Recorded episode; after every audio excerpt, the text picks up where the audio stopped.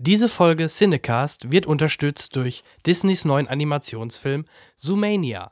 Ab jetzt im Kino.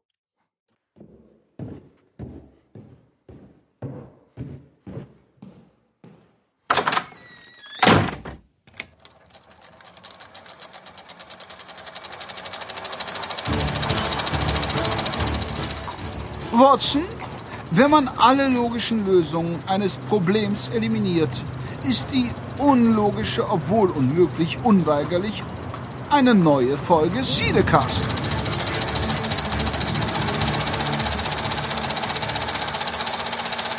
Hallo und herzlich willkommen zum Cinecast Nummer 45. Cinecast ist ein Podcast über Filme, von Film, mit Film. Von, von Film? Überhaupt. und äh, ja, ich sage das immer ganz gerne, weil wir gewinnen ja stetig neue Hörer dazu. Und die müssen ja wissen, worauf sie sich einlassen. ähm, Absolut. in den nächsten, na, ich sag mal, mit allen drum und dran wahrscheinlich grob drei Stunden. Ähm, ja, mir gegenüber, ihr habt ihn schon reinquatschen hören, ist unser Technikguru und Oscar-Fachmann Henrik. Hi. Äh, hallo Jan. Ähm, sag mal Jan, in welche Vorstellung gehe ich eigentlich am liebsten? Du gehst immer gerne in, in eine Mitternachtspreview. Oh komm, jetzt, ja, die komm, jetzt greift ihr in, den Ball. Ich glaube, in eine Spätvorstellung Ganz bist du regelmäßig. Genau, ne? Denn wir sind natürlich äh, wie in den letzten Folgen ganz, äh, oder wie ihr jetzt schon langsam gewohnt seid, nicht ganz alleine. Wir sind wieder zu dritt und haben uns äh, damit eben die Qualität und das Wissen in äh, unseren Folgen so hoch bleibt, wie ihr das äh, jetzt inzwischen Zeit gewohnt seid, uns wieder Hilfe geholt. Und am anderen Ende von Skype ähm, in Hannover sitzt der Tim. Hallo Tim. Ja, hallo. Genau. Ähm, ja, ich freue mich sehr, dass ich heute dabei sein darf und genau, bin schon gespannt, was so die nächsten Stunden auf äh, mich zukommt. Und äh, meine Anspielung bezog sich natürlich auf äh, dein, dein Projekt, dein, ähm, dein YouTube-Kanal. Ähm, stell dich doch kurz vor. Genau, also mein YouTube-Kanal heißt Spätvorstellung, das Kinomagazin und ähm, genau mit einer Freundin zusammen. Also besprechen wir, sage ich mal, jede Woche einen aktuell startenden Film und das jetzt mit wechselnder Besetzung seit insgesamt äh, sechseinhalb Jahren inzwischen. Und genau, ähm, wir sind halt irgendwie beide leidenschaftliche, also Filmfans wirklich von klein auf, haben jetzt so die Möglichkeit, uns da irgendwie voll auszuleben und genau, ziemlich viel Spaß dran und ja. Mhm. Und das ist ein komplett reines Hobbyprojekt oder machst du das beruflich oder wie würdest du das einsortieren? Ja, also ich kann ja erstmal so ein bisschen ähm, erzählen, wie das entstanden ist. Also ich war ähm, genau, also freier Mitarbeiter bei der Hannoverschen Allgemeinen Zeitung und ähm, genau, dann gab es irgendwann äh, eine Zeit, da kam halt ein Videopraktikant, der halt auch irgendwie sehr filmaffin war und hat so den Vorschlag gemacht, ja, äh, kann, man, kann man nicht irgendwas mit Film halt machen? So, dann meinten die in der Redaktion, ja klar, wir haben noch den Tim hier sitzen, der redet ja Die sowieso Filme und genau, ähm, tut euch doch mal zusammen und guckt, was ihr da irgendwie vielleicht so auf die Beine stellen könnt. Und so ist halt diese Idee entstanden, dass wir halt eben donnerstags ins Kino gehen, äh, uns einen Film angucken und dann bauen wir halt, sag ich mal, oben im Foyer von dem Kino äh, die Kamera auf, setzen uns da in die Sessel und ähm, beschreiben oder quatschen dann einfach quasi über den Film, stellen den so ein bisschen vor, also ähm, sagen unsere Meinung, bauen dann ein paar Trailer-Ausschnitte ein und am Ende kommt halt immer so ein Abschlussgag, wie wir das halt nennen. Genau, und das ist halt eben 2009 entstanden. Ähm, und wir haben das quasi eben so aus einer Art Hobby gemacht und eben von der also Hannoverschen Allgemeinen Zeitung erstmal so eine kleine Pauschale bekommen. Ähm, und das haben wir mit Kim, also mit dem ich das halt ähm, quasi damals initiiert hatte, bis Ende 2011 gemacht. Und dann kam halt ähm, für Kim Silvia als Stammmoderatorin dazu, weil ähm, Kim halt studienbedingt ausgestiegen ist. Genau, mit Silvia mache ich das jetzt eben seit Ende 2011. Also jetzt sind es knapp, oder das fünfte Jahr ist es jetzt quasi, genau. Aber, Aber inzwischen ist es. Ja? Nee, Genau, also inzwischen ist es halt so, ähm, also mit der Hatz, äh, also haben wir jetzt nichts mehr zu tun, weil die wollten halt irgendwann, sage ich mal, auch aus äh, Kostengründen zwar noch unser Format weiterhaben, aber eben die Pauschale nicht mehr bezahlen. Deswegen läuft es jetzt halt nur noch ähm, komplett bei YouTube. Also es ist quasi jetzt ein reines Hobbyprojekt, was wir haben. Genau. Mhm. Aber immer noch halt, ähm, das äh, Kino unterstützt euch wahrscheinlich. Ihr nehmt ja immer noch im Kino auf.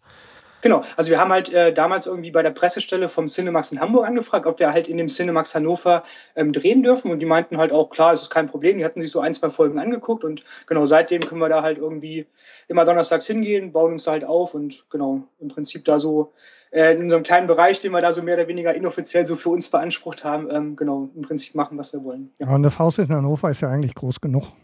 genau. Ja. kenne das ja noch aus meiner Zeit, als ich noch bei Cinemax war.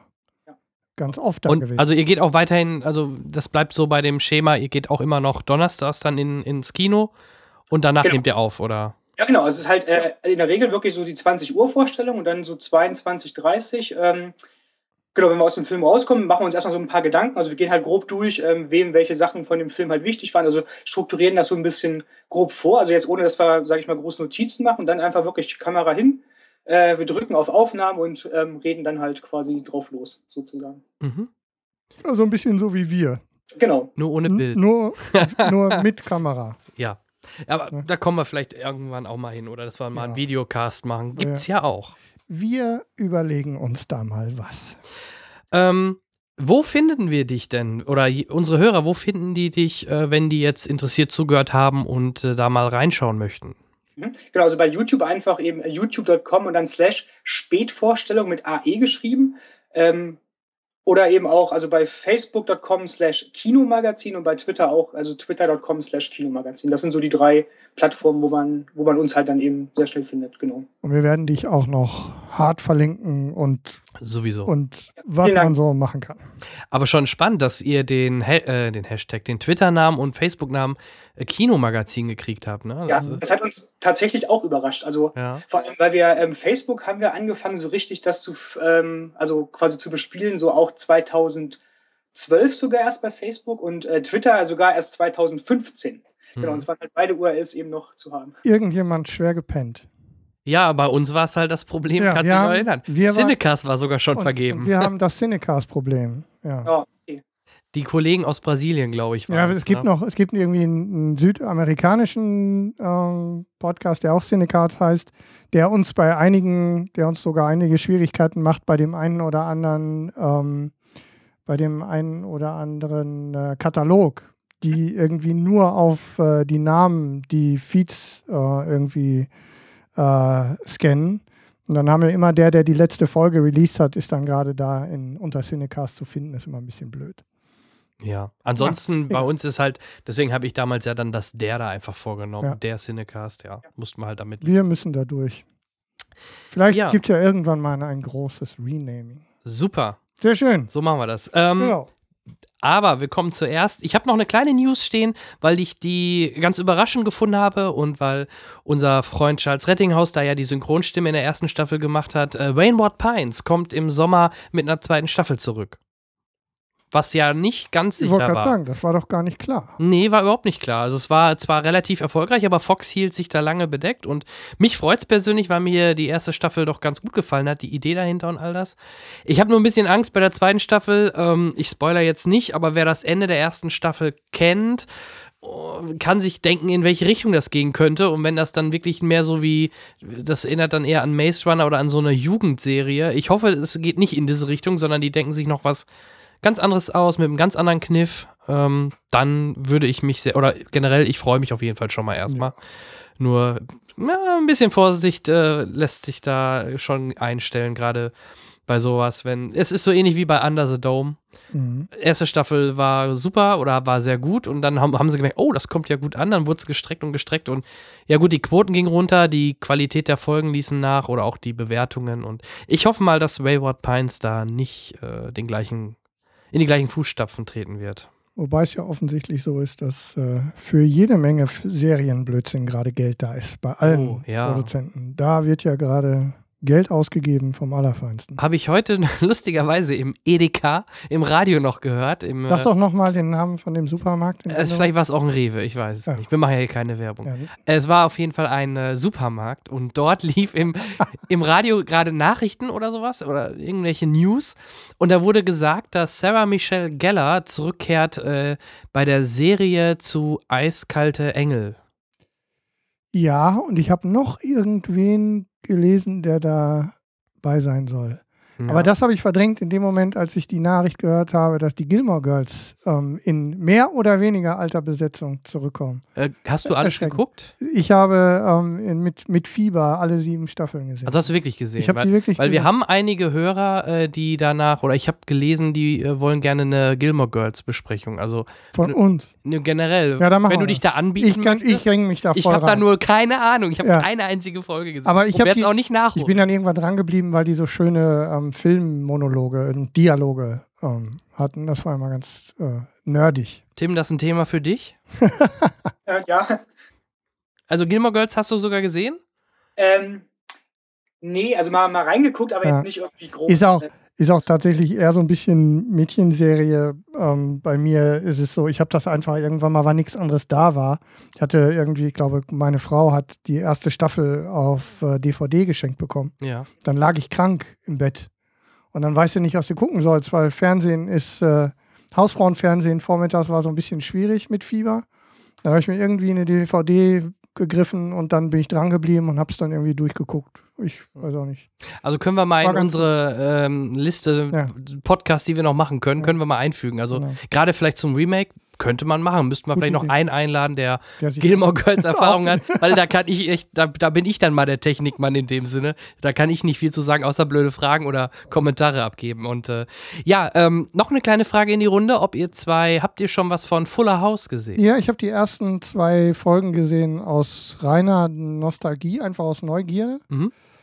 Und ähm, Ich habe die erste Folge gesehen ist. Und fand ich geil. Ich Ist- fand ist allein ziemlich diese, gut. diese Fenstermodus, wo sie die alte Szene und die neue Szene gezeigt Ja, haben und ist generell diese alten. Darsteller mal wieder zu sehen und diese und schön diese Olsen-Anspielung, wo sie dann nur alle in die Kamera gucken.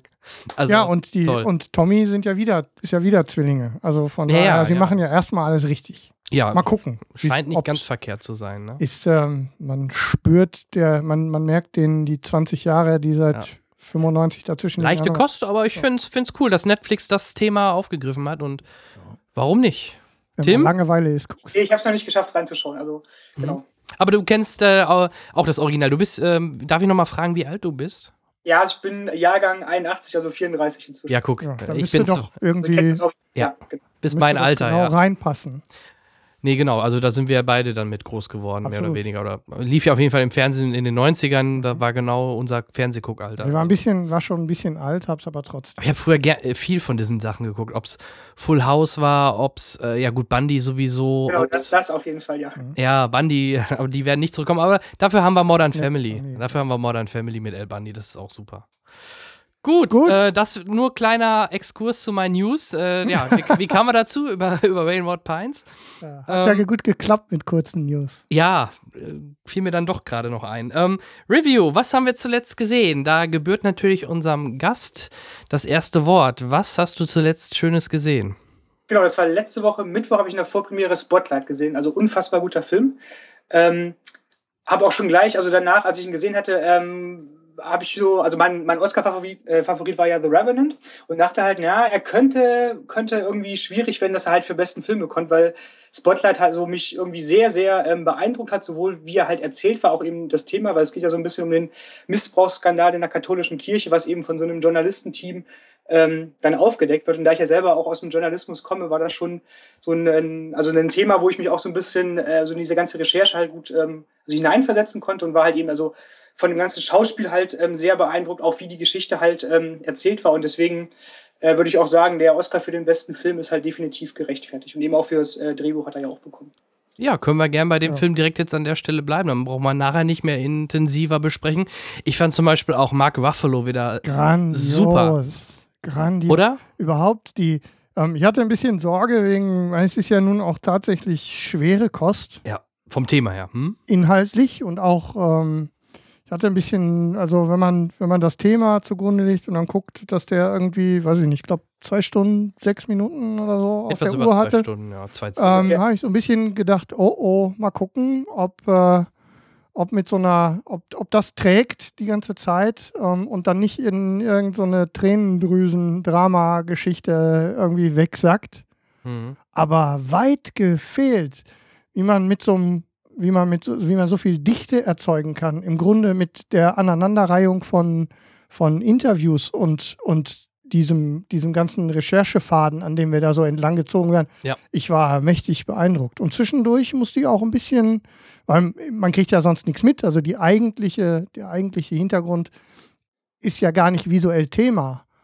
Aber wenn man so das eine oder andere Detail gesteckt bekommt, muss man schon mal ein bisschen die Äuglein zusammenquetschen, damit es nicht, äh, damit's nicht losgeht. Also ich war wirklich ganz schön angefasst, muss ich ganz schön, muss ich sagen. War das jetzt ein Wortspiel? Ahaha. Nee, das war keins. Ich nehme Okay. alles zurück, was ich gesagt habe. Berührt. Ohne ja, es ist Wortspiel. genauso anfangen. blöd, ne? Ohne Wortspiel. Nee, und, stimmt. und toller Michael Keaton. Auch wieder, ja. Ähm, Ja. Genau, und auch, ähm, ja, also Lief Schreiber fand ich auch ziemlich ja, grandios. Kaum So- zu wieder. Also ja, im ersten Moment musste ich zweimal hingucken. Moment, ist das nicht irgendwie Liev Schreiber? gealtert, gealtert und wirklich auch so ein, so ein, so ein ganz tiefgründiger Charakter, ne? so hintergründig. Mhm. Genau. Überhaupt ganz toller Cast. Ja, auf jeden Fall. Also bestes Ensemble oder so, wenn es dafür einen Oscar gäbe, dann wäre der auch ins Spotlight gegangen, auf jeden Fall. Absolut. Ja. Ich bin auch, bin immer schon großer Fan von Rachel McAdams. Also Ja. auch die passt super da rein und ja, guck, also da sind wir uns ja schon mal einig, der Film. Mhm. Also ich habe den auch überhaupt nicht so auf dem Schirm gehabt. Gerade für einen Oscar hätte ich äh, auf den Film kein Geld vorher gewettet. Ähm, aber nachdem ich ihn dann gesehen habe, war ich da schon deutlich mehr angetan. Aber für einen Oscar hätte ich den, hätte ich trotzdem nicht gedacht. Auch gerade wegen dem heiklen Thema, obwohl, naja, die Oscars sind ja öfter mal bekannt, an solche Filme sogar vielleicht den Oscar zu geben. Ne? Aber da kommen wir ja, wie gesagt, gleich nochmal Ja, genauer zu. Genau. Ähm, ja, Spotlight. äh, Also ganz, ganz großartig. Und ähm, jetzt diese Woche, also diese Kinowoche angelaufen, Mhm. hier in Deutschland. Also von uns erstmal äh, eine Reingeh, ein Reingehbefehl an euch da draußen. ja, Spotlight. Außer man sagt, man, wenn man mit dem Thema gar nichts zu tun haben will und möchte oder so, dann. Aber ansonsten ist es auf jeden Fall sehr, ich finde es einfach auch interessant.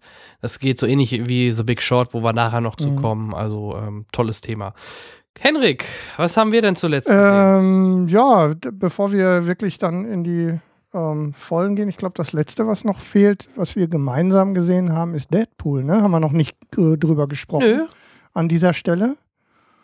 Und ähm, aber ich glaube, an vielen Stellen ist da schon viel zugesagt. Ähm, um mal meine Meinung gleich äh, kundzutun, ich hatte großen Spaß. Und äh, also die, die ganze Unartigkeit, die in so einem äh, Marvel-Charakter liegen kann, tut dem ganzen Universum, das uns, das da gerade ähm, hinter und vor uns liegt, glaube ich, ganz gut. Dass da mal einer so ein bisschen unkonventionell ähm, durch, die, durch die Reihen säbelt, um es mal wieder mit einem Bild abzuschließen. Ähm, ja, wie gesagt, ich weiß nicht, wie weit wir dazu noch äh, inhaltlich was sagen müssen. Ja, also Deadpool ist auf jeden Fall jemand, äh, der ähnlich wie Wolverine äh, durch Folter zum äh, Mutieren gezwungen wurde Absolut. und durch die Mutation halt äh, nicht nur seine Krankheit, den Krebs, äh, in Schacht hält, beziehungsweise ja, besiegt, sondern halt alles, was ihm angetan wird, quasi ganz schnell wieder heilt. Also sprich, ja, also man kann ihn natürlich zerschre zerschreddern, sodass nichts mehr heilt. Aber ansonsten ist er äh, sehr nah an Unverwundbarkeit. Ne? Ja. Ähm, beziehungsweise Regeneration ist halt seine Fähigkeit.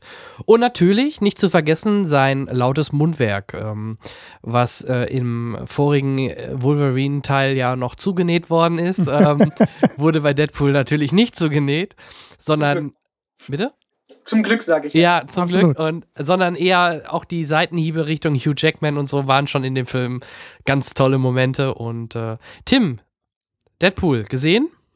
Äh, definitiv und auch sehr begeistert. Also 8,5 von 10 Punkten habe ich ihm gegeben, weil wir haben ja genau im Kinomagazin halt immer so eine Skala bis Mhm. also von, von 1 bis 10 Punkte und also 8,5 schon eine sehr starke Comic-Verfilmung und ich fand auch dieses Konzept halt ziemlich cool, weil er ja auch so ein bisschen eben, oder weil es ja viele Metaebenen in dem Film gab, weil er ja Absolut. direkt auch zum Publikum spricht, ähm, was ja ein ganz, ganz cooler Kniff war und Ja. sich ja auch irgendwie darüber äh, oder klar war, dass das halt irgendwie auch ein Film ist und so über Produktionsabläufe was gesagt hat halt und genau, eben auch die Sprüche schon, schon ziemlich genial. Klar, manche waren natürlich auch ein bisschen mehr so auf das jugendliche Publikum, also ein bisschen infantiler, aber so vom Gesamtpaket her sehr, sehr sehenswerter Film auf jeden Fall. Ja, in jeder Hinsicht unkonventionell, wenn man es mal aus dem Marvel-Universum betrachtet. Es geht mit dem, mit dem, mit der grandiosen Intro-Sequenz los, Ähm, also die, die, äh, die Titles zum Anfang sind gleich schon ein, ähm, hat man so in dieser Konsequenz ja auch nicht gesehen. Passender Ähm, Soundtrack dazu. Ja, eben, der passende Soundtrack. Ähm, die äh, 80er Jahre Endcredit-Scene, die ja auch ein, ein fantastisches Zitat war, ähm, das wir sehr gefeiert haben. Das verstehen wir Um jetzt, wieder. mal, um jetzt mal wieder auf beiden Seiten der, des Films Genau, ähm, Vorsicht, Spoiler, es geht halt Richtung Ferris macht blau. Im Grunde die gleiche Szene. Ja, aber Vor- ja, Vorsicht, Spoiler, das Lustige, ne, blau. es tut ja keinen weh, aber Nein, ähm, es ist ja kein Filmspoiler in dem Sinne. Es ist einfach nur eine Hommage oder genau die gleiche Szene wie am Ende von Ferris macht blau. Und mir ist im Kino halt extrem aufgefallen, alle, die jünger waren wie ich, Ja, die nicht geblickt? Nee, überhaupt Ja. nicht. Die kennen halt Ferris macht blau nicht mehr. Das ist, Ja. das ist ja auch ein Film aus den 80ern und ähm, naja, unter Filmfans und Freunden und so bekannt oder halt bei Älteren, die es halt automatisch mal im Fernsehen gesehen haben. Aber äh, an, obwohl beim Fernsehen weiß ich gar nicht, ob die den Abspann komplett zeigen, wenn es noch früher im Fernsehen lief, ne? Aber ähm, ja, so viele tolle Anspielungen, ähm, auch wirklich, wie du gerade schon sagtest, auf Schauspieler, ne, wenn Charles Xavier äh, angesprochen wird, sage ich mal vorsichtig, ohne da in die, ins Detail zu gehen. Ähm, ja, ganz, ganz Also toll. sie nutzen ja halt, also noch kurz vorab, nicht inhaltlich, sondern ein, vom Gefühl her. Ähm, auch das ist ja an verschiedenen Stellen angeklungen, aber man merkt einfach, wie viel Spaß da drin steckt auch. Ähm, die zehn oder elf Jahre, die Ryan Reynolds gekämpft hat, um, um den Film so ins Kino zu bekommen und mit, mit, wie viel, mit wie viel Freude offensichtlich diese Figur da entstanden ist, ähm, das spürt man schon sehr deutlich. Ja. Und ich äh, denke mal, und das hat man ja auch ganz deutlich an den Kassen gemerkt, ähm, den Pfad, den sie damit aufgenommen haben, ähm, ich denke, das werden sie weitertragen. Und ähm, darüber hinaus, was konnte Besseres passieren als die Tatsache, dass Deadpool eine von zwei, und auch beim letzten Mal habe ich mich gefragt, welche das ist, und jetzt fällt es mir wieder nicht ein, obwohl ich es noch nachgelesen habe. Es gibt nur zwei ähm, Comicfiguren, die sich bewusst darüber sind, dass Lobo. eine. Genau. Lobo von DC. Absolut.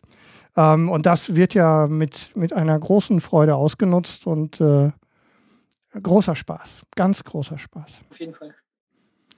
Ähm, eine Frage habe ich, also mir gefiel DJ Miller als ähm, hier, den, den Bar, Barmann ähm, hervorragend. Mhm. Ähm, wie ist es mit, äh, und das kommt immer wieder durch, wie komm, oder wie denkst du über die ähm, über die Kritik zu äh, Ajax, ähm, Eds, Zu dem Eds- Waschmittel, ja, Eds- Ajax. Ajax. Ähm, ja, das Ja, ist ja ja eine, nicht so das ist ja eine ewig lange Story. Da, da, das zieht sich durch Marvel-Film ja. Äh, ich sag nur Age of Ultron, ich sag Ja. nur Guardians of the Galaxy. Hallo, wisst ihr von Guardian of the Galaxy noch, wie der Bösewicht hieß? ja, ja, schlechte Bösewichte. Also ich wüsste es zum Beispiel jetzt nicht. Also das, ähm, ja, das ist halt immer so ein Problem bei Marvel. Das Schöne ist, bei so einem ähm, Origin-Film ist es fast egal, weil sich da erstmal wirklich das meiste auf den Hauptdarsteller, äh, auf den, auf den, auf den Helden fokussiert. Und daher finde ich es auch nicht so schlimm, dass man da vielleicht in Anführungsstrichen schwächeren äh, äh, Gegner genommen hat. Es ist so ähnlich wie bei, bei Wolverine, wo es der, oh, jetzt weiß ich den, den Namen gerade nicht mehr. Der hatte so einen, so einen prägnanten Namen, der, der Wolverine ge, ge, ge, Ja. gefoltert hat. Ich komme auf seinen Namen nicht. Aber ähm, ähnlich ist es jetzt halt wieder so und ähm, der Ajax oder Ajax, ähm, ja, ja, ist halt mehr so ein, wir brauchen irgendeinen, der, der ein bisschen gegen, dagegen halten kann und äh, das ist, ist nicht der Hauptpunkt. Also man, auch da wieder verweise ich auf den Abspann, äh, wenn Deadpool erzählt, was im zweiten Teil passiert. Also wenn das, wenn dieser Bösewicht dann dort auftaucht, hätten wir jetzt schon mal einen deutlich stärkeren Bösewichten. Und ich glaube, das äh, war auch bei Batman damals, bei Burtons Batman, ja, wohl, nee, ist ein schlechtes Beispiel. Da war äh, äh, Jack Nicholson auch schon stark. Ja, so oder so, auf jeden Fall. Ich denke mal, dass sie vielleicht einen stärkeren Bösewicht im zweiten Teil haben werden. Und wie gesagt, Bösewichte Marvel war immer schwer. Wobei ich mich frage, ob die sich wirklich hinsetzen und sagen, ach guck mal, ist eine Origin-Story, machen wir den Bösewicht mal nicht so dick. Kann ich mir nicht vorstellen. Also, dass der Ja. da rangeht und sagt, okay, ihr wollt das. ja, aber dann halt hätten sie doch, dann hätten sie doch direkt einen Big Player nehmen können und nicht Ajax Amsterdam. Okay. Also, ich, ich glaube schon, dass die da nicht so den Fokus auf den Bösewichten gesetzt haben. Klar, der sollte schon ein bisschen Badass sein, der war ja auch ein bisschen fies und hat ja auch mithalten können halbwegs und hat ein paar fiese Sachen gemacht, aber äh, ja, eh- vielleicht eher seine, seine Assistentin, nenne ich sie mal, die Catwoman. Äh, vielleicht hat die ein bisschen mehr sogar drauf gehabt als er, ich weiß es nicht, ne? Naja, wie auch immer. Oder Tim, sag mal was. Hm? Ja, also ich bin ja, muss ja gestehen, ich kenne mich ja mit diesen ganzen Comics überhaupt nicht aus. Also ich kenne ja quasi nur die Comic-Verfilmungen und deswegen ähm, wüsste ich auch ehrlich gesagt gar nicht, wen ich da jetzt so ähm, also als Lieblingsbösewicht gern gesehen hätte. Also ich fand, es war für den Film okay und wirklich der Schwerpunkt lag ja auf Deadpool, dass er erstmal irgendwie in seiner Art so eingeführt werden sollte und das hat halt bestens funktioniert, finde ich. Da kann ich dich beruhigen, bei uns geht es eigentlich genauso. Ich kenne eigentlich auch alle nur, alles nur, was irgendwie auf Videoband festgehalten worden ist. Comics Ja. Ist auch nicht so ganz mein. Dafür haben wir dann meistens immer dann unseren äh, Turkelton oder einen äh, Kollegen eingeladen, der sich damit richtig gut auskennt. Was lachelst du? Nix, sehr schön. Ähm, Ja, ja, so. wie gesagt, ist tatsächlich so. Wir brauchen für diese, für die ganz tiefen Informationen brauchen wir da auch Unterstützung. Das äh, kriege ich auch alles nicht auf die Kette. Ähm, einzige, was ich, ich weiß nicht, habe ich das heute noch wieder gelesen? Irgendwie, es wird wohl vorerst keine X-Men, Deadpool Ja, Crossover geben. klar, dass sie das jetzt erstmal sagen, aber Ich meine, war sogar ein relativ offizieller Tweet irgendwo. Ja, dass Fox es nicht der nächste oder vielleicht der übernächste Film wird, Ja. aber dass da was kommt in diese Richtung. Spätestens, wenn Hugh Jackman äh, seine Krallen an, die, an, an den Nagel hängt, ähm, vermute ich mal, brauchen die neuen starken äh, Player bei den X-Men. Und hey, das ist beides Fox, das ist beides Marvel. Da spricht Mhm. überhaupt nichts dagegen. Also hätten sie mehr Budget gehabt, hätten sie ja auch schon jetzt im äh, Deadpool mehr Ja, X-Men zeigen können. Ne? Ja, ja, ist doch so, ist doch so. Also, von daher bin ich da, äh, glaube ich nicht dran, dass, äh, ich glaube, da stand auch immer, immer vorerst oder so. Von Genau. daher Ja, ja, klar. mit Vorsicht genießen. Glaube ich auch. Ich glaube, da wird es ein Crossover irgendwann geben, genau. Ja, ich meine, die haben auch auf, die, auf den Kassenzettel geguckt, ne? Ja. Oder wenn es nur ein äh, Gastspiel jetzt im nächsten noch nicht X-Men, weil der ist ja im Grunde durch. Ja. Aber äh, in dem kommenden, was da auch immer da kommen mag, warum nicht? Und wenn der Deadpool nur kurz ein Cameo oder einen kleinen Mini-Auftritt haben wird, das kann ich mir sehr, sehr gut vorstellen, weil das haben sie auch mit Wolverine ja im X-Men First Class genauso gemacht. Absolut. Da saß er auch nur in der Bar und sagte, geht weg hier oder haut ab. Ne? Also äh, das passt schon. Und Deadpool spielt in der gleichen Liga, das, das würde schon passen. Und was ja ganz interessant ist, jetzt das Umdenken, oh, R-rated funktioniert an den Kassen. Ich hoffe, die machen nicht den Fehler und denken, jetzt machen wir einfach nur alles blutig und das funktioniert. Es muss schon auch im Kontext passen, die Story muss trotzdem passen oder der Humor muss passen. Es muss einfach zu dem jeweiligen Film passen. Ne? Ja, und, und Marvel Marvel hat es ja vorgemacht mit den Serien. Da, Ja. machen, da machen sie ja genau das Daredevil, richtig, ja. ne? Mit, mit Daredevil und Jessica Jones und so. Nicht Mhm. R-rated, aber mit dem gleichen, mit der dunkleren Attitüde und so, die Ja. Dann eben ein bisschen weniger familiengerecht daherkommt. Ne? Jo, das soweit Ja. zu Daredevil. Noch jemand äh, einen äh, Hast du noch was, was du gesehen hast, Tim? Ähm, nee, ich glaube, den wichtigsten hatten wir jetzt so genannt. Ja, bei den ganzen Oscar-Filmen hat Ja, man wir kaum noch ja Zeit, ein was anderes zu. Lücke. Ich habe noch einen gesehen. Ja, ich hab's befürchtet. Da- Oh je, oh je, oh je. Wake me up before you go, go. Na? Es gibt, ähm, es gibt gute Gründe, warum du nicht vom Singen leben willst und musst. Zoolander Number Two. ja, das tut mir leid. Ich Ja. habe den halt vor 15 Jahren schon den ersten gesehen, habe den gemocht und äh, mag den Humor. Und habe natürlich es mir nicht nehmen lassen, auch den zweiten zu gucken. Auch da wieder schönen Gruß an Charles, der den Billy Zane synchronisiert hat in dem äh, Zoolander 2. Und äh, ja, es ist ein sehr spezieller Humor. Ne? Es, ist, es ist halt Will Ferrell mit in dem Film. Es ist halt ein Ben Stiller-Film. Es ist so wie Zoolander 1, nur nicht ganz so gut, muss man dazu sagen. Aber ich freue mich einfach nur nach 15 Jahren, äh, da eine Fortsetzung zu bekommen. Und ähm, ja, es sind schon wieder tolle Anspielungen. Modeleute dabei, die man halt kennt. Mila Jovovic und Co., die dort auftauchen. Und äh, Wolfgang Job oder was weiß ich. Also die sich da auch nicht zu schade sind, ähm, mit dem Augenzwinkern über diese ganze Branche zu, äh, zu reden. Äh, das super androgyne Supermodel Benedict Cumberbatch als äh, was auch immer. Nee, nee, Bluestil ist Nein, der das Blick. Ja. Ja, das, das, Aber- ich habe nur so ein paar Schlagwörter, die mir einfallen zu dem. Hat dir doch deine Frau alles erzählt, oder nicht? selbstverständlich. Ja, siehst Ich du. hatte, ich hatte, ich hatte das, äh, mich haben sie dran gekriegt mit äh, der Schlagzeile in Facebook, Justin Bieber ist ermordet worden. Oh ja. Ich, während ich gejubelt habe, lese ich weiter und denke, Weil- scheiße, Vor allem, die schießen nicht So, eine, Länder. die schießen nicht eine Kugel. Das geht, glaube ich, eine halbe Minute, die Erschießungsszene auf Justin Bieber. Also, während ich gejubelt habe, kam die Auflösung. oder dann wird, im, wird nachher auch, Vorsicht, Spoiler, wird sogar nachher noch der Bösewicht von, ich weiß gar nicht, einen der Guten gefragt, ja, aber warum hast du dann Justin Bieber erschießen lassen? Und er sagt nur, Wirklich? Du fragst mich, warum ich Justin Bieber erschießen lassen habe. Also, es ist schon, schon, also, ja, ja. Aber es, Okay, ist, es okay, ist sehr okay. speziell. Ah. Es wird nicht jedem gefallen, aber wer Zuländer 1 mochte, macht nichts falsch, auch Zuländer 2 zu gucken. Ähm, reicht wahrscheinlich aber auch aus der Konserve. Muss kein. Ist auch ganz, ganz mies äh, im Kino angelaufen, muss man dazu sagen. Da, äh, Tim, äh, falls du es noch nicht in unserem letzten Podcast mitbekommen hast, die du natürlich regelmäßig hörst. Ähm, Selbstverständlich. ich hat, er mir arbeite. vorhin, hat er mir vorhin noch verraten. Kein, Also sogar die, die er nicht gehört hat, hat er alle jetzt schnell noch nachgehört. Achso, dann weiß er ja, dass ich. Äh, Seit gestern Abend alles nochmal ja. durchgehört. Ich, Dann äh, weißt du ja, dass ich Filmvorführer nebenbei bin und äh, dadurch natürlich mitbekomme, wie viele Leute so in die Kinos laufen. Und äh, Zuländer war überraschend schwach. Also da war selbst hier, wie hießen Sisters oder ne, Sisters, hieß der? Ja, mit dem- das. Ja, selbst der war deutlich besser besucht als Zuländer. Also das hätte Ja. ich nicht gedacht. Meine Dafür, Frau, dass da Ben Stiller draufsteht. meine Frau war mit ihrer Freundin drin und hatte sich ein bisschen Sorgen gemacht wegen Plätzen, hat Karten reserviert und dann schrieb mir Jan, deine Frau sitzt mit ihrer Freundin alleine im Kino. Genau. 20 Uhr Vorstellung irgendwann. ja, in der Woche. In der Woche. Ja, Montagabend. Ich auch gedacht, äh, ja, so viel Ja. dazu. Also wirklich überraschend schlecht. Ähm, warum kann ich nicht erklären, ob es am Thema liegt, oh, schlechtes Marketing, weiß ich nicht, kann ich nicht beurteilen. War ich aber doch sehr überrascht, dass er so schlecht besucht war. Hätte ich nicht gedacht.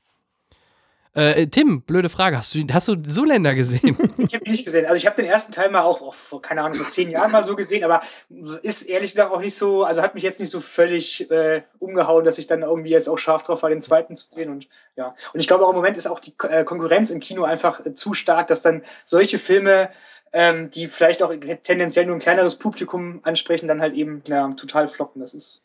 hätte, ich dir, hätte, hätte ich dir recht gegeben, aber da war, dagegen hält halt, dass doch sogar mehr in diesen Sisters-Film gelaufen sind, was ich nicht gedacht hätte im Verhältnis zum Zuländer, der hätte ich gedacht, in Deutschland mehr zieht. Aber okay.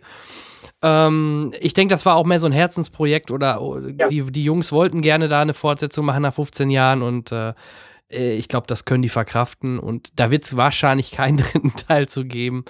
Aber das ist so ähnlich wie Anchorman, ne? Das Anchorman war damals oder war auch äh, ein Erfolg, Riesenerfolg oder sehr beliebt bei Fans. Und selbst auch Anchorman 2 an der Kasse lief wieder nicht so gut und ähm, ja, irgendwie sind das so Kultsachen, wo sie dann doch nicht ins Kino rennen, wenn ein zweiter Teil kommt. Ja.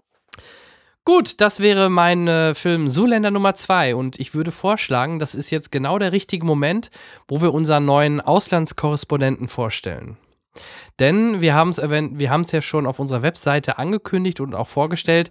Der liebe Daniel, der auch schon mal, ich glaube, zweimal schon bei uns zu Gast war, der Daniel Pog, ähm, haben wir, ge Wir haben jetzt Personal. den haben wir versklavt Mhm. und äh, gezwungen für uns.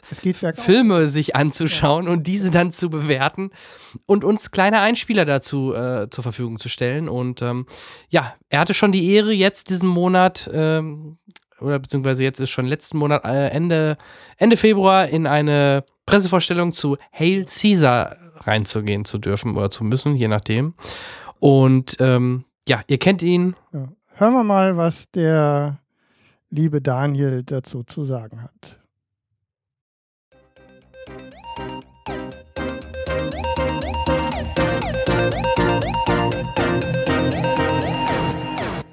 Daniel Puck hier, Auslandskorrespondent des Cinecast, der mich heute nach Berlin geschickt hat, um einen Fixer zu beobachten.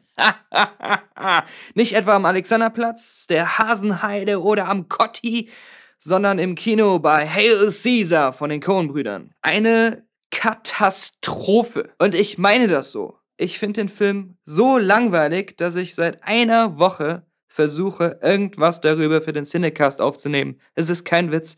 Ich habe allein heute schon vier 20-Minuten-Takes aufgenommen, die ein einziger Rant geworden sind, den ich keinen zumuten wollte. Und äh, ich hoffe, das ist jetzt der Tag, der geglückt ist. Also, wenn ihr den hören könnt gerade oder wenn Sie den hören können gerade, ich weiß nicht, wie der Cinecast einen Leser oder Zuhörer nennt, dann ähm, ist es wohl das Take geworden. Ich habe echt lange äh, dafür gebraucht. Es ist halt so, woran will ich mich hangeln? Wo, woran will ich mich festhalten, um eine Kritik aufzuziehen oder rüberzubringen, was mir nicht gefallen hat? Äh, der Film hat nichts. Er hat mich nicht abgeholt. Ich habe mich als Zuschauer ausgeschlossen gefühlt. Und es war ungefähr so, als wenn ich die Pointe nicht verstehen würde, aber gleichzeitig im Unklaren darüber gelassen werde, ob es überhaupt eine Pointe gibt. Ich hatte nicht mal die Idee davon, was mir der Film sagen will oder obwohl ich natürlich schon die minimalistische Handlung, die der Film hat, mitverfolgen konnte und obwohl ich sehr viel Hintergrundwissen über die Epoche 1950er Hollywood, 1951 spielt, glaube ich, der Film, sehr viel Hintergrund habe, das hat mir nicht geholfen, äh, einen Zugang zum Film zu finden. Ich habe ihn lustlos geguckt. Das ist, glaube ich, die, die beste Bezeichnung. Ähm, ja, 1950er, ich habe vorhin schon erwähnt, ein Fixer. Und zwar ein Fixer. Ähm, manche werden es äh, wissen, das waren oder sind fast immer noch, die gibt's ja immer noch, Leute, die sich darum kümmern, dass irgendwelche Skandälchen in Hollywood oder irgendwelche peinlichen Autounfälle oder Verbrechen oder alle möglichen Eklats, die so hinter den Kulissen oder im normalen Leben passieren, wenn das Leute sind, die beim Filmstudio arbeiten oder irgendwelche Filmstars, dass es in der Öffentlichkeit nicht scheiße aussieht. Das heißt, die ziehen ein bisschen so die Fäden im Hintergrund, äh, verdrehen Beweise, manipulieren Leute, bestechen Leute, bezahlen Lösegelder, kümmern sich einfach darum, dass das, das Filmstudio keinen großen Image-Schaden bekommt oder der Filmstar keinen großen Image-Schaden bekommt, wenn irgendwas vorfällt. Deswegen Fixer, die reparieren das dann. George Clooney spielt in, in Hail Caesar einen Schauspieler, der äh, einen ganz bekannten, einen der wichtigsten, größten Schauspieler, der äh, charismatisch ist, leider nicht so gut schauspielern kann, sich kaum seinen Text merken kann und äh, der verschwindet aber aus einer der wichtigsten Produktionen, ein, ein Sandalenfilm, der glaube ich zufällig Hail Caesar heißt. Römer, groß, episch, alles und äh, viele Schauspieler am Set, tolle Kulissen. Ähm, der wird entführt und ähm, unser lieber Fixer, der soll sich halt darum kümmern, dass der wieder zurückkommt, beziehungsweise er er setzt sich quasi selbst darauf an. Was man dazu sagen muss, diese Fixer, das sind halt nicht irgendwelche Henchmen aus dem Mafia-Gefilden, sondern das sind meistens Leute, die selber beim Filmstudio arbeiten, die einfach viele Connections haben und äh, die auch äh, quasi in der Verantwortung sind, quasi die Vorgesetzten meistens sogar der Filmstars waren und äh, deswegen auch ähm, mit den Filmstars entsprechend reden konnten, dass die denen sagen, du, du bleibst jetzt mal ein paar Wochen zu Hause oder du machst jetzt das und das und du hörst jetzt auf mich, sonst kriegst du eine Ohrfeige. In dem Grund Sinne ist das hier auch ein von Josh Brolin gespielter ähm, Studio Executive, der äh, das Ganze in die Hand nimmt, weil das dieses Hail Caesar eigentlich sein Filmprojekt auch ist, was er betreut und was er als äh, super wichtig ansieht, weil das halt auch ein teures Ding ist, ähm, dass das der nächste große Hit werden soll. Erstmal diese, diese Figur, die Josh Brolin spielt, die basiert natürlich auf seinem echten Fixer, den es mal gegeben hat. Ähm, alle anderen Figuren eigentlich auch basieren auf einer oder mehreren Hollywood-Legenden oder ähm, Schauspielern, die man halt so kennt, die, die Filme, die in Hail Caesar Film im Film mäßig dargestellt werden. Das sind auch Sachen, die, die haben alle was mit Sachen zu tun, die aus der echten Hollywood-Historie sind. Trotzdem ist das alles immer so vage und so auch irgendwie oberflächlich belassen, dass ich nie das Gefühl hatte beim Zuschauen, das versetzt mich jetzt in diese Epoche oder das sind alles so, so urwitzige Anspielungen, die, die super durchdacht sind, die originell sind, die ähm, irgendwie auch einen, einen künstlerischen Wert haben oder sowas oder halt eine Unterhaltungswerte besonders toll ist. Ich hatte das Gefühl, das ist alles so eine ziemlich plakativ platte, hohle Parodie, die ich jetzt auch nicht wirklich als eine gute Persiflage äh, ähm, empfinden konnte. Und, und da kommt auch, glaube ich, die große Langeweile für mich her. Und äh, nochmal, ich, ich weiß viel über die Sachen, die dort gezeigt werden. Es ist nicht so, dass ich die Anspielungen einfach nicht verstehe. Also zumindest die, was diese, dieses ähm, historische Hollywood angeht. Es gibt nämlich unter anderem den sehr tollen Podcast You Must Remember This, der auch in vielen anderen Filmkritiken bestimmt erwähnt wird. Ähm, den habe ich vor ein paar Monaten mal komplett durchgehört, sehr interessant. Der beleuchtet die ersten 100 Jahre von Hollywood mit toll recherchierten Stücken über einzelne Schauspieler, über einzelne Skandale, über bestimmte Teilepochen, ähm, über Filmstudio-Chefs, über Filmstudios. Es gibt so viele tolle einzelne Ausgaben, die sich auf diese Sachen fokussieren. Und äh, das meiste davon, wenn nicht alles, was halt in Hell Caesar ähm, aufgegriffen wurde und verarbeitet und vermatscht wurde, das ähm, ist halt in diesem Must Remember This Podcast mit allen Hintergründen ähm, sehr gut schon zu hören gewesen. Äh, deswegen, und da habe ich halt auch vieles wiedererkannt. Und bei all diesen Sachen, die ich wiedererkannt habe, dachte ich, naja, das ist aber jetzt wirklich so an der Oberfläche und, und so wirklich so der offensichtlichste Witz vielleicht oder die offensichtlichste Parodie ist daraus gemacht worden. Und das habe ich auch schon so oft lustiger irgendwie gesehen. Ich kann da nicht drüber lachen. Man muss irgendwie dabei gewesen sein am Set, um das lustig zu finden. Ja, weil die da so einen Spaß hatten. Weil es irgendwie lustig war, im Matrosenanzug eine Musical-Nummer zu performen. Haha, hihi. Der tolle Witz in einer Szene ist, dass sich eine Filmvorführerin mit der Krawatte im Projektor verheddert. Ja, sehr lustig. Ich habe auch sehr gelacht. Also ich, für mich reicht es nicht, wenn Channing Tatum Matrosenanzug anzieht und dann eine tolle Matrosen-Tanz-Performance macht, wo er ab und zu mal lustig guckt und das sieht rollig aus. Ja, schon. Aber das ist, da habe ich schon in einem Pepsi-Werbespot mal besser gesehen. Das habe ich schon so oft gesehen. Das ist jetzt kein toller Twist. Also wenn das jetzt ein Bestandteil von einem an sich richtig lustigen, guten, äh, tiefgehenden Film wäre, dann wäre das toll natürlich gewesen. Wenn das jetzt ein Teil von einem Martin Scorsese-Film wäre, da, da würde ich mir denken, da würde wäre das, äh, da wäre das einfach nur ein Teil des ganzen Gefüges. Aber hier ist das halt einfach die ganze Szene und mehr ist da nicht dahinter. Es ist halt einfach nur ja, wir zeigen euch jetzt mal, wie so, so eine ähm, äh, Tanzszene in Hollywood damals war. Das, das waren damals die Filme, die waren halt so ein bisschen blöd und, und albern. Ja, aber eine ne Parodie, eine gute Parodie, die macht ja eigentlich einfach eins zu eins das, wie es früher war, weil dann kann ich mir auch den alten Film angucken. Sondern da kommt ja, eigentlich muss da ja noch eine Ebene rein, da muss ja noch was mehr gemacht werden, da muss ja noch was, was herausgestellt oder herausgearbeitet werden oder halt, wie gesagt, eine originelle Aufarbeitung davon. Und vor allem ein, ein guter Film sollte dann doch auch irgendwie entweder eine visuell so verrückte Ebene haben, dass mich das alleine so in den Bann zieht, oder es sollte einen Plot haben, der mich bei der Stange hält, dem ich gerne folge, wo ich gern wissen will, was passiert als nächstes, was, was passiert als nächstes Verrücktes, da, wo Situationskomik entsteht. Und all das fehlt Hail Caesar komplett. Also es ist wirklich nur Klamauk, es ist wirklich nur albern. Ein Schauspieler, der den Namen von einem Regisseur nicht richtig aussprechen kann. dann hast du da eine minutenlange Szene, wo sie sich immer wieder sagen, nein, mein Name ist, ach, ihr Name ist, nein, mein Name ist, ach, ihr Name ist. Und das, was ich gerade gemacht habe, das war lustiger und origineller als die tatsächliche Umsetzung im Film, wo sie es alles aussprechen und wo es einfach nur, man sitzt da und denkt sich, es ist beim ersten Mal nicht lustig gewesen, es ist beim zehnten Mal nicht lustig. Sind das wirklich die Coen-Brüder? Ich habe die anders eingeschätzt. Also ich habe immer gedacht, die wüssten, was lustig ist. Was habe ich bei Burn After Reading gelacht? Was habe ich bei Fargo gelacht? Äh, was gibt's da für genial absurde Momente? Die Coens haben schon so oft ein Händchen dafür bewiesen, wie man Humor, interessante Figuren, aber auch einen packenden Plot in allen möglichen verschiedenen Arten von Filmgenres miteinander verbindet. Okay, andererseits ist es grundsätzlich ja schon verdächtig, wenn, wenn Künstlern immer alles gelingt. Jetzt haben sie hier meinen Nerv wirklich null getroffen und vorher eigentlich immer Immer zumindest so ein bisschen. Und ich, ich liebe so viele Filme von den Coen-Brüdern. Oh Brother, Where Art Thou habe ich total immer noch vergötter ich den. Ich habe den mal eine Woche lang jeden Tag geguckt. Ähm, so aufgesogen. Da steckt ja auch so viel drin. Man entdeckt immer was Neues. Da sind so viele Feinheiten. Da, da haben sie sich so viel Gedanken gemacht, diese ganze Odyssee in diese Südstaaten-Geschichte, äh, so das alles so reinzuweben. Äh, so viele ähm, unterschiedliche Figuren, die auch alle was, was darstellen und wo man Motivationen, Charaktermotivationen hat und so. Ja gut, jetzt ist es passiert, jetzt habe ich halt da mal einen Film wirklich überhaupt nicht geschluckt, der hat mich gar nicht irgendwie in seinen Bann gezogen. Aber es ist in Ordnung. Ich finde es immer besser, wenn, wenn Filmemacher viele unterschiedliche Sachen probieren, Risiken eingehen und auch mal einen Vollflop machen. Das ist ja einfach nur normal. Also das zeigt mir ja nur, dass es wirklich Künstler sind und deswegen, das lasse ich mal so stehen. Ich freue mich jetzt auf den nächsten Film. Es gibt natürlich jetzt Leute, die sagen, ja, und die gab es ja schon, bevor sie den Film gesehen hatten, dass sie das gesagt haben. Um Hell Caesar zu mögen, muss man Fan der Komödien der Coen-Brüder sein. Äh, sorry, also die Aussage liebe ich ja immer am meisten, weil meiner Meinung nach, also meinem Verständnis nach, ist jeder Coen-Brüder-Film im Kern eine Komödie.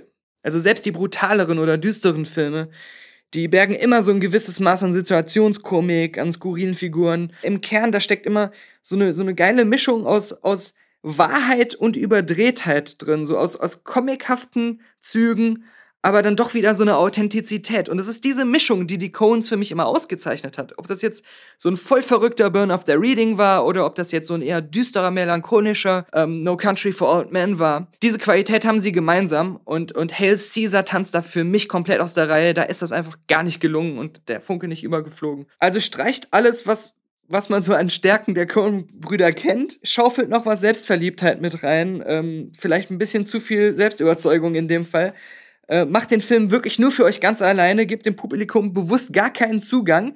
Herzlichen Glückwunsch, ihr habt Hail Caesar gedreht. Eine wirklich missglückte Mischung aus Wes Anderson und Mel Brooks für Arme. Also so kann man es, denke ich mal, am besten zusammenfassen. Stichwort Mel Brooks, The Producers, Springtime für Hitler, ähm, die Musical-Produzentenwelt-Parodie, die ist sowas, dass Hell Caesar, glaube ich, für das 1950er Hollywood sein wollte. All das, was, was The Producers oder auch Springtime für Hitler, das sind ja zwei Filme. Das eine ist ja der ursprüngliche Film, dann gab es ein Broadway-Musical und dann nochmal eine Verfilmung des Musicals. Ich finde die alle drei spitze und alles, was die an Qualität mitbringen, hat Hell Caesar eben nicht äh, für Witz und Entertainment Value, ähm, auch wenn das halt jetzt nicht um Film, sondern um Musicals geht. Guckt euch lieber The Producers nochmal an oder, oder Springtime for Hitler.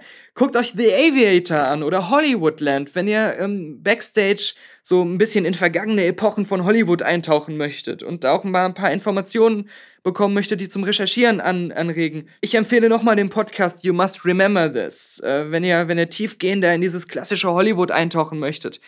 Äh, das sind alles so Sachen, die ich mir von Hail Caesar so ein bisschen zumindest als Teilaspekt mehr gewünscht hätte. Also ich, mir war ja bewusst, dass das auch wirklich eine etwas beklopptere Komödie werden sollte und etwas, was, was auch, ja, den, nicht den, den Zeitgeist der tatsächlichen Epoche, sondern den Zeitgeist der damaligen Filme widerspiegelt. Und die waren ja auch zu großen Teilen, wenn man mal von den absoluten Klassikern absieht, war das ja auch unheimlich viel Schrott und unheimlich viele Fließbandarbeit und Sachen, die so ein bisschen, also so richtig hohl waren einfach. Aber für mich bedeutet halt Parodie und, und ähm, Persiflage nicht, dass man das einfach eins zu eins darstellt, sondern dass da mehr Ebenen drinstecken und dass da einfach ähm, die, der, der Witz und die Satire herausgearbeitet sind als ein eigener Witz, der auf Basis von dem anderen funktioniert und nicht der Witz ist, dass wir das alles nochmal so darstellen. Also das und da ist Hail Caesar für mich in die falsche Richtung gelaufen. Ich rate wirklich jetzt mal ganz ausdrücklich von Hail Caesar ab. Also dieses Fest an verschwenderischer, unorigineller, unfokussierter Langeweile, die das für mich war, äh, würde ich nicht nochmal gerne im Kino durchsitzen wollen. Ich bin immer noch verwirrt darüber, dass äh, die Cones überhaupt, äh, also was die überhaupt machen wollten, was ihre Intention war, wo sie sich vielleicht verrannt haben, kann man ja dann feststellen, wenn man wüsste, was, was ursprünglich mal ihr Ziel damit war. Und ob die das ganze alberne Zeug tatsächlich selber so lustig finden, was ich mir echt gar nicht vorstellen kann. Das, ist, das muss am Set einfach anders gewirkt haben, als es dann nachher war. Und dann haben sie sich gesagt, na gut, äh, das ganze neu drehen können wir nicht. Lass uns das Beste daraus machen. Es wäre mal echt geil, wenn wir nach ein, paar, äh, nach ein paar Jahren sich irgendwie im Audiokommentar dann sagen würden, wie es wirklich war und dann sagen würden, ja, wir fanden ihn selbst nicht so gut, das ist schief gelaufen, was sollen wir machen? Das Geld war weg. Wir müssen ja dann irgendwas ins Kino bringen. Ich weiß, es gibt so viele da draußen, die äh, Kritiker, die, die sehr euphorisch diesen Film loben. Aber jetzt gibt es auch mindestens diese eine äh, Kritik, die ganz ausdrücklich sagt, echt, ey, guckt ihn euch nicht an. Ihr guckt ihn euch wahrscheinlich eh an, aber der reine Wein ist jetzt eingeschenkt. Ihr könnt euch nicht beschweren, dass es niemanden gegeben hätte, der euch gewarnt hat. Das will ich damit sagen. Äh, Prost, ja, reiner Wein, runter damit. Ich habe keine Ahnung, wie, wie der Cinecast äh, das hier normal handhabt mit den Rezensionen. Ich höre den ja privat nicht. Ich habe auch mit niemandem einen Vertrag unterschrieben. Also wenn ich das jetzt irgendwie zu wenig ist oder, oder zu kurz oder ich habe eine Scheißmeinung, dann freut euch schon mal auf meinen nächsten Beitrag im Cinecast. Der ist nämlich schon gebucht und bezahlt. Yippie! So. Da sind wir wieder. Da sind wir wieder. Ja, so richtig begeistert äh, China nicht, ne? Nee, Coen-Brüder. vorsichtig auszudrücken. Nee, Coen-Brüder äh, ist nicht immer ein Erfolgsgarant, gerade mit Clooney. Hätte man mehr erhofft, ne? Ja. Ähm, er ist auch, auch da, ich habe mich natürlich schlau gemacht, weil wir wissen ja, Daniel ist generell ein Filmhasser. ähm, nee, aber auch woanders kam der jetzt nicht super gut weg. Also gerade der Trailer hat mich echt extrem angesprochen, weil die Idee und so mit dem entführten Schauspieler und so, ja. das Sandalenfilm und ja, also es hat mich schon eigentlich interessiert, aber ich werde mir jetzt wohl dann doch lieber erst im Nachhinein anschauen. Ähm, ja, ich glaube, Kino also wohl nicht mehr. Erstmal die, äh, der Drive ist so ein bisschen ähm, raus. Ja. So, auch für mich. Mal gucken. Ja. Und da hilft auch ein Clooney nichts. Leider nein, scheinbar nein, nee. Wir werden sehen, wir werden sehen. Gut. Ja.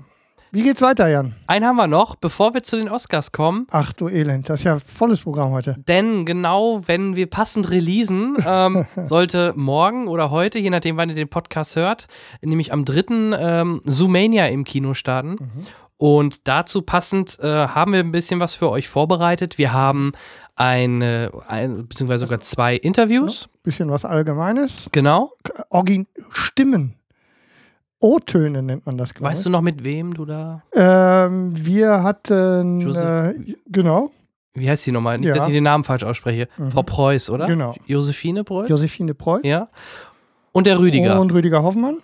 Hallo, Und dazu gibt es äh, Originaltöne und dann natürlich äh, auch da ähm, haben wir den Kollegen Pog gezwungen, sich ein bisschen, äh, Ja, ja, so, ja, okay. gezwungen. Gez wir haben ihn gebeten, doch auch noch einen zweiten Bericht für uns Er hatte äh, die Ehre. vorzubereiten. Dafür schon mal vielen Dank, Daniel. Und äh, da hören wir jetzt mal rein.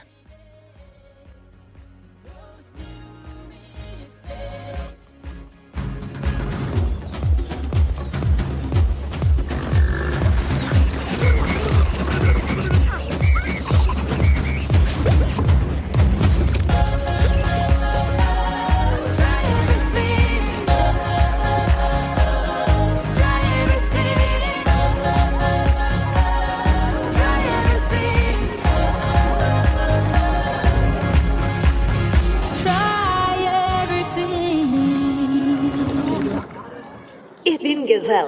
Willkommen in Sumenia. Liebe Josephine Preuß, worum geht's in Sumenia?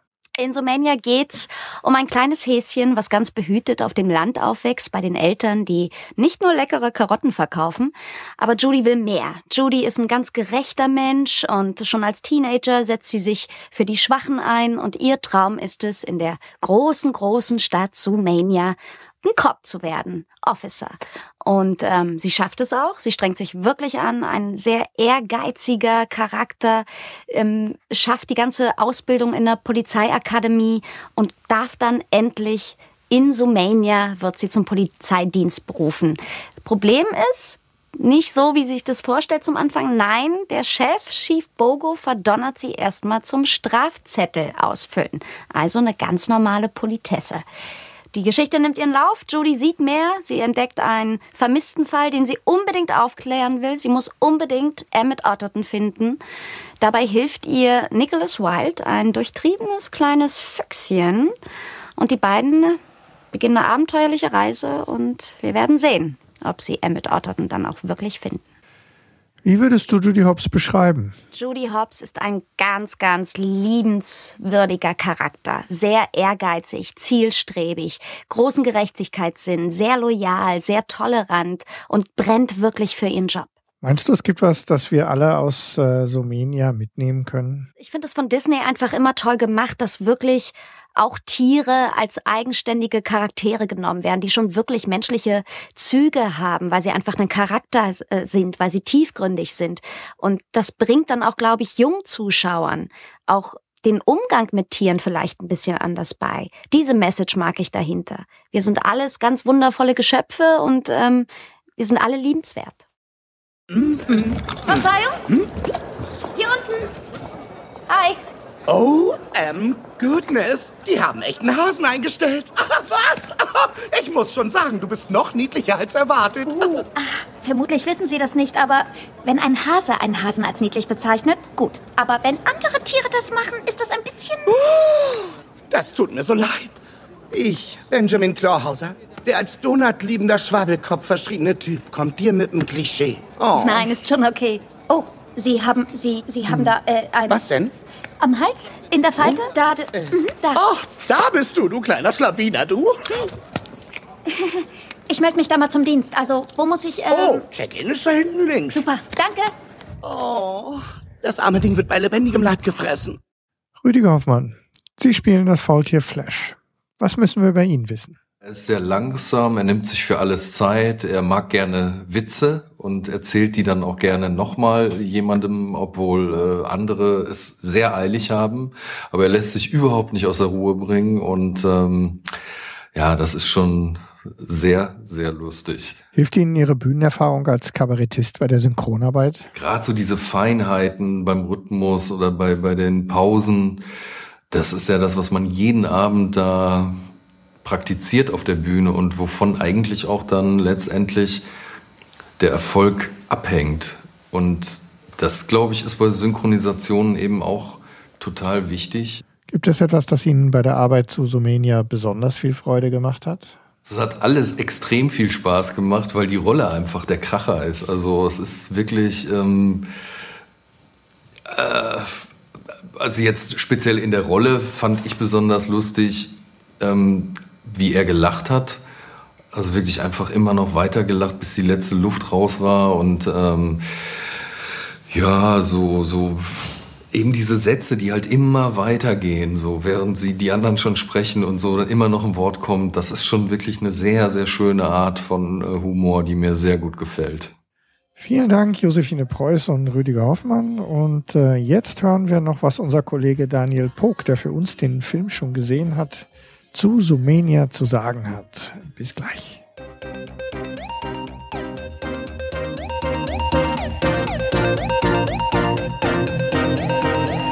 Daniel Pog hier mal wieder für den Cinecast im Einsatz. Dieses Mal fast live aus Zoomania. Zoomania, der Film der Disney Animation Studios, die ähm, nicht Pixar sind. Die anderen.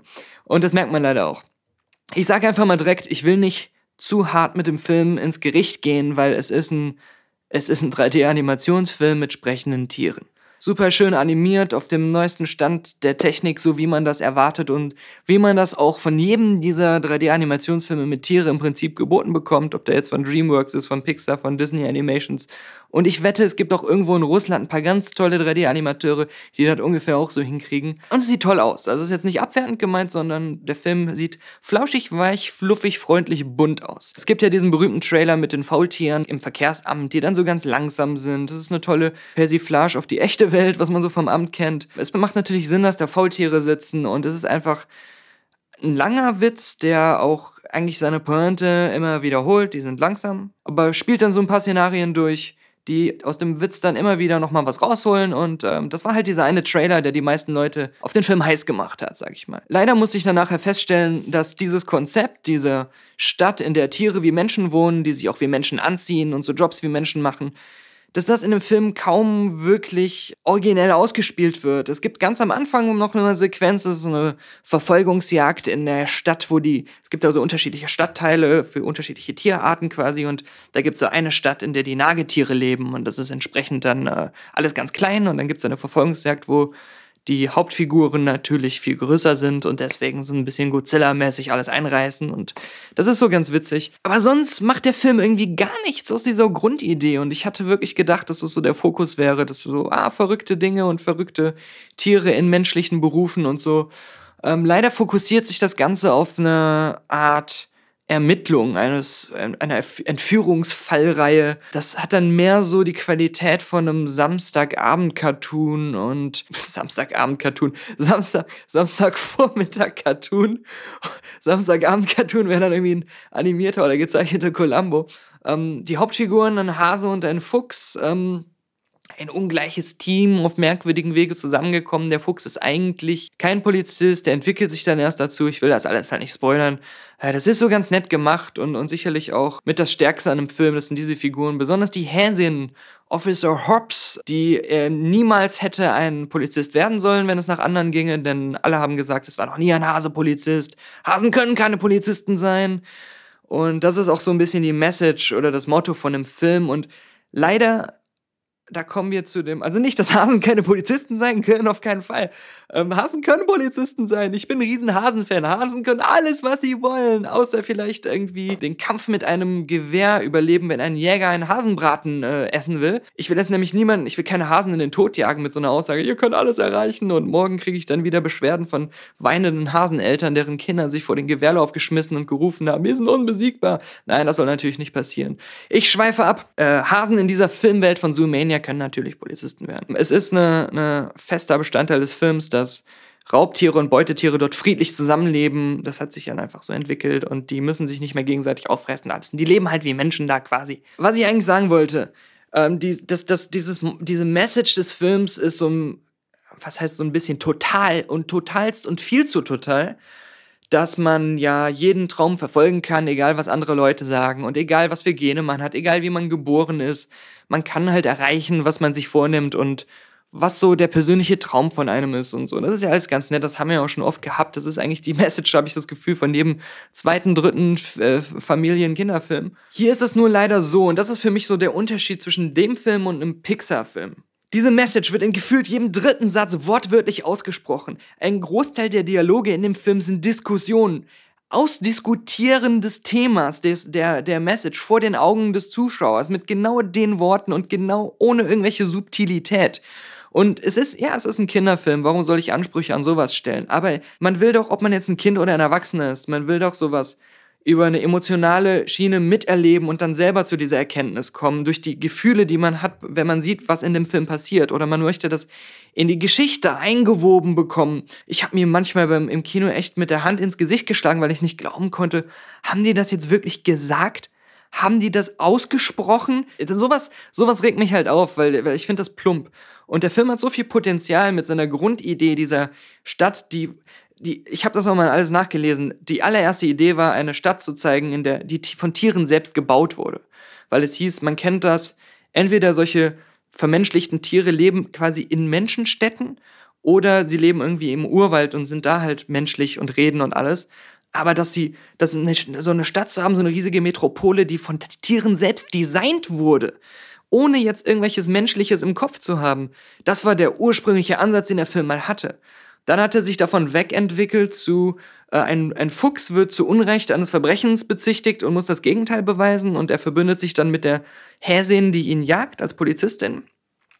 Und das Skript wurde dann auch nochmal geändert zu diesem Fokus auf der Häsin und ihrem Problem, dass alle sagen, sie darf keine Polizistin sein und so weiter und sie will es aber doch und schafft es dann doch. Mein Hauptproblem in diesem Film ist wirklich dieser Fokus auf dieser eher langweiligen und plumpen Geschichte. Es nimmt an den zu erwartenden Stellen, die zu erwartenden Wendepunkte, aber wird dann wirklich überaus düster eine Zeit lang und hat dann auch gar keinen Spaß mehr gemacht, der Film. Und ich habe mir echt erhofft, dass es ein Film ist, der Spaß macht, der alles auf die Karte setzt, diese vielen lustigen Momente wie eben diese Faultiere und, und solche kreativen Parodien der menschlichen Welt in Form von, von Tieren, dass es irgendwie auf eine tolle Spitze getrieben wird. Äh, stattdessen kriegen wir ähm, etwas schleppenden, unspektakulären Kriminalfall, Depri-Twist, der eine merkwürdige Gentechnik, äh, was heißt Gentechnik, äh, Gen, Gendebatte, Rassismus, Gendebatte geht. Und dann geht's natürlich doch, kommt's dann zum Happy End und dann singen und tanzen wieder alle, wie das meistens bei diesen Animationsfilmen ist. Und ich, und äh, klar, es ist, es ist nicht schlecht. Es ist irgendwo, es hat immer wieder unterhaltsame Momente. Die Häsin ist super niedlich. Aber ich muss noch bei den negativen Sachen bleiben. Eins, was mir ganz gegen den Strich ging, ist die Polizistin, die ganz rechtschaffen ist. Ihre große Stärke ist eigentlich die ganze Zeit ihre totale gesetzestreue Rechtschaffenheit, dass sie die Klassenbeste auf der Polizeiakademie war. So eine Figur so lernen wir sie kennen. Verbindet sich im Laufe der Geschichte, vielleicht klitzekleine Spoiler, aber kein großer, weil ich es nicht ganz verrate, mit einer anderen Figur, die ganz offensichtlich ein Massenmörder ist. Ganz ohne es zu verschleiern, und es, die Hauptfigur weiß es auch, diese andere Figur hat in ihrem Wohnzimmer eine Luke, wo sie Leute exekutiert, und zwar, wie wir erfahren, quasi täglich. Das kann man doch nicht unter den Teppich kehren, das kann man doch nicht einfach so der Film ist nicht albern genug, damit man das durchgehen lassen kann. Er schwingt die ganze Zeit zu sehr seine eigene Moralkeule, was seine Message angeht und nimmt auch viele ähm, Sachen, was, was Rechtschaffenheit und, und Ehrlichkeit und, und Eifrigkeit angeht, so ernst. Und in dem Moment lässt er das alles komplett einfach, einfach fallen. Der ganze Film ist out of character in dem Moment. Und dann muss ich noch eine Sache erwähnen, ja. Es ist auch wieder was Negatives, was eigentlich lustig ist, aber dann auch wieder so nur so halblustig. Es gibt einen Nudistenclub. In dem muss unsere Hauptfigur rein während ihrer Ermittlungsarbeiten. Und in diesem Nudistenclub machen die Tiere dort, wo halt natürlich der Witz ist, dass Tiere in der Natur normalerweise nack sowieso nackt sind. In dem Film tragen sie normalerweise Kleidung wie wir Menschen und da sind sie dann halt wieder nackt. Und sie machen dort Yoga-Übungen, die extrem in die Erotik-Ecke gehen. Also immer wieder mit untere Körpermitte in die Kamera wackeln und Beine spreizen und Arsch raus und so weiter. Dann haben sie natürlich, weil das ein Film für die ganze Familie ist, alle Geschlechtsmerkmale entfernt, sogar die rektalen Ausgangslöcher der Tiere entfernt. Das ist alles nur glatt und flach und sie haben keinen richtigen Hintern, sie haben kein richtiges Poloch, sie haben keine Genitalien. Andere Leute werden sagen, ja, das ist doch, ist doch egal, aber, aber mich regt sowas auf. Es hätten, wir hätten so viele originelle Sachen machen können in dieser Stadt, wo Orte, wo, wo witzige Sachen passieren, wo, wo ermittelt werden muss. Warum müssen sie dann wieder ins Extreme gehen, einen Nudistenclub zu machen und dann aber nichts Halbes und nichts Ganzes, ja? Wenn man sagt, das ist, das ist, wir müssen das irgendwie ähm, runterschrauben, damit es für Kinder nicht so krass ist und entfernen dann alles, was an dieser Szene eigentlich das Reizvolle und das, das Lustige gewesen wäre. Und so hat man was ultra verklemmtes, was diesem ganzen Nudisten-Setting ja überhaupt nicht mehr gerecht wird und was diesem ganzen Nudisten-Setting, wie gesagt, den ganzen Reiz nimmt.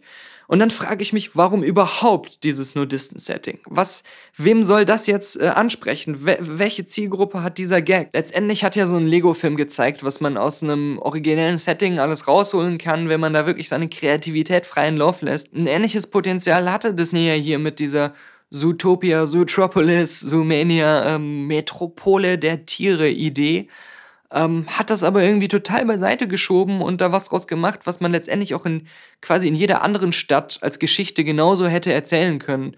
Das ähm, ist mir auch eigentlich jetzt erst beim Reden richtig klar geworden, dass die, dieses, diese verrückte Stadt, die Idee, eigentlich so wenig eine Rolle spielt, das, äh, das hätte auch Chicago oder New York oder sonst was irgendwo sein können oder Hürth oder Köln und die Geschichte hätte genauso stattfinden können, solange da Tiere durch die Gegend laufen, die die Kleidung anhaben. Okay, am Ende, ähm, wie gesagt, das ist, ist ähm, nett animiert, charmant synchronisiert. Eine Familie mit Kindern hat da nette Nachmittagsunterhaltung zum Vergessen und nicht mehr lange drüber reden. Für mich hätte jetzt echt, ähm, wenn ich es mir selber mich mir so beim Reden höre, habe ich auch gar nicht mehr so viel Lust, den, den hätte ich gar keine Lust hinzugucken, selbst wenn ich Kinder hätte. Das habe ich jetzt irgendwie versaut, ne? Weiß ich nicht. So, lass uns mal so sein. Mir persönlich ist der Film, ist der Film egal. Ähm, seid, ja, guckt, guckt doch, wenn ihr wollt. Ich meine, ich entwickle mich ja hier schon in Folge 2 irgendwie zum der Kino-Hater oder so. Ähm, er kann, er kann er nichts Freude finden. Ich hoffe, der, der nächste Film wird endlich, endlich was, was auch mir gefällt. Vielleicht bin ich doch ein bisschen wählerisch, aber ich hab's ja, ich hab's ja dargelegt, also Cinecast. Äh, ich bin euch ja eh vertraglich nicht verpflichtet. Ihr, äh, ihr könnt ja ruhig ähm, euch dann selber angucken, euch selbst ein Bild machen. Ich hab's ja dargelegt, woran es liegt. Es kann jetzt keiner sagen, dass ich jetzt einfach nur hate oder dass ich jetzt solche Filme per se nicht mögen würde. Äh, es ist alles gesagt. Die Karten liegen auf dem Tisch und wenn mir demnächst wieder jemand ein Flugticket äh, unter der Tür durchschiebt, äh, damit ich ähm, wieder irgendwo ins weite, fern entfernte Ausland fliegen kann, um mir einen Film anzugucken, dann weiß ich, dass ich immer noch im Wünsch bin. Ja, kam er doch wieder ein bisschen besser weg, ne? Diesmal der Film, oder? Ja, gut, ein Kinderanimationsfilm, dass dich nicht Daniel vom Hocker haut, äh, das war mir schon klar eigentlich, ne?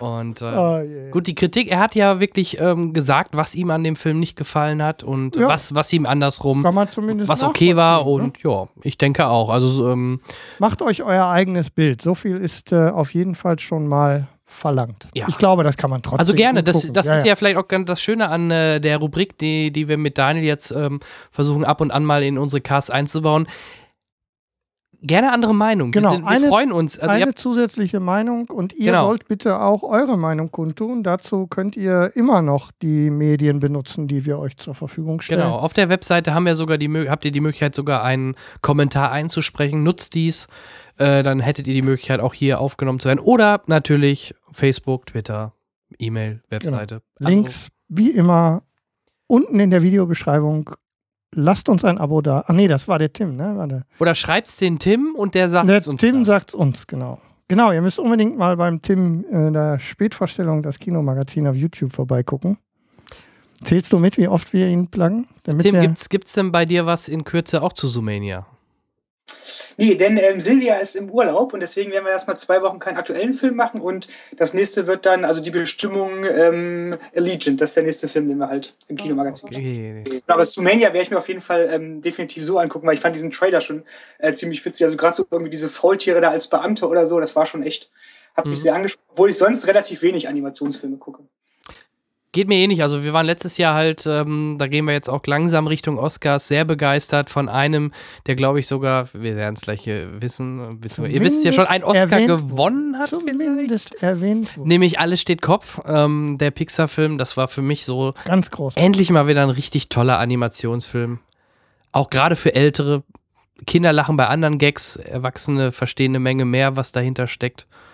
Ähm, Gehe ich von aus, hast du auch gesehen. Und warst Genau. wahrscheinlich auch nicht ganz abgeneigt. Nee, also genau, also ich gucke ja, wie gesagt, ähm, relativ wenig, aber der hat mich auch total umgehauen und war auch von vornherein irgendwann Oscar-Favorit. Und ich fand es halt eben auch, also so irre witzig, wie halt ähm, diese ganzen Emotionen, die hatten ja so eine einzelne Figur halt und wie die dann quasi, also die verschiedenen Emotionen so miteinander eben äh, umgegangen sind. Und da gab es schon echt, also ziemlich, ziemlich coole Sachen. Mhm. Ja, ganz großartig. Ähm, auch alle die, die jetzt mit und ohne Oscar ähm, alles steht Kopf noch nicht gesehen haben, das ist auf jeden Fall Pflicht. Super. Sehr schön. Ja, So, ich glaube, Ladies ähm, and Gentlemen, wird ernst. the Oscar goes to. Cinecast. Richtig. Und äh, wir sprechen drüber. Ähm, ich würde vorschlagen oder ich würde gern von euch erstmal wissen, äh, bevor wir zu den Kategorien kommen, wie euch A die Show gefallen hat und wie euch der Host gefallen hat in Persona von Chris Rock mit einem schönen weißen Anzug. Ja, also der, das Revers war schön geschnitten, also der Anzug war toll, die Anspielungen waren toll. Ähm, ich muss zugeben, deswegen mache ich es relativ kurz. Ich habe von der Show, genau wie im letzten Jahr, alleine aus Zeitgründen und so, nur Ausschnitte gesehen.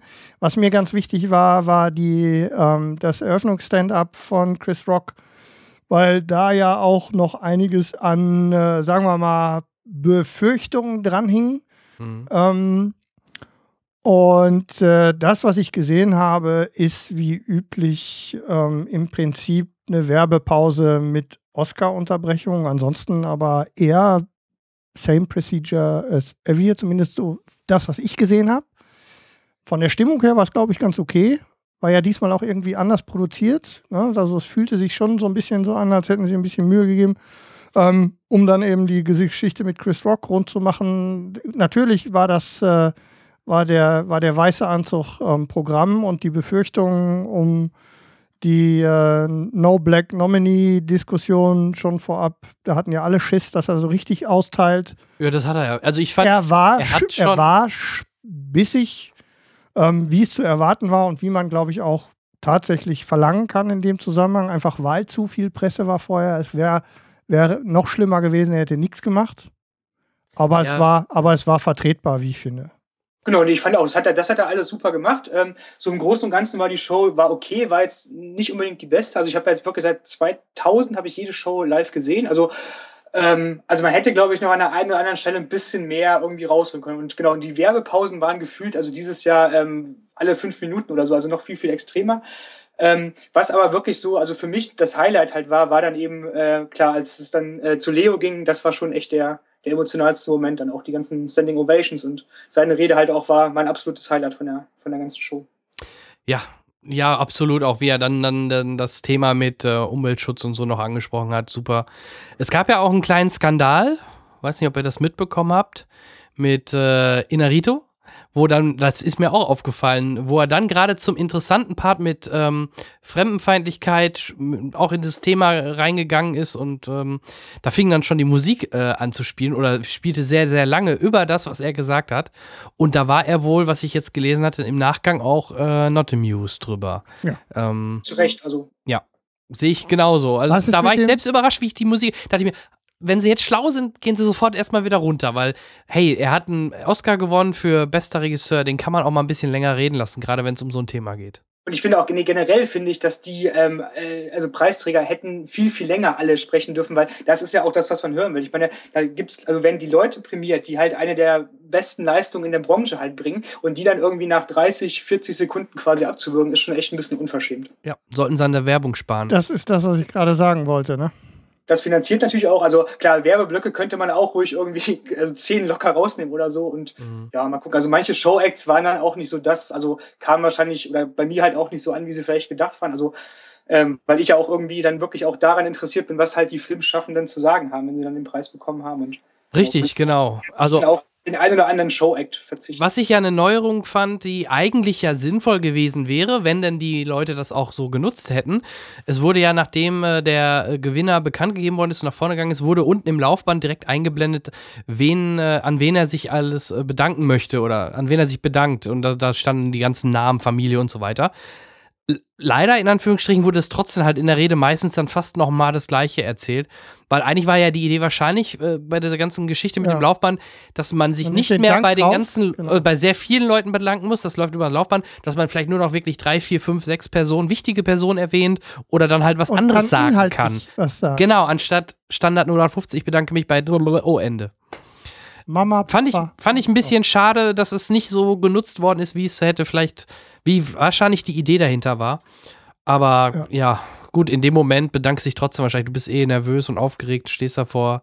Und war der Millionen Stinkefinger Publikum. Absicht oder nicht? Nein, also glaube ich nicht. Glaubt ihr, dass das Ich eine glaub's Absicht auch war? nicht. Der hat das einfach nur du so hältst das gehalten Ding fest, und du hältst äh, das Ding so fest und natürlich stürzen sich alle drauf. ja, Bei irgendwas muss man doch da DiCaprio, sehen. Ja, ja. So. das Nee, wird er jetzt nicht mehr machen.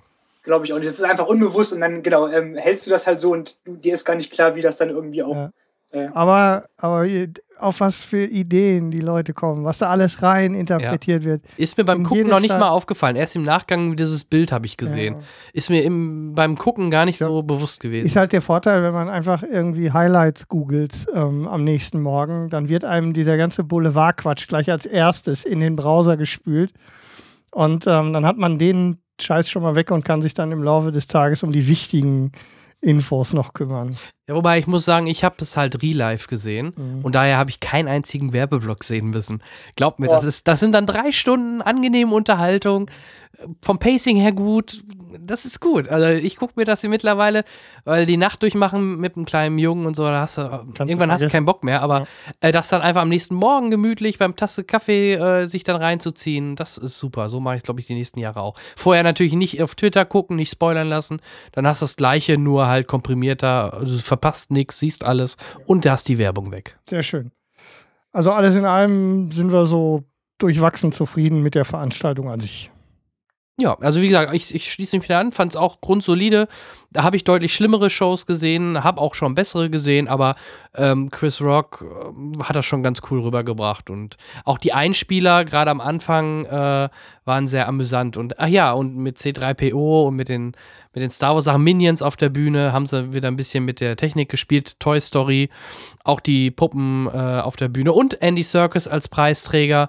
Äh, fand ich auch mal ganz nett, wobei ich finde ja immer noch, dass der irgendwie, wenn er nie einkriegt, dann wird er doch irgendwann mal so ein, so ein Ehrending bekommen für die Arbeit, die er leistet in der Industrie. Also, ähm, das hat er Vermutlich. absolut verdient. Der Mann ist einfach eine Ikone und einzigartig. Immer wenn es um irgendwelche animierten Figuren geht, die richtig gut sein müssen, macht es der Circus zu 99 Prozent. Da, hat- ich habe noch keinen anderen irgendwie groß mitbekommen, der Er so. hat sich aber auch inzwischen Zeit da eine, eine Stellung erspielt, auch mit seiner Produktionsfirma. Ja. Da, das ist, ähm, wir müssen halt hin. Planet der Affen. Ja. Macht, er macht Hobbit. die alle. Ja, ja. Alle. Aber er macht's gut. Er macht's wirklich gut. Und ähm, dafür ist er, das muss man ihm leider auch äh, sagen, dafür ist er meistens, wenn er so spielt, nicht mehr ganz so stark. Weiß nicht, woran es liegt. Ich kann es nicht Vielleicht erklären. wollen wir das aber auch sehen, oder? ja, möglich, ja. Ich weiß es nicht. Gut, Gut. Ähm, kommen wir zu den einzelnen Kategorien. Ich gehe jetzt einfach hier mal ähm, meine Liste rückwärts, würde ich sagen, durch. Und ähm, Da werden Oder? einige sein. Ja, du, du, gib mal, ja, wir fangen ja nicht vor. bei den Top-Kategorien. vor. wir machen das natürlich ein bisschen nach der Spannung. Werf, werf doch Kategorien. Vielleicht gibt es ja auch jemanden, der jetzt hört und noch nicht weiß, wie es ausgegangen ist. Dann fangen wir mit den, wie in der Sendung, mit den unwichtigen Kategorien an. Mit den, nein, ich nehme alles zurück und sage die weniger spektakulären Kategorien. Genau, ist jetzt glaube ich nicht so wie in der Show, aber wir fangen mal an mit bester Dokumentar-Kurzfilm. Ähm, da ist anzumerken, da äh, äh, hat das Ganze hat Louis C.K. gemacht, der auch, ich weiß leider nicht mehr was, aber er, hat auch ein, zwei äh, lustige Spitzen äh, auf der Bühne gebracht. Ich kann leider die nicht mehr wiederholen, aber der hat das sehr cool gemacht und hat sich auch ein bisschen was getraut. Das fand ich sehr sympathisch. Ähm, ich Ist das sag nicht immer so, wenn er irgendwo sein Gesicht in die Kamera hält? Wenn er den ja, Mund aber bei den Oscars auf jeden musst Fall. du, bei den Oscars musst du ja auch erstmal die Eier dafür haben. Ja, Ne? aber bei Louis C.K., der gibt es doch immer was auf die Augen, wenn der den Mund aufmacht. Ähm, ich mach's da kurz. Nominiert waren Last Day of Freedom, äh, Claude Lanzmann, Spectres of the Soir, Show, Beyond the Lines, Body Team 12, A Girl in the River, The Price of Forgiveness. Und ich frage jetzt einfach mal vorsichtig in die Runde. Habt ihr, ein, habt ihr einen dieser Dokumentar-Kurzfilme gesehen? Alle. Weil es sind ja Kurzfilme, kann man ja mal schnell gucken. Ich. Ich habe wirklich also kein Nicht einen. Gesehen. Also das sind auch so die Kategorien, also wenn ich tippe ja auch wirklich jedes Jahr so äh, irgendwie die ganzen äh, Kategorien, aber ich lasse halt immer irgendwie Kurzfilm, Dokumentarfilm, Dokumentar, Kurzfilm, Mhm. animierter Kurzfilm und ausländischer Film weg, weil die hat man, sage ich mal, so als normaler Kinozuschauer nie gesehen und ich würde sie mir auch dann jetzt vielleicht auch nicht unbedingt angucken, um halt einschätzen zu können, wer gewinnt oder so. Ja, ist bei mir eh nicht, ist Oft einfach ist nicht ja, meins. Oft nicht ist für meins. uns ja auch einfach der Zugriff nicht Ja. so einfach. Ne? Also hier in der Provinz zu erwarten, ähm, selbst im anspruchsvollsten hier, was weiß ich, im, im äh, Kunst, wir, die finden da einfach nicht statt. Und äh, ja, wir sind jetzt nicht äh, journalistisch genug, um jetzt jedem, jeder Kategorie dann auch noch irgendwie hinterher zu reisen. Wir kriegen ja die Pressevorstellung schon nicht hin, dann kriegst du das, dann wird einfach schwierig. Ja, deswegen würde ich auch sagen, da verlieren wir nicht viele Worte, weil wir da einfach äh, nicht viel zu sagen können. Gehen wir weiter zu bester Dokumentarfilm, äh, präsentiert von Daisy Ridley und Dev Patel. Auch da lese ich mal vor. Das ist einmal Car Cartelland. Achso, wir haben gesagt, äh, wir, du hast nicht gesagt, wer ihn bekommen hat, ne? Hm? Doch, habe ich. Ja? A Girl in the, also den ich zuletzt genannt habe, hat auch Okay. gewonnen. Ah, du nennst immer den, der ihn bekommen hat zuletzt. Nee, ich mach's spannend. Mal so, Achso, okay. A Girl in the River, The Price of Forgiveness hat gewonnen. Ich will nur, ich will nur sicher gehen, damit ich, damit ich deine Regeln auch hier aufnehme. Hast du recht. Ja. Bester Dokumentarfilm, wie gesagt, Amy, Cartelland, The Look of Silence, What Happened, Miss Simon und Winter on Fire, Ukraine Fight for Freedom. Da sieht man schon so ein bisschen auch die, The die, The äh, die, die thematischen Richtungen. Ne? Ukraine, klar. Gut, What Happened, Miss äh, Simon sagt mir jetzt leider gar nichts. The Look of Silence, Joshua Oppenheimer. Wobei Dokumentarfilm wieder so eine Kategorie ist, wo man mit, Mhm. hat man keinen Zugriff drauf, wenn man nur die halbe Ausrede hat, weil gerade Dokumentarfilme Eben. sollte man eigentlich auch ein bisschen mehr darauf konzentrieren, auch gerade wir. Also, Ist nur die Frage, ob diese Filme jetzt schon überhaupt, also Kino, vergiss es, nicht. aber äh, ob man jetzt die Filme überhaupt schon irgendwie auf DVD, Blu-ray oder was auch immer ich sage bekommt. ja ne? nicht, dass der Mhm. Zugriff leichter ist, sondern das ist eine Kategorie, wo man eigentlich ein bisschen mehr ähm, zumindest hinterher sein könnte. Und gerade Amy wäre jetzt ein Film, der ja auch gewonnen hat, den man vielleicht sogar schon gesehen hat, so wie Tim.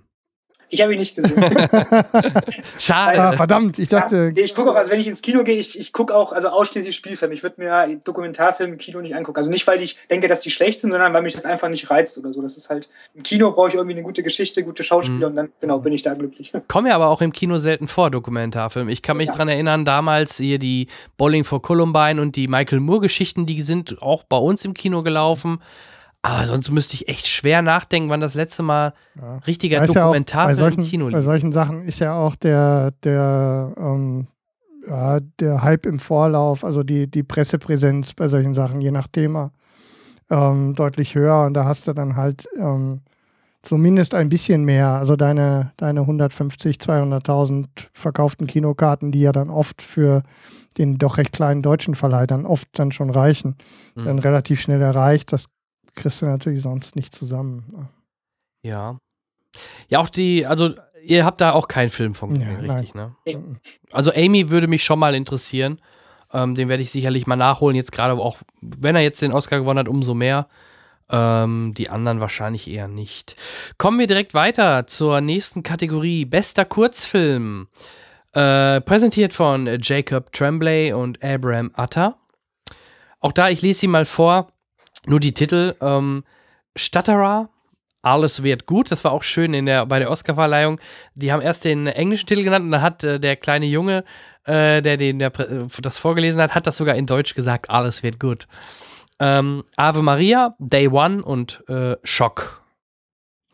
Auch da, ich habe leider nichts gesehen, gewonnen hat Mhm. Stutterer. Das war so stehen, oder? Ja. Ja. Bester animierter Kurzfilm, ähm, ja, vielleicht hat den ja ein- irgendeiner gesehen. Präsentiert von den Minions. Das war halt diese animierte Geschichte, die ich gerade meinte. Da haben wir Prolog, Sanjas Superteam, World of Tomorrow, We Can't Live Without Cosmos und Beer Story. Und gewonnen hat dort der letztgenannte Beer Story. Jemand irgendetwas davon gesehen? Nein. Auch nein. Also World of Tomorrow, da muss ich ja immer an Tomorrowland denken, ne? Aber, Mhm. Oder halt an, ähm, ich glaube bei, bei äh, Futurama sagt er das doch, ne? Welcome to the World of Tomorrow. Mhm. Okay, aber nee, haben wir, haben wir alles nicht gesehen, deswegen auch da. Wenn Hörer irgendwas davon gesehen haben, äh, lasst es uns mitteilen, welche Ja. sich lohnen. Also, Ich lobe jetzt hiermit einen Preis aus für denjenigen, der mir nachweisen kann, dass er alle Filme, es wird schwierig. Ne? alle? Alle Filme der nächsten Kategorie. Ach, der nächsten Kategorie. Ja, das wird Dann- aber schwierig. Dann stell uns die doch mal vor. Das äh, ist die Kategorie bester fremdsprachiger Film, ähm, die präsentiert wurde von äh, Sofia, Sofia Vergara und äh, Lee Byung-hun. Mhm. Und nominiert waren ähm, aus Dänemark Kriegen, aus Jordanien Sip, aus Frankreich Mustang, aus Kolumbien der Schaman und die Schlange und aus Ungarn Saul Fia, der dann auch ähm, mit dem Oscar nach Hause gehen durfte. Ja. Ich nehme das mit dem, äh, mit dem Preis zurück, weil wie soll man das nachweisen? Ja, weiß ich auch nicht genau. Aber Aber ich fand Ich die finde- Idee schön. ich finde den kolumbischen Namen aber schöner. El Abrazzo della Sapiente. Als der Schaman und die Schlange. Sag mal, wie hast du mich gerade genannt? El Abrazzo. du Schamane, du. Du Schamane. Äh, da finde ich eher interessant, ähm, dass äh, Sofia Vergara das vorgestellt hat. Ich liebe sie halt durch Modern Family. Äh, die hat auch noch irgendeinen Film letztens, irgendwie so eine Komödie, Buddy-Komödie mit zwei Mädels äh, gemacht. Ja, und äh, über, über Lee Byung-hung sollte man nicht vergessen, das ist immerhin der beliebteste oder erfolgreichste und bekannteste asiatische Schauspieler aktuell, der auch bei, wenn ich mich jetzt nicht ganz irre, den T1000 im Terminator Genesis gespielt hat. Der Asiate da. Das müsste der gewesen Genau, ist sein. richtig. Ja. Ne? Ja. Ähm, fand ich cool, dass die beiden, auch dass sie da halt ähm, beides in Anführungsstrichen fremdsprachige Schauspieler genommen haben, das Ähm, passt halt ganz gut. Ja, ich hatte das ähm, nicht auf dem Schirm. Das Einzige, woran ich immer denke, ist G.I. Joe. Da habe ich ihn ähm, er auch mit, auf dem, ja, ja, Genau. ähm, da habe ich ihn in, in Erinnerung. Super, jetzt kommen wir endlich zu einer Kategorie, wo wir richtig punkten können. Nämlich äh, präsentiert von Woody und Buzz Lightyear. Hey. Bester Animationsfilm. Ähm, Erinnerung an Marnie. Sean das Schaf, der Film. Der Junge und die Welt. Anomalisa. Und Alles steht Kopf. Inside Out. Ja, War Ne? keine Überraschung. nö, ne? Ich glaube genau, nicht. Ja, alles steht Kopf war, glaube ich, wirklich klarer Favorit und den hatte ich ja damals auch, ich glaube, der lief bei uns ähm, im Oktober an, hatte den auch irgendwie gleich so in der zweiten Woche gesehen und mir war damals auch schon klar, boah, der hat echt sehr, sehr hohe Chancen, weil er mich auch total begeistert hatte und genau, würde auch mal sagen, das geht völlig äh, in Ordnung, ähm, ohne dass ich jetzt auch alle anderen gesehen hätte, aber das war schon echt klarer Favorit und sehr verdient. Ja, wir haben ja hier schon an dieser Stelle ausführlich gefeiert, ne? Über ähm, alles steht Kopf. Ja, da habe ich Anomalisa und Schon das Schaf, da habe ich jeweils reingeguckt, wie der bei uns im Kino lief. Das Mhm. sind zwei Filme, die wenigstens auch bei uns im Kino liefen. Der Junge und die Welt und Erinnerung an Mani äh, kann ich mich nicht dran erinnern. Ich glaube, Erinnerung an Mani war, glaube ich, gezeichneter 2D ähm, asiatischer Film, wenn ich mich nicht ganz irre. Und der Junge und die Welt äh, kann ich gerade überhaupt nicht zuordnen, aber für mich war generell, auch wenn man letztes Jahr die Animationsfilme sieht, war da auch nicht so viel äh, Konkurrenz in, in der Art und Weise, wie dort eine Story rübergebracht wird, von der Zeichen- oder von der Animationsqualität her, war das einfach mit Abstand mit das Höchste. Also ich, äh, so Sachen wie Ice Age, die wahrscheinlich dann nächstes Jahr nominiert sind, die dieses Jahr erst kommen und so. Also da war auch leider nicht so viel ähm, Konkurrenz oder, oder seht ihr das, oder habt, seht ihr da einen Film, der da komplett noch fehlt, der letztes Jahr als Animationsfilm lief? Ich wüsste jetzt keinen, also den ich halt sonst noch nominiert hätte. Nee, genau. Also sehe ich nämlich eh nicht. Und von daher absolut verdient. Alles steht Kopf. Pixar hat endlich mal wieder gezeigt, dass sie doch noch äh, nicht nur noch Fortsetzung machen können. Zum Glück. Und ähm, ja. Ah ja, doch, dieser Dino-Film, ne? The Good Dinosaur. Aber guck mal, der war auch nicht nominiert. War auch von Pixar. Lief auch noch letztes Jahr. Ja. War aber halt auch wieder mehr kindlich. Aber hätte man ja auch theoretisch trotzdem äh, ähm, äh, nominieren können, theoretisch. Gut, ähm, dann würde ich sagen, war doch gerade schön. Ähm, willst du, Henrik, die nächste Kategorie? Ich schon wieder, ich kann noch gar nicht lesen. Ähm, wo sind wir denn? Wir sind bei beste visuelle Effekte. Tolle Kategorie. Da, da, Ganz da, tolle Kategorie, auch von einem ganz tollen visuellen Effekt. Äh, ähm, Mit einem ganz tollen visuellen Effekt, ja. Ja, von Andy Serkis, äh, der beste visuelle Effekt, äh, den wir in so vielen Filmen zu sehen bekommen haben. Nominiert ähm, waren, äh, soll ich jetzt alle Namen vorlesen? Das hast du mit Absicht gemacht, Nee, oder? du, ich glaube, die Filme. Ich glaube, wir bleiben bei den Filmen. Ne? Ähm, nominiert waren Star Wars, Das Erwachen der Macht, ähm, The Revenant, Der Marsianer, äh, Mad Max, Fury Road und äh, Ex Machina. Und äh, ja, da gibt es nicht viel zu sagen zu der Kategorie. Da waren mal alles äh, Knaller drin. Ne? aber ein überraschender Sieg, oder? Ich hätte nicht damit gerechnet, war tatsächlich überrascht, obwohl natürlich die Animationen in Ex Machina ganz hervorragend waren, deutlich zurückhaltender als in den allermeisten anderen Filmen. Also nur nach der Wucht wurde da nicht entschieden. So viel steht mal Aber fest. mich wundert das, weil für mich als Laie ist das doch gar nicht so schwer, was sie da gemacht haben. Die hatte halt einen, einen grünen Anzug an, an oder an bestimmten Stellen halt und das wurde nachträglich ausgetauscht. Deswegen fand ich da im, im Verhältnis zu, ich sag mal, so, ein- so ein Effektgewitter, wo wirklich viel, viel, viel äh, Herzblut, Arbeit und Schweiß reinkommt wie Star Wars. Genau. Ja. Gerade mit, mit, mit Practical und äh, neuen Effekten, da so ein, Den äh, eine Komposition hinzuzaubern, ähm, fand ich dann, also ich, ha- ich, hab, ich liebe Ex Machina, ich mag Ja, den Film, ist ein aber für, toller Film. für visuelle Effekte war ich trotzdem überrascht. ja, ich Genau. würde die Diskussion mitgehen, ja.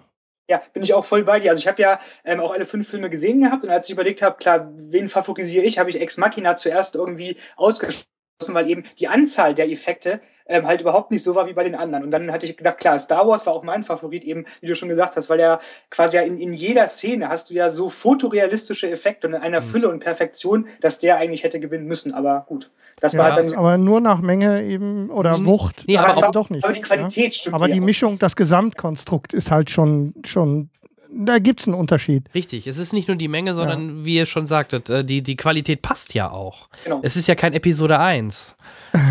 ja, was, was nicht gut aussieht heutzutage. Ja. Ähm, nein, wir haben, ähm, was ja an der Stelle, das haben wir, glaube ich, auch in dem, im letzten Jahr beim Oscar-Cast dann ähm, auch gesagt, man müsste eigentlich Zugriff auf die Begründung der Jury haben. Ja? Ja, was heißt Begründung? Die stimmen ja ab, oder? Wenn ich das richtig. Naja, aber die, es gibt ja am Ende eine, das reine, also es gibt ja, also zumindest ähm, Stimmen, ne? Ich meine, du kannst nicht 7000 Leute fragen, warum jetzt gerade dann der die meisten Stimmen gekriegt hat. Das weiß ich, aber ähm, so die, den Tenor, also mit welcher Begründung hat ein bestimmter Teil der ähm, stimmberechtigten Akademiemitglieder ähm, genau dafür entschieden. So. Oder, Ja. Oder noch besser, wie viel Unterschied gab es ähm, tatsächlich? Also wie knapp war das? Genau, das, das wäre interessant, genau. Weil ich glaube, sonst, wenn die halt abstimmen, das ist ja auch viel immer so individueller Geschmack. Und der eine fühlt sich halt davon mehr angesprochen, der andere da, der eine findet das besser, der andere das. Und deswegen kann man das, glaube ich, gar nicht so begründen. Aber stimmt, die, die Anzahl, also wie viele jetzt für Ex Machina gestimmt haben, wie viele für Star Wars, das würde mich auch interessieren. Ja, auf jeden Ja. Fall wäre das interessant. Und ähm, ich möchte da einen Film, das ist auch schön in der Kategorie, Tim sagte es gerade schon, auch bei mir ist es so, da habe ich alle fünf Filme gesehen. Ich glaube, Ja. Henrik, du auch? Ja. Ähm, der Marsianer zum Beispiel, den habe ich jetzt erst vor kurzem nachgeholt, weil ich den im Kino damals ähm, nicht geschafft habe. Habe ich mir jetzt halt auf Blu-ray angeschaut und bin ganz begeistert. Ich mag den Film echt gerne. Super. Das ist ein schon fast ein Feel-Good-Film, der, der macht einfach Spaß. Ähm, da hätte man auch deutlich einen ernsteren Ton reinschlagen können, wenn man das will. Aber der ist mit so einer Leichtigkeit gemacht und mit so viel Spaß und auch da, die Effekte sind gut, aber auch da hätte ich jetzt nie gedacht, okay, der kriegt einen Oscar für beste Effekte. Da hätte ich eher sogar noch einem Mad Max ähm, neben Star Wars noch eine höhere Möglichkeit der äh, für die Effekte geben können, weil der hat einfach tolle Sachen. Klar, da könnte man sagen, es ist wieder Schnitt und Kameraführung, aber tolle Sachen mit der Kamera gemacht, tolle Aufnahmen. Auch da wieder visuelle Effekte gekoppelt mit, mit echten Fahrzeugen, die sie genutzt haben und alles. Also auch da wieder eine tolle Mischung aus allem. Und ähm, ja, deswegen, also wie ihr schon sagtet, es ist schon spannend, dass Ex Machina da gewonnen hat, ja. Genau, war für, für mich auch also die erste große Überraschung an dem Abend. Und genau. Und zwei weitere kommen noch, aber da sind wir ja dann gleich. Genau. Ähm, ja, und äh, wenn wir kurz, dann können wir auch noch kurz The Revenant erwähnen. Ähm, hatte mich fast schon gewundert, weil Effekte, ja, nee, visuelle Effekte oder Visual Effects oder Special Effects, wie man sie gerne nennt, äh, habe ich da jetzt nicht so gesehen. Das war eher lebte von der, auch da wieder Kamera, natürliches Licht, äh, tolle Bilder, toll gefilmt, ja, aber Effekte, ja, der, okay, der Bär, ne? Der, der Ja. Bär, Ja. den Bär könnte man, könnte man da reinspringen. Aber auch da gibt es ja zweigeteilte Stimmung, äh, zweigeteilte Stimmen, die einen sagen, es sah schon eher manchmal ein bisschen künstlich aus. Wenn er dann direkt auf ihm drauf war, sah es wieder gut aus. Aber es gab da auch Einstellungen und Szenen, wo man sah, hm, der Bär, hm, hm, hm, sieht der wirklich so richtig toll aus. Ich äh, muss zugeben, ich habe nicht danach geguckt. Manchmal ähm, fallen einem ja so Effekt, ähm, also FX-Reels vor die Füße von einigen Filmen. Ähm, müsste man zu The Revenant mal gucken, Da wie viel da tatsächlich, äh, wie viel da tatsächlich dann Da habe drin ich, war. da hab ich heute noch ein lustiges Video, ich glaube von Funny or Die oder so gesehen, wo sie gezeigt haben wa- und sich gewundert haben, warum Carol keinen äh, für, für beste äh, Visual Effekte einen Oscar bekommen haben. Dann haben sie irgendeine Szene genommen, die ja ganz normal aufgezeichnet worden ist, und haben sie so getan, haben sie alles weggenommen, nur noch Greenscreen und zum Beispiel das Gesicht von der Hauptdarstellerin, und haben sie alles so digital reingebaut und so getan, als wären das alles visuelle so eine Effekte. Effekt, Effekte ja. Ja. Ah, super, schön. war sehr schön gemacht. Also können wir vielleicht, wenn ich es mal raussuche, äh, auch Ja, noch verlinken, verlinken. oder so. Also ich glaube, ja, ich weiß nicht, ob ich es bei Twitter äh, sogar retweetet habe. Auf jeden Fall ganz toll. Ähm, ja, Ex Machina, Überraschung. Ich freue mich trotzdem für, den, für diese Art von kleinen Film, dass er so ein, dass er einen Oscar dann bekommen hat, weil ich, wenn ich mich jetzt nicht ganz täusche, ist es auch bei dem einen Jahr geblieben. Genau. Ja. Und aber Ähm, auf, ja, es ist schon ein sehr starker Film genommen. Also wer ihn noch nicht gesehen hat, auf jeden Fall unbedingt anschauen. Da gehe ich mit. Gut, kommen wir zur nächsten Kategorie. Dann äh, bin ich dran. Ähm, bester Tonschnitt. Ja, präsentiert von äh, Chadwick Boseman und Captain America Chris Evans. Bester Tonschnitt. Darunter fallen Der Marsianer, The Revenant, Sicario, Star Wars Das Erwachen der Macht und Mad Max Fury Road. Und hey, wer hat gewonnen? Mad Max Fury Road. Da muss ich, da fällt mir gerade jetzt, jetzt kommen ja gleich mehrere Mad Max Fury Roads.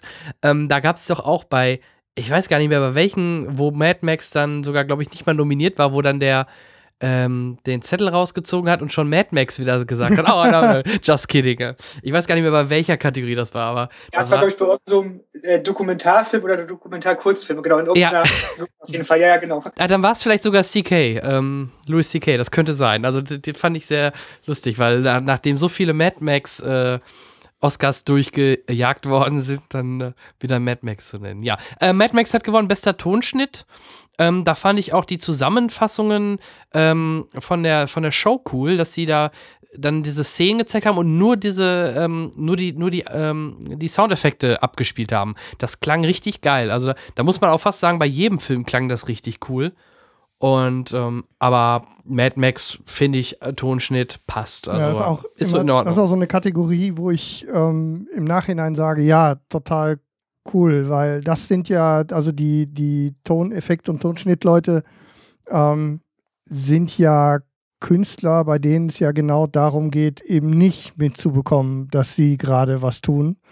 Ähm, das also quasi als, als äh, Darsteller im Ohr das Ganze so mitgetragen wird und ähm, ja, geht in Ordnung, würde ich sagen. ne? Ist auf jeden Fall auch großartig.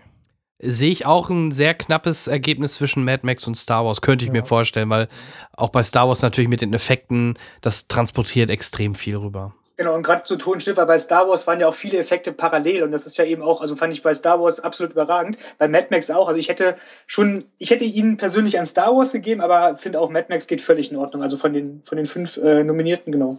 Ja. Ja, wenn man es manchmal fair aufteilen möchte, hätte ich auch gesagt, einen von den ganzen Oscars hätte ruhig Star Wars kriegen dürfen. Ähm, aber natürlich darum, äh, sowas gibt es eigentlich ja nicht, sondern ähm, geht bester Tonschnitt auch für Mad Max voll und ganz in Ordnung. Sehe ich genauso. Äh, ja, sonst noch jemand eine Anmerkung zu bester Tonsch äh, Tonschnitt? Nö. Okay. Dann bester Ton. Ne? Ist immer schwer, da einen Unterschied zu finden. Ähm, Henrik. Ähm, ich jetzt. Und ähm, bester Ton wurde auch von Chadwick Boseman und Chris Evans ähm, präsentiert und äh, die Nominierten waren Star Wars, The Revenant, Der Marsianer, Bridge of Spies und Mad Max Fury Road. Und auch hier gleiche Kerbe. Der Oscar ging an Mad Max. Mhm. Aber ist doch Ähm. spannend, ne, dass es da äh, scheinbar echt ein Unterschied für uns Laien, Ton, Schnitt und Ton gehört irgendwie schon zusammen. Aber bei den Nominierten ist fast alles gleich, außer dass bester Ton bei Sicario nicht gereicht hat, aber für Tonschnitt. Und stattdessen Ja. bei bester Ton halt jetzt dann äh, Bridge of Spies reingerutscht ist. Das ne? ist auch so eine Kategorie, ne? Also diese Kategoriengruppe ist so pff, äh, seltsam irgendwie. Ja, aber auch hier gleiche Diskussion wie gerade, ne? Wenn du in Summe dir das anhörst, ähm, für mich ähm, ist schon alles cool, was die da machen und ähm, die Leute, die sich damit auskennen in der Jury, werden oder haben zu Recht vermutlich für Mad Max entschieden. ja. Genau, also wäre halt auch wieder klar, Star Wars oder Mad Max und genau, und in der Regel ist es ja auch so, Ton und Tonschnitt gehen ja sowieso meist an denselben Film, deswegen da jetzt irgendwie, keine Ahnung, einen an Star Wars zu geben, einen an Mad Max wäre auch eigentlich noch absurder, deswegen geht das auch völlig in Ordnung. Ja, ja, da müsste es mir wirklich mal einer im Detail erklären, Ja. wo da die großen Unterschiede liegen. Ja, ich glaube, also, oder ganz kurz, ich glaube, Ton ist ja Mhm. immer so, also die Art, wie halt Effekte kreiert werden, ähm, wie die halt an sich klingen und Tonschnitt ist ja, wie die in, im Zusammenspiel quasi zusammen eben montiert wurden und da ist halt schon so ein, so ein kleiner Unterschied, aber ich glaube, als Laie ist es schwer, schwer erkennbar. Ja, ja, stimmt, hast recht. Dann hätte ich sogar, da hätte ich dann vielleicht sogar wirklich sagen können, da könnte man es unterscheiden, dass der Schnitt und so, die, die wie man es gemacht hat, vielleicht zum Beispiel bei Mad Max besser war, aber die Effekte kreieren, gerade in einer ganz anderen fremden äh, Galaxie wie bei Star Wars, ist viel aufwendiger und vielleicht viel schwerer zu machen. Also, aber klar, ne, kann man jetzt immer so argumentieren, aber ähm, ich denke, bei, bei Mad Max passt schon. Ja. Kommen wir zum äh, besten Schnitt. Oha, präsentiert von Priyanka Chopra. Ich weiß leider nicht gut, wie man die gute Dame ausspricht.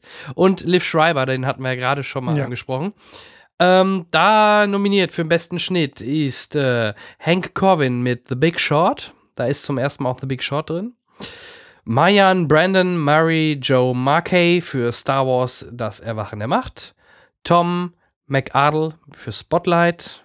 Stephen Mirone für The Revenant und Margaret Sixel für Mad Max Fury Road und hey, gewonnen hat Mad Max Fury Road. Ja, also zu Recht auch, wie ich finde. Also ich habe ja auch Ja. Ähm, fünf Filme gesehen gehabt, habe auch dann lange überlegt, weil zum Beispiel Big Short war ja ähm, sehr, sehr also innovativ geschnitten, weil der irgendwie auch mal so Mhm. kleinere Sprünge hatte, irgendwie dann auch eine gewisse Dynamik reingebracht hat. Nur dann dachte ich mir halt, Mad Max ist einfach, also ich habe den auch ähm, vor einer Woche nochmal gesehen, ähm, so die Action und die Dynamik, die der halt aufbaut, liegt wirklich zum Großteil halt am Schnitt, weil der einfach unfassbar ähm, genial ist. Und deswegen habe ich halt auch wirklich gehofft, dass er ihn bekommen hat und ähm, deswegen da auch völlig zu Recht, weil er auch zum Beispiel bei, bei Revenant oder Spotlight, das ist ja so ein, so ein klassischer Schnitt, der war ja gut, aber nicht so überragend, dass man jetzt sagen müsste, ähm, ein Oscar dafür. Star Wars war auch sehr stark, aber nicht so wie bei Mad Max von daher. Ja, ich finde auch, Star Wars ist, ähm, das ist Abrams, ist sehr klassisch geschnitten. Ähm, was ja passt bei dem Film, ja. Ja, ja, genau. Genauso wie Spotlight und äh, The Revenant sehe ich genauso. The Big Short fand ich gut, dass sie den wenigstens auch dort mit draufgeführt haben, weil, das ist mir beim Schauen halt auch aufgefallen, die Schnitte schon sehr cool sind. Auch gerade so diese historischen Zusammenschnitte dann äh, immer wieder zwischendurch mit dem, mit dem passenden Musik unterlegt. Sachen, die zu der Zeit dann passiert sind und und und. Also es waren echt coole Schnitte bei The Big Short mit drin, sodass die Nominierung allein schon absolut gerechtfertigt, gere- gerechtfertigt war und Ja. auch da, also so cool wie er geschnitten hat bei Mad Max, hat er, da, da, da würde ich sogar sagen, auf jeden Fall besser als die anderen da. Das hätte ich auch von vornherein so beim Tippspiel äh, gemacht, dass ich da Mad Max äh, Fury Road für gewählt hätte, für besten Schnitt, weil das war schon cool gemacht. Und äh, die äh, großen Editor sind, das sind auch echte Künstler, wenn man sich mal anguckt, wie, wie sehr, wie groß der Einfluss im Schnitt noch tatsächlich auf das Ergebnis ist. Hm. Dann ähm, vor allem, wenn man dann mal die Gelegenheit hat, vielleicht sogar mal zwei oder drei oder sogar mal einen Rohschnitt von einem Film zu sehen, wie viel sich dann im Laufe von so einem Prozess dann noch verendet, ver verendet ist auch schön, verändert, ähm, bis dann tatsächlich äh, der fertige Film da ist und wir dann im allerbesten Fall die, den Schnitt überhaupt nicht mehr mitbekommen. Ne? So Birdman, ne? so solche Sachen Ähm, das ist schon ganz großartig und wird auch meines Erachtens nach zu wenig erwähnt. Das sind ja zum Teil diese unterschiedlichen Arten. Entweder du hast richtig harte Schnitte, die richtig Ja. cool inszeniert sind, oder bestes Beispiel Birdman. Ja. Scheinbar keinen Schnitt Mhm. optisch, ähm, ist natürlich auch was Geiles. Also Ja. beides hat was. Ja. Ja. Gut, ähm, Henrik, übernimm doch mal das Suicide Squad. ähm, wir sind bei bestes Make-up und beste Frisur. Das äh, ist ja genau meine Kategorie. Hey, dein Bruder ist mein Friseur, Bruder ja? ist Friseurmeister, kennt sich also aus, aber ich nicht. Also Hättest du den mal vorher ihn, fragen Hätte ich ihn mal fragen sollen. Ähm, wobei ich fest davon überzeugt bin, dass äh, mein Bruder die Filme nicht gesehen hat. Bin ich fast äh, von überzeugt. Ähm, kann ich aber nicht mit Bestimmtheit sagen. Ähm, präsentiert wurde, der Fil wurde die Kategorie von äh, Margot Robbie und Jared Leto. Und äh, nominiert waren ähm, The Revenant, äh, der Hundertjährige, der aus dem Fenster stieg und verschwand, ähm, und äh, Mad Max Fury Road. Hä? Was? Wo liest du das? Mad? Max wurde. Doch, doch, ist richtig. Doch. Und der hat ihn auch bekommen. Genau. Ach, da oben, ja. Ja. Äh, warum eigentlich nur drei? Das ist, ähm, ich weiß es nicht.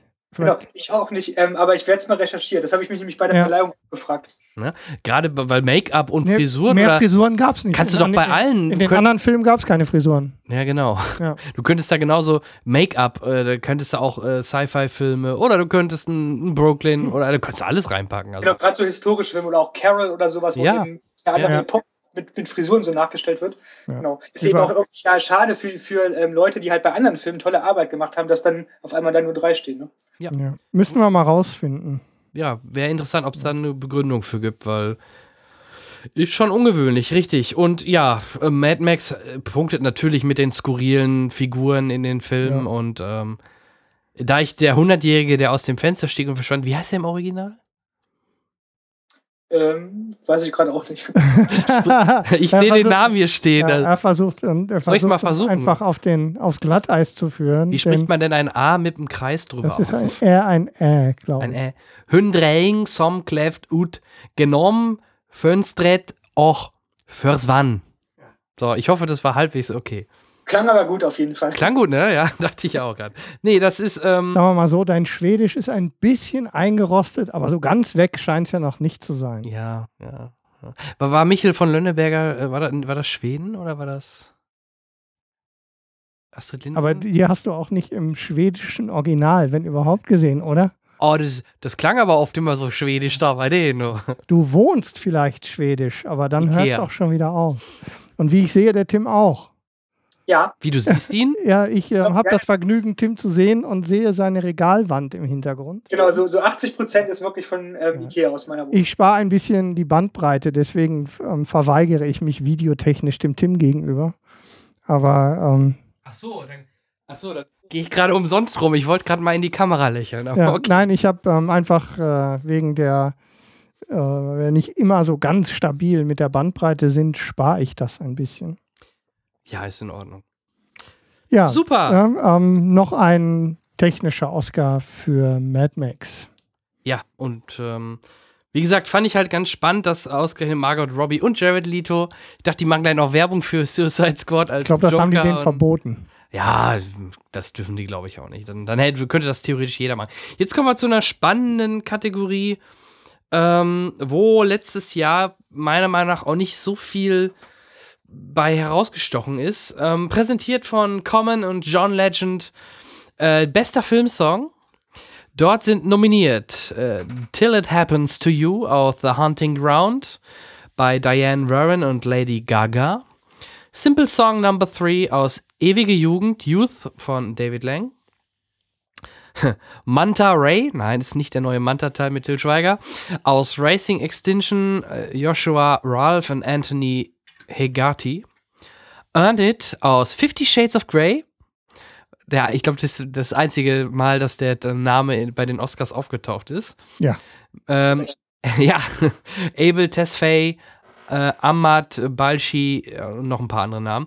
Dafür fand ich eher interessant, dass sie nicht hier das, ähm, was im Abspann läuft von Fifty Shades of Grey, was auch im Radio rauf und runter lief, dass das nicht als ja, ja, Filmsong. Love Me Like You Do oder so. Ja, ja, genau, das, ja, da hätte ich jetzt eher drauf Das gespekuliert. war ja bei den Globes nominiert, genau. Ja, das, das hat mich echt gewundert, weil das, das wäre auch ein Titel, der würde mir sogar besser gefallen als der, der jetzt kommt, nämlich Writings on the Wall aus James Bond 007 Spectre. Sam Was Smith und für Jimmy eine Nates. seltsame Entscheidung. Ja, oder? also ich muss mich da ja also outen quasi. Ich habe ja, ähm, das war mein Favorit und ich habe damals, als ich den Song gehört habe, habe ich erstmal gedacht, ja, was für ein geiler Bond-Song, habe ich wirklich gedacht. Und ich habe echt gehofft, dass er die Oscar-Nominierung bekommt und genau, habe mich wirklich sehr gefreut, dass er auch den Oscar bekommen hat, weil also ich finde halt, er passt wirklich perfekt zu dem Film. Spectre war auch in dem, also in der Titelsequenz äh, super integriert und Okay, okay. textlich das, was, was ich halt irgendwie so mit dieser Daniel Craig-Ära verbinde. Genau, so jetzt dürft ihr Nein. gerne über ablästern. Ja, nee, ist ja auch ist ja alles gut, aber ähm, ich kriege da das, ähm, tut mir leid, aber dann kriege ich das Verhältnis zu Adele nicht hin. Tut, mir- wirklich ernsthaft. Das ist nicht, äh, das Ja. passt nicht. Ne? Ja, das stimmt, wenn man, also klar, Skyfall ist äh, definitiv der tausendmal bessere Song, aber Ja. trotzdem von den Nominierten, also fünf, finde ich, ist Writings on the Wall schon. Das ist wahrscheinlich wieder das Problem. Du, Ja. Die Konkurrenz fehlt. Ja, ja, vermutlich. Das ist, Also ähm, deswegen hätte ich gedacht, äh, hätten sie bei Fifty Shades of Grey der, der äh, Apfel mit den das wenigsten Löchern. genommen, dann hätte ich da. Ja, vermutlich. Der, der Apfel mit den wenigsten Löchern. also bei der Auswahl hätte ich äh, ähnlich wie Tim auch gesagt, das müsste wahrscheinlich sogar Writings on the Wall. Das Coole an dem Song ist halt wieder dieses Orchestrale, das typisch. Äh, ja, aber es ist doch ne? ein Bond-Song. Und dann diese. Punkt. Also es ist ja schon fast. Ich wusste Ohne nicht. Scheiß, die Heulsuse. Ich fand ja ganz, ja, vorsichtig, ne? Vorsichtig. Ganz gefährliches Gebiet, wurde mich da gerade. Weil das wusste ich bis, bis zu den Oscarverleihungen auch nicht, weil er hat ja auch dann ähm, bei, den, bei den, wie er den Award bekommen hat, äh, gesagt, hier, äh, widme ich allen Homosexuellen. Ja, aber wo war ich wusste gar jetzt nicht, dass der homosexuell ist. Ja, aber das war doch klar. Also ich meine, Wie, das war klar, weil er so eine hohe äh, Stimme nein, hat? aber oder? das war jetzt oh, nicht, ganz das war kein gefährliches Geheimnis. Gebiet. Wieso Nee, ich wusste es da- nicht. Ich wo ist wusste denn da nicht. das gefährliche Gebiet? Das, also mir war das klar, bevor das der Bond-Song Achso, war. ich dachte, du äh, leitest das von dem Bond-Song ab, Absolut weil er so. nicht. Nein, nein, nein. Okay, dann ist gut. Ich meinte den Song, nicht, nicht den, ähm, nicht ihn oder also nicht Sam Smith oder oder seine Stimme, sondern Ich ich, wusste spreche nicht. schon vom. Okay, vom ich wusste es nicht, aber ich fand es halt Und cool, das dass ist- er das so da auch bei den Oscarverleihungen gesagt hat. Und das ist vollständig wertungsfrei und Ja. ohne jeden Alltagsrassismus. Sehr gut. Nee, darum geht's auch. Das, das war auch gar nicht äh, Und ich bitte so das hier nochmal unterstrichen zu haben. Ja. Rassismus äh, ist das sowieso nicht bei Homosexuellen, oder? Wenn du die beleidigen würdest. Wie, wie auch immer man das nennen will. Ja. Diskriminierung, Alltagsdiskriminierung. Diskriminierung, das So. ist das Wort. Genau. Und die war es auch nicht. nein, nein. Nee, ganz im Gegenteil. ich Ich, sag's nochmal. ich fand es ja sogar super, dass er das dann nämlich so gewidmet hat. Nur ich, ich mir, mir war es nicht bekannt oder bewusst. Ich war in dem Moment überrascht, wie er dann plötzlich mit diesem Thema halt kam. Weil manchmal könnte man ja auch sagen, ähm, ein Heterosexueller wird ja auch nicht da vorne stehen und sagen, hier für alle Heterosexuellen. Weißt du, das meine ich halt. Manchmal, ich Das denke, also scheinbar ist es in den USA immer noch nicht so wie hier in Deutschland, dass dieses Thema angekommen ist, oder? Ich, Also für äh, mich ist das nichts Besonderes oder ich finde das jetzt Genau. nicht mehr so bemerkenswert. Äh, Genau, es ist schade, dass man das heutzutage immer noch irgendwie so betonen muss, halt, weil das sollte ja, Ja. eigentlich eine Selbstverständlichkeit Exakt, sein. exakt. Und das, da war ich und überrascht. in den Staaten ja noch mehr als hier. Ja, ich habe gerade erst Deutlich mehr als hier. gerade erst das Ende der fünften Staffel Modern Family, die, die, die Hochzeit gesehen äh, zwischen den beiden Männern. Also ja, in den USA scheint das echt immer noch ein Thema zu sein. Aber ich finde halt, ich finde, wie er es singt, schon cool, muss ich sagen. Also ich mag das sogar, aber ich Ja, ich bin ja trotzdem. froh, dass wir nicht alle der gleichen Meinung sind. ja, natürlich. Aber Wie die 7000 Academy-Mitglieder auch. Ja, also wie du schon sagtest, für einen Bond-Film alles gut, aber wenn du es mit Adele in Verhältnis äh, sitzt, Ohne passt das Scheiß. nicht. Hat Adele doch auch einen Oscar gewonnen, ne? Ja, Ja. Also irgendwie die Bond-Filme liefern ja eigentlich immer das gute, gute Chancen für einen Oscar. Oscar-Material, Ja, es scheinbar ja.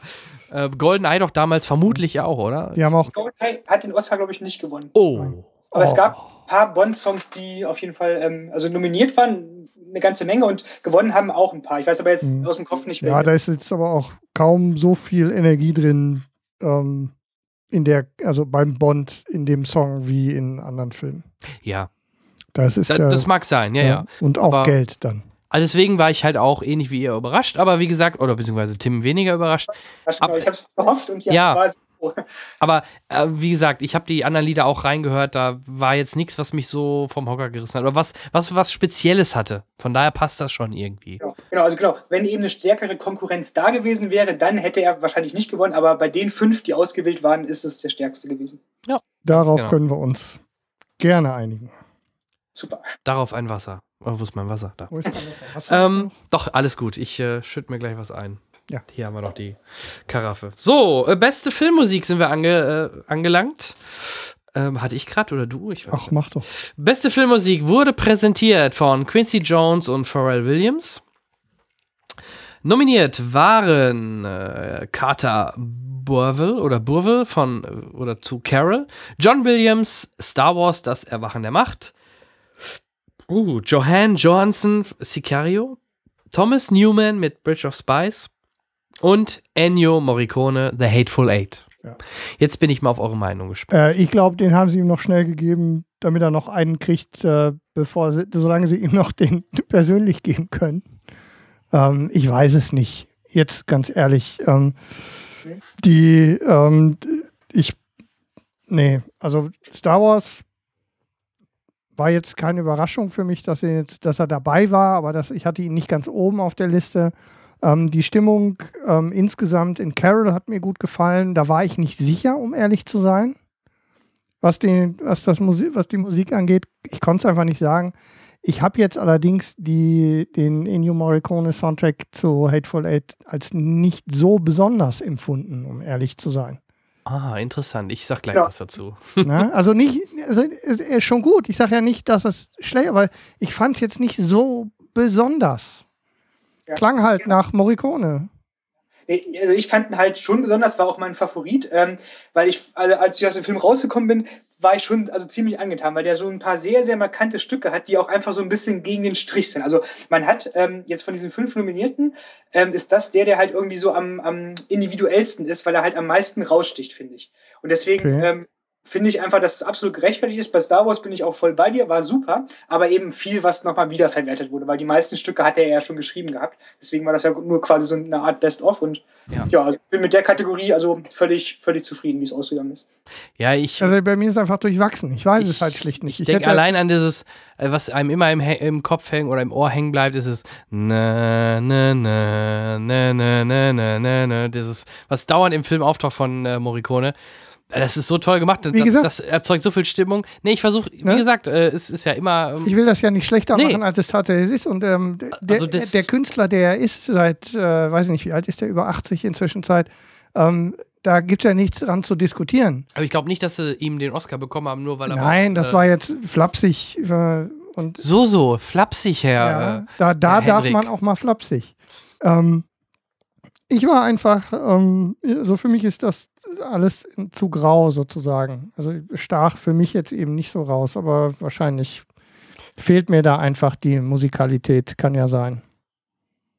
Ja, also wie gesagt, ähm, Star Wars war einfach leider sehr schwach von Williams, fand ich sogar, weil es war eigentlich, wie ihr schon sagtet, eigentlich nur ein Best-of. Das, was er neu rausgebracht hat, gerade diese Endszene, äh, mit, äh, wo sie den Berg hochklettert, äh, das ist auch noch so ein bisschen ein neuer Soundtrack gewesen und das, oder der ein oder andere Theme von den Charakteren, aber die waren alle nicht wirklich so, naja, so richtig das Goldene oder das Gelbe vom Ei, meiner Meinung nach, so dass ich für mich auch dort, ähnlich wie Tim, sage, da, das konnte nur Morricone mit Hateful Eight werden. Ja. Punkt. Gut, Okay, jetzt darf äh, aber Henrik, äh, denn der hat ja auch Carol gesehen und äh, ähm, der war ja gerade auch schon nominiert, aber hier sind wir jetzt bei etwas äh, optischerem, nämlich dem äh, besten Kostümdesign von Kate Blanchett ähm, präsentiert. Deswegen kam, ich auf Carol. Ähm, interessanterweise zweimal nominiert war Sandy Paul, sowohl für Cinderella als auch für Carol. Dann war Jacqueline West äh, nominiert für The Revenant und äh, Paco Delgado für The Danish Girl und äh, Jenny Beavan für Mad Max Fury Road und ähm, ja, ne? Mad Max war dann auch am Ende der, hat einer mitgezählt, das war fünfte, ne? glaub. Also in der Summe haben sie ja sechs. Also Naja, wir waren ja, bei, ich glaube, das müsste der fünfte sein, ähm, der Oscar an Mad Max Fury Road. Mhm. Ähm, Tja, tja, es ist auf jeden Fall Ne? das Skurrilste, ne? Also mit den Kostümen. Man kann Ja. da jetzt natürlich auch wieder sagen, historische Kostüme sind auch eine Kunst für sich, die Ruhe drüber zu bringen. Märchen Genau. Cinderella, pff, ja. Ja? Ja, genau, äh, gebe ich dir recht, aber ähm, wenn man jetzt eine historische Epoche erschafft, du kannst dich ja an irgendwelchen Fotos und Vorlagen irgendwie orientieren und Mad Max war halt einfach diese Leistung, dass das ja alles irgendwie neue Ideen waren und auch quasi ja wirklich jede Figur so ein fast individuelles Outfit hat und eben so viel Kreativität drin steckte, dass das irgendwie auch, also von vornherein mein Favorit war und ich auch ähm, sehr froh bin, dass, dass ähm, er halt gewonnen hat. Ja, ist auf jeden Fall ähm, insgesamt halt schon grandios, was da passiert. Hätte dann nicht auch Jupiter Ascending dort nominiert werden müssen? Nein, solche schlechten Filme sollen bei den Oscars bitte nicht nominiert Ja, aber mal ehrlich, also die Kostüme da drin waren auch so, wie du gerade beschrieben hast. Nee, nee, aber nicht- Ausgefallen. Also Jupiter Ascending ist einer der schlechtesten Filme, die ich jemals gesehen habe. Also der, den echt, also den für einen Oscar zu nominieren, egal in welcher Kategorie, wäre Ja, ich glaube, da kommt kein Streit auf. was Hey, da- Alter, ein Oscar-Gewinner spielt da mit, ja? Ich bitte Das dich. heißt nix. Ja, aber der, Wäre der nicht hat das erste Beispiel. Aber über die Person sprechen wir gleich noch, weil da habe ich noch äh, was zu sagen. Nee, also ich äh, gehe da äh, d'accord, Mad Max, auch da pff, absolut Ja. verdient, kann man machen. Der Rest, ähm, ja, passt. Wie gesagt, ähm, Carol hatten wir ja eben schon mal angedeutet, ähm, eine der dichtesten Atmosphären, in, in der ähm, sich das abspielt. Ähm, sehr schön anzusehen, auch absolut konsequent, ähm, was das auch das Kostümdesign angeht, sehr schön gemacht. Auf jeden Fall deutlich zu Recht nominiert. Super. Von, Wie oft ist das vorgekommen? Hat jemand mal, ich weiß gar nicht, ähm, dass in einer Kategorie mit zwei Filmen eine. Kam schon äh, mal vor. ja. Also gerade bei so kleineren, so wie Kostüme oder ich glaube auch bei Sound oder so kann das Mhm. schon mal vorkommen, weil in einem Jahr arbeiten die die Szene- zwingend nur an einem Ja, Film. da ne? ist die Szene kleiner. Und Sandy Paul, gut, von Cinderella hat sie, hat sie sich dann die Märchenkostüme mitgenommen, ein bisschen umgeschneidert für Carol. Äh, nicht ganz. ja, Apropos Carol, kommen wir zur nächsten Kategorie, nämlich von Steve Carell und Tina Fey präsentiert. Und äh, da geht es diesmal um das beste Szenenbild, was uns gleich Tim erklärt, was denn damit bitte gemeint ist. Aber ich lese erst nochmal vor, wer denn dort nominiert ist. Nominiert sind äh, The Revenant, der Rückkehrer, Der Marsianer, The Danish Girl, A Bridge of Spies und Mad Max Fury Road. Auch hier wieder gewonnen, nehme ich mal direkt vorab. Mad Max Fury Road. Bestes Szenenbild. Tim. Genau, also man, ähm, wobei ich sage ja immer gerne auch bestes Produktionsdesign, weil im Englischen heißt es ja auch Production Design. Und im Prinzip ähm, ist es also alles, was sowas wie Kulissen, äh, die ganze Ausstattung bei Mad Max halt irgendwie Fahrzeuge angeht. Also der ganze Stil, der halt da kreiert wurde. Und deswegen war da auch klar, also auch für mich, ähm, dass es irgendwie Mad Max Fury Road wird, war auch mein absoluter Favorit, ähm, weil da auch so die kreativste Leistung dran, drin steckt. Also zum Beispiel jetzt ähm, Bridge of Spies, klar, du hast halt die Epoche gut nachgestellt, auch Danish Girl oder so. Revenant war ja auch, wirkte auch sehr authentisch, auch Marsianer mit, mit dieser Marsstation und allem, aber bei ähm, Mad Max Fury Road hast du ja eben diese unfassbare Vielfalt erstmal an Fahrzeugen, dann auch irgendwie äh, so diese Zitadelle, die, wo es am Anfang und am Ende spielt, ähm, einfach wahnsinnig viele Details und äh, super kreativ und deswegen ganz verdienter Gewinner. Ich hoffe, das kam jetzt einigermaßen rüber so. Nee, super, super. Also super erklärt. Jetzt ähm, weiß ich auch besser, wie man sich das äh, ableiten kann. Nee, also Das ist ja auch so eine Kategorie, wo die Künstler, also die wirklichen Künstler, also die, die bildenden Künstler in der, in der Filmwelt sich wirklich bis in das, bis ins allerletzte austoben. Auch tatsächlich Dinge oft, also wirklich ganz, ganz viel machen, um, um das Gefühl ähm, auch für die gesamte Szene, für, die, für den Regisseur, aber auch eben für die Darsteller so real wie möglich zu gestalten. Also ich weiß zum Beispiel für, was weiß ich, The Revenant zum Beispiel, die haben Sachen designt, die die, die Leute am Set und äh, in den Taschen hatten, die nie jemand sieht. Gab es in Hateful Eight auch. Die hatten Feuerzeuge extra designt, Mhm. die die Leute in den Taschen hatten, um damit in die Hände nehmen konnten, Dinge bewegen konnten. Nicht in einem einzigen Bild zu sehen. Extra designt worden von, den, von der kreativen Abteilung für diese Geschichten. Ähm, die Jungs haben entweder zu viel Zeit, da müsste man über der Budgets nachdenken, oder es sind eben halt ganz großartige Künstler. Mhm. Super. Henrik. Ähm, wir sind bei der Kategorie, die mich jetzt tatsächlich nicht überrascht hat. Beste GoPro. Beste GoPro, beste, beste Selfie-Stick-Handling in der, im letzten Jahr. Und zwar beste Kamera. Ähm, präsentiert von Rachel McAdams und Michael B. Jordan. Nominiert waren ähm, John Seeley für Mad Max Fury Road, äh, Robert Richardson für The Hateful Eight, Ähm, Ed Lackman für Carol, Roger Deakins für Sicaro und Emanuel Lubetzky für The Revenant, der Rückkehrer. Gewonnen hat The Revenant, der Rückkehrer. Ja. Jetzt, ähm, ich weiß nicht, kann man jetzt sagen, was man will, war relativ äh, eindeutig. Ja. Auch völlig zu Recht. Also ähm, gerade wenn man solche Plansequenzen halt konzipieren muss und halt im richtigen Moment, äh, sage ich mal, auf äh, an der richtigen Stelle halt die Kamera äh, Ja. hinhalten muss, ähm, ist eine Wahnsinnsleistung. Und ich, ich bin ja selber also freiberuflicher ähm, Videojournalist. Also hab- sag mal, hab da ja auch so ein bisschen ähm, einen Blick für und weiß ja, wie auch jetzt äh, wenn du halt mit der Kamera unterwegs bist, ähm, wie das halt alles so abläuft. Und das war also eine sensationelle Leistung. Und vor allem ist es ja jetzt schon das dritte Mal in Folge, dass der Kameramann halt gewonnen hat. Es war ja auch für Gravity Birdman halt. Ja. letzten Und Jahre. jetzt Revenant. Genau, also Ja. völlig zu Recht. Ja, ich, ähm, wie gesagt, wir haben auch hier an dieser Stelle ausreichend ähm, die Kameraarbeit in The Revenant ähm, gefeiert, geradezu. Ähm, auch mit dem, mit der angebrachten, ähm, sagen wir mal, zumindest Vorsicht, was die eine oder andere Einstellung angeht, die ja nun offensichtlich ähm, die, die dazu geneigt hat, äh, wenn man nicht aufpasst, einen so ein bisschen aus dem Film zu holen. Also so Landschaft, Sonnenuntergang, manchmal ein bisschen zu lang. Also er feiert sich dann doch schon ganz schön. Ähm, aber ich kann auch verstehen, was da für Arbeit drin steckt. Ähm, und äh, ein ganz großartiger Kameramann. Aber korrigiert mich, wenn ich falsch Und liege. der Held der Fahrten, definitiv. Wenn einer Fahrten kann, lange Fahrten, dann. Äh, Aber er. spektakuläre Fahrten Mad Max.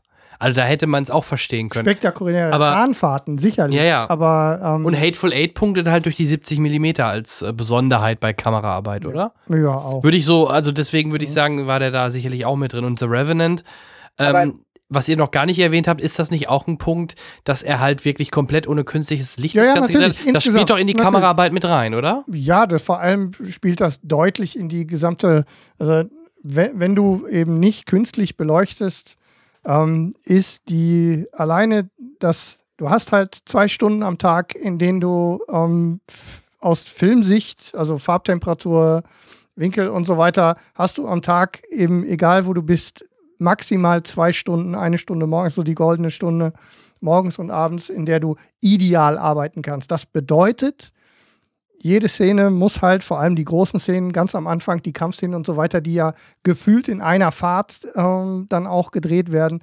müssen deutlich ähm, intensiver geplant, geprobt ähm, und so weiter werden als jede andere Studioszene, in der du eben immer ähm, mit dem künstlichen Licht jedes Detail ideal, auch mit der entsprechenden Zeit, halt aber einrichten kannst und dann steht das Licht und dann kannst du den Schauspieler nehmen am Händchen und nach rechts und links drehen, bis er eben keinen Schatten mehr unter der Nase hat und noch einen Assi hinstellen, der noch einen Reflektor irgendwie nach links dreht. Das geht, das kannst du den ganzen Tag machen. Bei solchen Produktionen hast du eben tatsächlich nicht die Chance und das macht dann eben nochmal zusätzlich eben einfach ähm, ja, Arbeit, Qualität, Auge, ähm, alles, was da reinspielt. Du musst ja tausend Mann koordinieren und du hast halt eben wirklich ähm, nur diese zwei Stunden am Tag, wo du wirklich was machen kannst.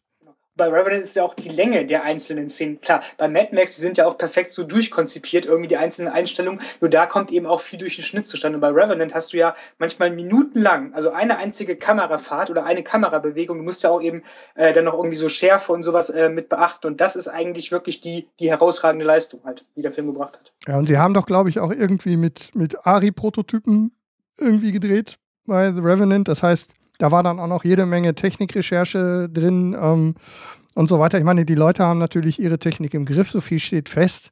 Ähm, aber ähm, wenn du dann auch noch ähm, mit, mit speziellen Objektiven ein neues Kameramodell ähm, für eben solche Aufnahmen, ähm, da war ja viel eben, wie gesagt, Kran und, und Fahrten, das macht er ja eben sehr gerne, da konzentriert er sich auch drauf.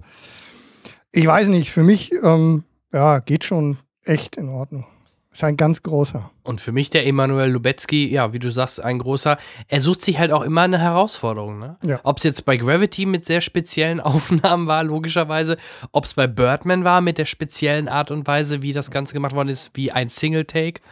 Und jetzt halt äh, die Herausforderung, nur mit natürlichem Licht zu arbeiten. Also vielleicht macht er den nächsten, macht er dann, äh, er filmt das Ganze ohne hinzugucken. Für mich ist natürlich dann immer noch so, solche Leute, die ja äh, so hochkreativ und extreme Künstler sind, die sind ja auch, neigen ja dazu auch, sagen wir mal, immer ein gewisses Ego mitzubringen. Und ähm, wenn dann solche Leute mit dann eben genau den gleichen Köpfen ähm, kollidieren, die dann in der künstlerischen Leitung des Films, also in der Regie sitzen, mein lieber Schwan, da wird mit Sicherheit auch jede Menge Diskussion auch zwischendurch sein. Ist bestimmt lustig zu sehen. Also das würde mich mal interessieren bei so einer großen Produktion mit so bekannten Leuten, wie das da stellenweise ähm, so vonstatten geht. Ja, vielleicht kann Tim ja die Verbindung da mal herstellen. Genau, Wenn Das nächste ruf doch Interview mal- mit Inarito führt. Genau, ruf doch mal Inerito an, wenn der, oder sag mal Bescheid, er soll sich mal melden bei uns. Gut. Ja. Ja, die Stardichte ist bei euch ja deutlich höher als bei uns. So viel Ja, steht ja mal solche, fest. solche, an solche Leute da sind wir auch noch nicht reingekommen. Also das ist irgendwie, Ich habe ja von der Gesamtstardichte gesprochen. Ja gut, das ist aber nochmal ein Unterschied, ob man mit jemandem, äh, wie wir manchmal haben, äh, so relativ frei und offen miteinander redet, auch mal eine halbe Stunde, Stunde wie mit Charles, oder ob du in solche Slots eingewickelt wirst, wo du nur äh, ein paar Ja, Fragen stellen kannst, natürlich. ratsch, und es wird vielleicht vorher noch überprüft, welche Fragen du stellst und solche Geschichten. Ne? Ich weiß nicht, aber genau, bei uns ist halt, wenn wir halt so, sag ich mal, bei Filmpremieren in Berlin am roten Teppich sind, du hast da ja, wenn überhaupt 30 bis 40 Sekunden, vielleicht mal 50 bis eine Minute, wenn es richtig gut läuft, aber mehr ist da halt auch nicht drin. Hm. Ja. Bestes Originaldrehbuch, präsentiert von zwei sehr hübschen Frauen, nämlich Emily Blunt und Charlize Theron. Ähm, ich lese nur die Filmnamen vor, denn äh, bei Originaldrehbuch ist meistens mehr als einer betroffen. Äh, dort haben Betroffen ist betroffen Straight Outta Compton. Äh, auch da lustige Anekdote. Ich glaube, das sind alles Weiße, die, die das Drehbuch geschrieben haben über einen Film der, Schwa der Schwarzen. Sonst wären ja wenigstens ein paar Schwarze nominiert gewesen. Ex Machina, Alles steht Kopf, Inside Out, ähm, Bridge of Spies, der Unterhändler und Spotlight. Und gewonnen hat hier der erste Oscar für Spotlight. Originaldrehbuch. Ja, also auch völlig zu Recht, wie ich finde. Also, genau, von, von den genannten ähm, war es mit Abstand der beste. Und wie gesagt, ich habe ja vorhin auch schon gesagt, dass, dass ich halt bei Spotlight so unfassbar stark fand, ähm, wie er halt diesen Zuschauer in dieses Geschehen so mit reingezogen hat. Weil das ist ja auch, ähm, glaube ich, so für einen Drehbuchautoren sehr schwierig, wenn du diese ganzen Rechercheprozesse oder Sachen, die ja einfach visuell ziemlich langweilig sind oder auch erzählerisch, ähm, das dann aber wirklich so geschickt verpackt, äh, verpackst halt und den Zuschauer irgendwie mit reinführst und diese Spannung aufbaust, ähm, ist halt eine Wahnsinnsleistung. Deswegen finde ich also völlig gerechtfertigt. Ja, ist echt fantastisch. Aber, also diese, auch ja. diese Themen, äh, Themen, verdammt, Tempowechsel, ähm, die stattfinden, die ja den, die ja, die dich ja mitnehmen die ganze Zeit. Also du brauchst ja einfach in diesen, die Ruhe in den, in den Interviewszenen, um der, um natürlich sowohl dem Thema als auch eben der aktuellen Situation und dem, und dem Zeitpunkt im Film gerecht zu werden. Und dann musst du eben wieder ohne, ohne hastig, ohne unruhig zu werden, ohne nervös zu wirken, dann wieder Druck aufnehmen, ähm, wenn es zwischen den einzelnen Punkten weitergeht, die, die Hauptdarsteller ähm, und, die, und die Kontrahenten sozusagen sich langsam, aber sicher eben der Sache annehmen, da muss wieder Tempo rein. Und dann ein so schweres Thema, dann über wirklich dann am Ende ja zwei Stunden, also äh, wahrscheinlich irgendwie 100, 120 Seiten Drehbuch, ähm, so, zu, so zu transportieren, ganz großartig. Also ich habe ähm, bin froh, dass ich den Film noch gesehen habe, jetzt so kurzfristig vom, Und, vor ähm, dem Cast. Die Kategorie habe ich immer so verstanden, korrigiert mir, wenn ich da falsch liege. Da erschaffen halt äh, die, die, die Drehbuchautoren etwas aus, in Anführungsstrichen, nichts, beziehungsweise aus äh, Material, was aber nicht wie ein, wie, ein, wie ein Harry Potter-Buch im Regal steht und daraus mache ich jetzt ein Drehbuch, Genau, kein, sondern genau, deswegen kein- halt Originaldrehbuch. Genau, kein, genau, da kommen wir nämlich zum nächsten Punkt. Adaption. Das ist der große Unterschied. Ne? Genau. Also genau, original, es gab halt vorher also keine also Vorlage, in welcher Form auch immer, oder es ist ja kein Remake, es ist keine, keine Buchadaption oder sowas. Du hast einfach äh, Ideen im Kopf und machst daraus halt ein Drehbuch. Genau, Im okay. Unterschied halt zu adaptiertes Drehbuch, was in der Regel halt auf irgendwelchen Romanvorlagen basiert. Wobei ich da ja wirklich auch ein Alles steht Kopf auch hohe Chancen eingerechnet hätte. Weil da auf solche Ideen überhaupt erstmal zu kommen, ist auch eine Kunst, oder? Auf jeden Fall, aber du, du hast ja Spotlight nicht gesehen, ne? Doch, doch, wir, Spotlight haben wir alle drei gesehen. Ja. Ah, okay, okay, ja. Genau, also nee, Spotlight äh, möchte ich den Oscar auch nicht wegnehmen, aber äh, kann ich absolut nachvollziehen. Nur alles steht Kopf, hätte ich da oder habe ich da relativ auch hohe Chancen einberufen. Also, ja. Ne? Ähm, gut, kommen wir zum nächsten, zum besten Damit wären wir Drehbuch. beim adaptierten Drehbuch. Ähm, das äh, präsentiert wurde von Ryan Gosling und Russell Crowe. Die sehr lustig auch zwei waren. kantige Gesichter auf der Bühne. Ähm, und zwar waren nominiert äh, Phyllis Nagy für Carol, Nick Hornby für Brooklyn, Drew Goddard für Der Marsianer rettet Mark Watney, äh, Emma Donahue für Room und ähm, Charles äh, Randolph und Adam McKee für The Big Short.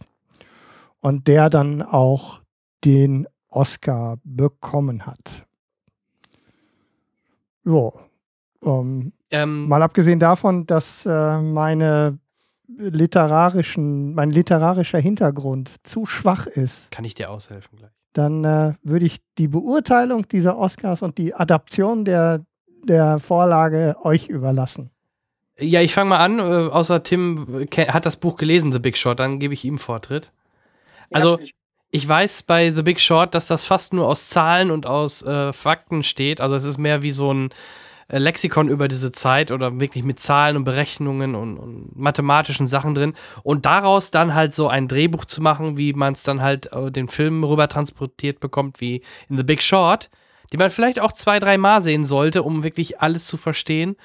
Ähm, ist schon eine Kunst. Also so viel weiß ich, ich habe es nicht, nicht gelesen, aber ich habe mich dann natürlich äh, vorher recherchiert und ja, schlau gemacht. Ich äh, bin total begeistert. Aber Tim kann jetzt vielleicht, er hat das Buch ja gelesen, ein bisschen noch mehr dazu sagen.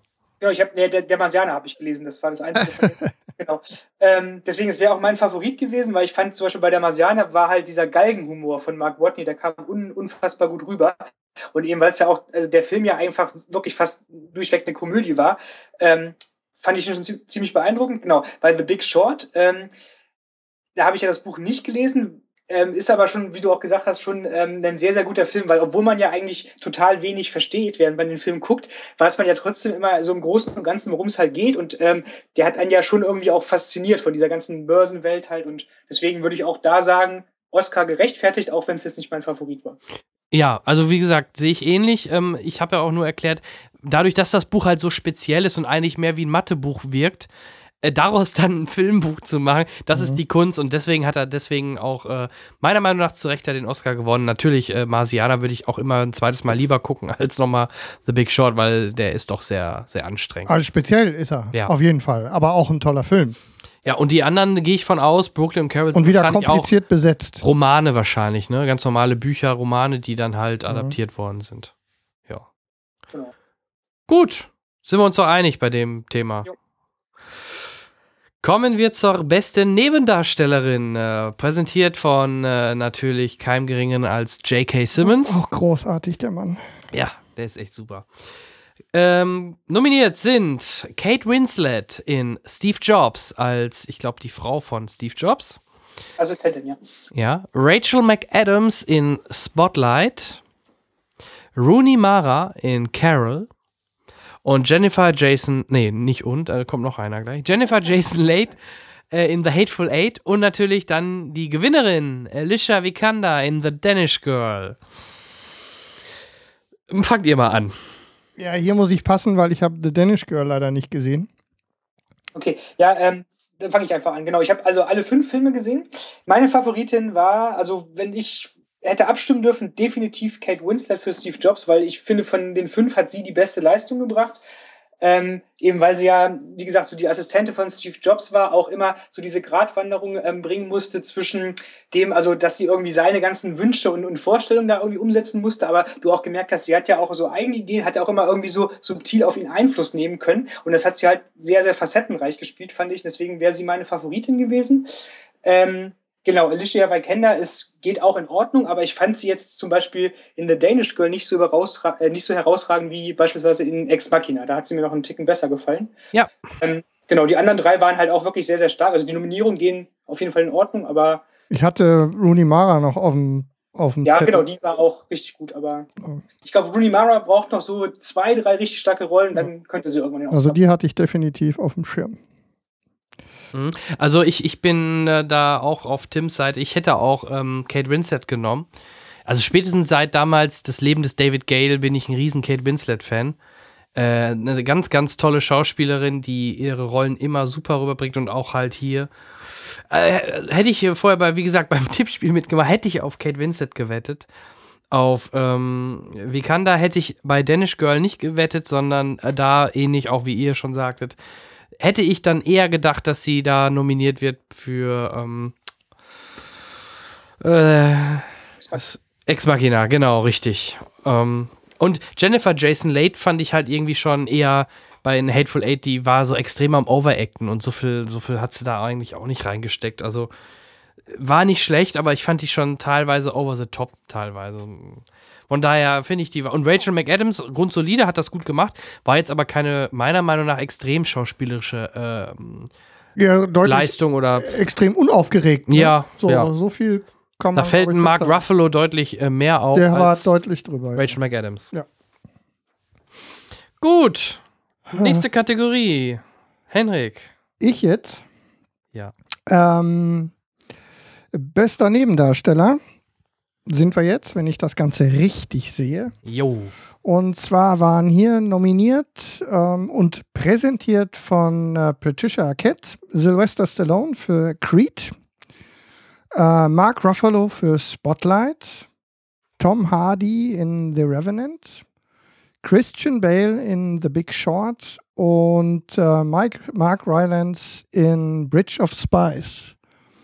Und auch hier muss ich in der Mangelung an Bridge of Spies äh, an idealerweise wahrscheinlich an Tim weitergeben. Genau, ich habe alle fünf gesehen, so und das war in der Kategorie für mich die größte Überraschung des Abends, dass halt Mark Rylance ge äh, gewonnen hat, weil ihn habe ich als allererstes ausgeschlossen.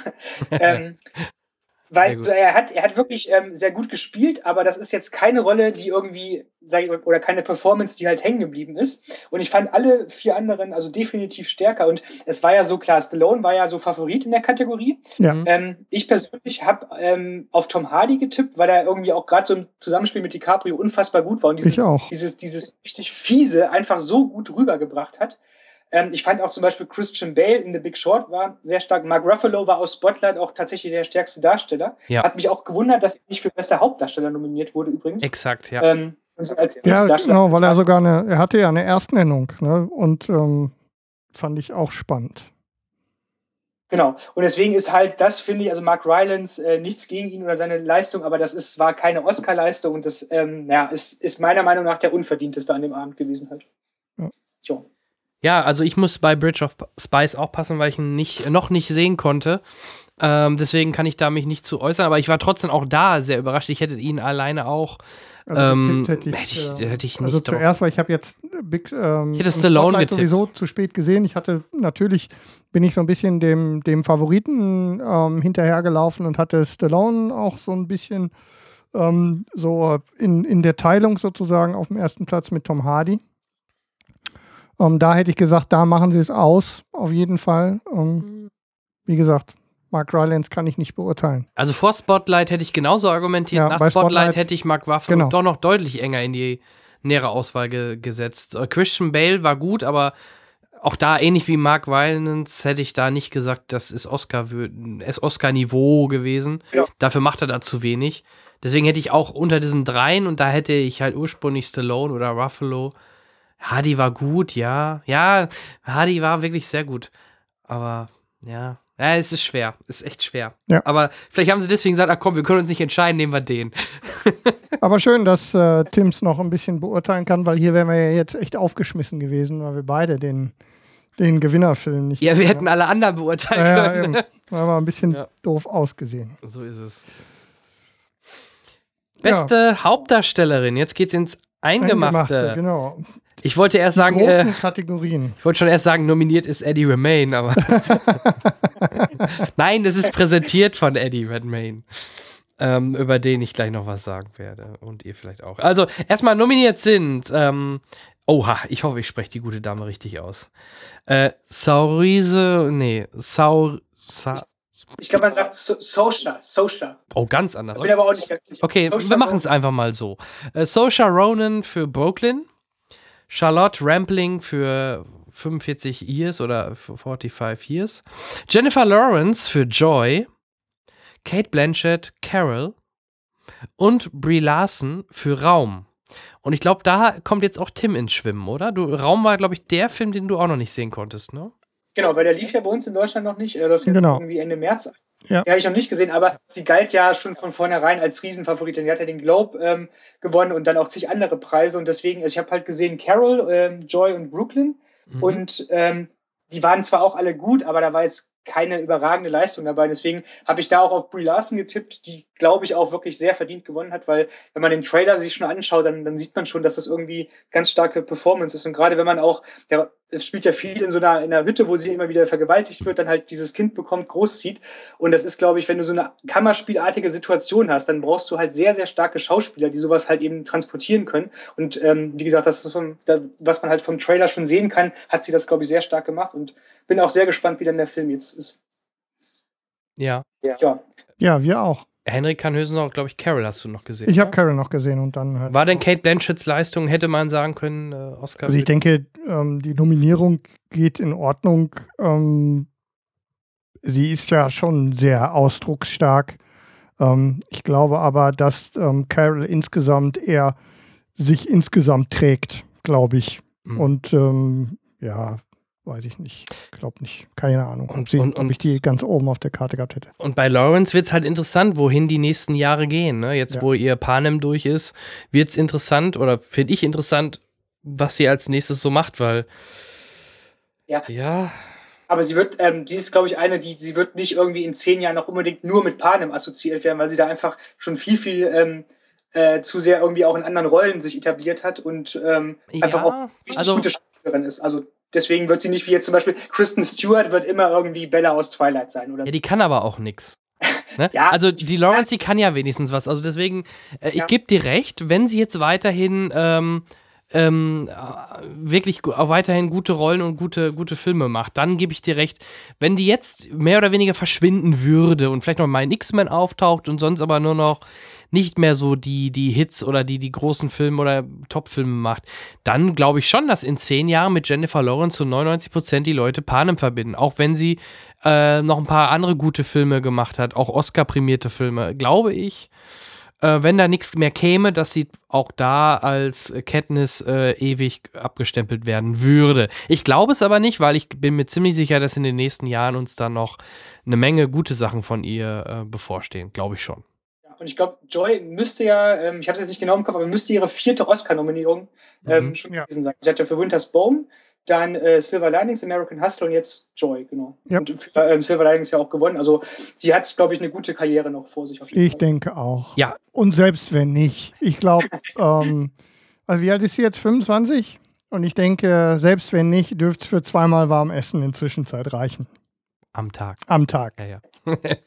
nee, da mache ich mir. Bin ich da fest ich von mir, überzeugt. Da mache ich mal. Mach ich, Ich denke, da ist das Gröbste durch. Das kam ja bei den Oscars auch immer wieder raus. Die Anspielung auf, oh, ihr seid doch alle Millionäre, bleibt mal alle locker, hier, gibt mal Geld für Kekse und so. Ne? Also das, Ja. das haben sie schon, das müssen sie auch so machen. Ja. Jetzt kommt die schönste Kategorie, präsentiert von Henrik. Du meinst den besten Hauptdarsteller, den wir so lange sozusagen in unseren Herzen vorwärts geschoben haben. Und am Ende durfte er dann ja doch endlich. Aber er war nicht alleine. Wieso? Fassbender hat In noch gar nicht gewonnen, DiCaprio. Oh. Oh.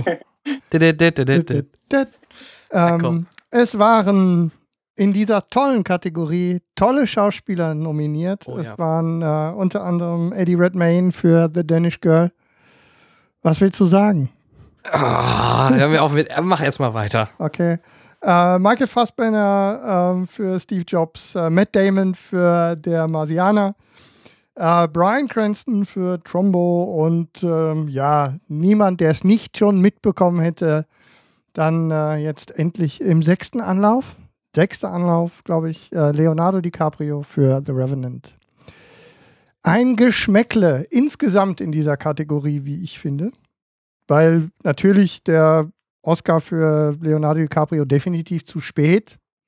So, also jetzt einfach breit getreten, ne? nützt einfach nichts. Ein bisschen was blättert ab, einfach dadurch, dass Viel zu viel. Also zu Recht, ne, von mir aus. Okay, und er hätte ihn lange kriegen müssen. Äh, da, deshalb, weil jetzt eben einfach dieses Jahr so drauf rumgetrampelt worden ist. Ähm, ja.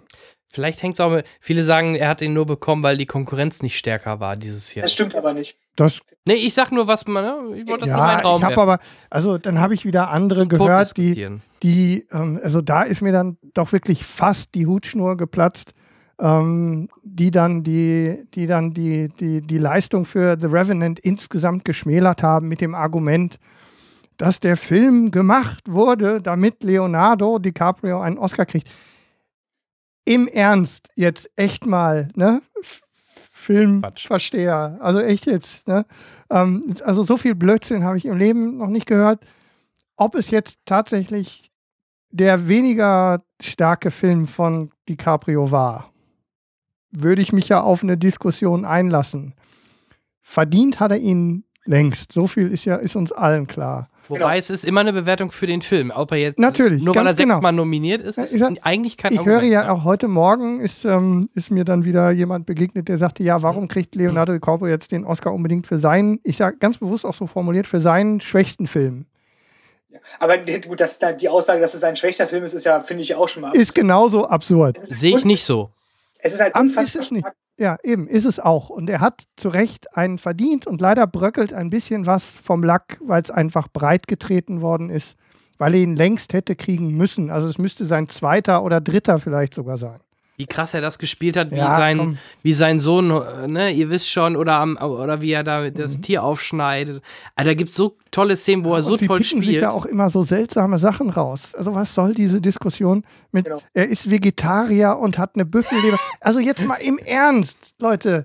Äh, ja, auch allein wie er da verwundet so rum, äh, also ja, äh, quasi einfach, du siehst in diesem, sowohl im Gesicht, an seiner ganzen Haltung, das war einfach eine, eine, eine, perfekte schauspielerische Leistung und eine der besten irgendwie der wirklich letzten zehn Jahre, würde ich halt sagen. Und es ist eben deswegen nicht ungerechtfertigt, dass er für diesen äh, Film den Oscar bekommt, weil es nicht so eine Art ist, naja gut, er hat ihn eigentlich verdient, deswegen geben wir ihm den jetzt, sondern er hat ihn auch für diese Rolle. Absolut. So, und die, und über Qualitäten von, von der Kategorie insgesamt kann man ja durchaus diskutieren. Ne? So, dann hat es halt jetzt gepasst, hat aber bei anderen ja auch gepasst. War dann halt mal, ist gut gelaufen, weil die Konkurrenz halt dann eben genau in dem Jahr dann eben vielleicht eben dieses eine Quäntchen schlechter war. Mhm. So. Aber wie gesagt, was da zwischendurch für Aber Hanebüchene, ähm, für Hanebüchener Blödsinn verbreitet wird. Ich meine, wir reden ja nun echt sehr mainstreamig, das gebe ich ja gerne zu. Aber ich meine, und ich, der eine oder andere mag mir ja auch vorwerfen, dass ich vielleicht nicht der allergrößte Filmexperte bin. Aber so viel verstehe ich dann nach so vielen Jahren dann doch davon, dass ich sagen kann, das geht schon in Ordnung schmäler mal nicht dein Talent. Ja, jetzt Junger aber, also ich reg mich wirklich auf über diese Spacken, die dann wirklich mit aller Gewalt dann, ja. dann in so einen in so einen auch gerechtfertigten Hype dann sowas rein diskutiert. Da kriege ich wirklich eine Krise. Ähm, aber wir sind uns, also wir sind uns doch jetzt einig, dass Leonardo DiCaprio völlig zu Recht. Und eine coole Sau ist er. Das auch so. und dass, dass, er den Oscar zu Recht gewonnen hat.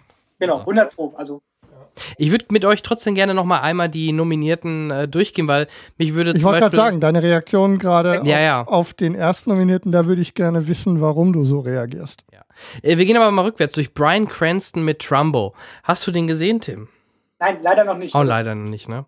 Brian Cranston ist einer meiner Lieblingsschauspieler. Also klar, Breaking Bad ist irgendwie ähm, eine Jahrhundertrolle oder Performance auch gewesen von ihm. Ähm, deswegen, genau, ich kann es noch nicht einschätzen. Trailer sah sehr stark aus und Genau, war aber, glaube ich, nie so irgendwie, dass er überhaupt hätte DiCaprio Konkurrenz machen können. Ja, ich fand, äh, die haben ja bei dem Oscar auch, äh, bei den Oscars auch da die Szene eingespielt in der Badewanne.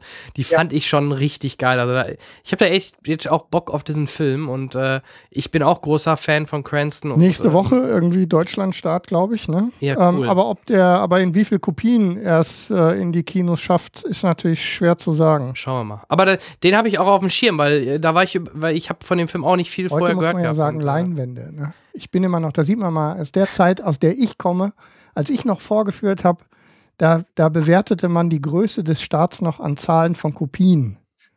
Ja, es sind ja immer noch Kopien auf einer Platte, die, Ja, die wir aber, zugeschickt aber bekommen. die digitale Vervielfältigung ist dann doch, äh, das funktioniert schon ein bisschen anders. oh, wir haben leider keine Kopie mehr. Wir haben keine Kopien gekriegt. Ähm, also deswegen, Trumbo, Brian Cranston, ähm, fand ich auch stark und fand ich schön, dass er nominiert war, weil das freut mich, weil gerade auch als eigentlich hauptsächlich Seriendarsteller von Malcolm mittendrin und so, dann doch zu so einer Figur aufzusteigen über Breaking Bad und dann jetzt auch in den Kinofilm. Top. Aber auch zu Recht. Dann äh, Matt Damon, der Marsianer, war eine tolle Rolle, hat mir richtig Spaß gemacht mit Matt Damon. Aber ja, das ist wieder mal so eine Rolle, die jetzt nicht zwingend typisch eine Oscar-Rolle ist. Ne? Ja, und er passt ja auch sehr gut darauf und, und auch so, ein, so eine große Geschichte alleine quasi zu tragen. Ja, ja, ganz toll gemacht und äh, bin ich auch, also habe mich auch sehr gefreut, dass er nominiert wurde, weil Mhm. da war ich halt nach dem Angucken, wusste ich, genau, also war für mich auch ein 10-Punkte-Film, also einer der besten von 2015. Bei Matt Damon war ich mir nicht sicher, ob er vielleicht die Nominierung halt wirklich kriegt. Deswegen habe ich mich halt sehr gefreut. Aber wenn jetzt, sage ich mal, wer anders nominiert worden wäre, ähm, genau, wäre es keine Überraschung gewesen, weil es war jetzt auch keine Rolle, genau, für die er halt hätte einen Oscar bekommen müssen oder sowas, Ja. genau. kein Zwangs-Oscar. Ja, genau. Mhm.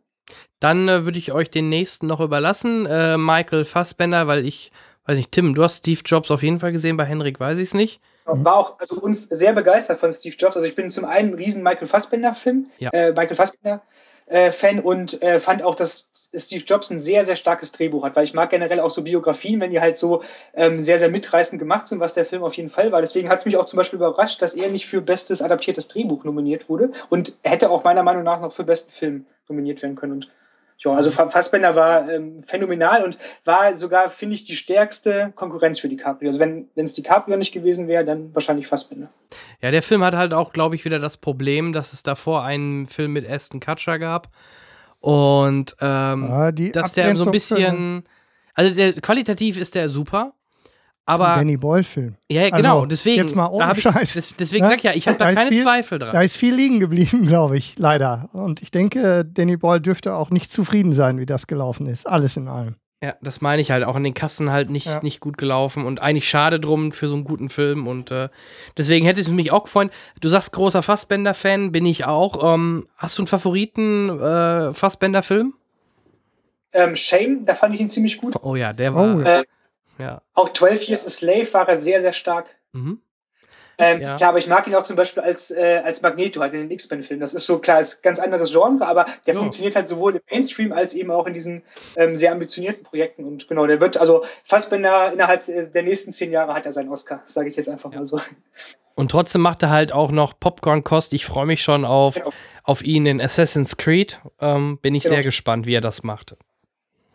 Aber bin ich deiner Meinung? Also ich hätte jetzt auch Shame gesagt und ähm, mehr im Mainstream oder beziehungsweise im, im Comic-Genre wäre es dann für mich auch als Magneto top. Also ähm, kann er wirklich ähm, selbst den guten Freund Sir Ian McKellen ähm, würdig vertreten. Ja, und ich finde auch schön, dass er sich nicht so in, offensichtlich bei der Rollenauswahl nicht in so ein Genre quetschen lässt. Macht halt, worauf er Bock hat. Ja. Und ähm, naja, so richtig doll daneben gelegen. Also waren halt auch nicht so ganz tolle Filme dabei, aber er hat es ja dann nur so selbst nicht so verkackt. ne, Also Mhm. Counselor ist so zum Beispiel. Kommen wir zu Eddie Redmayne. Redmayne.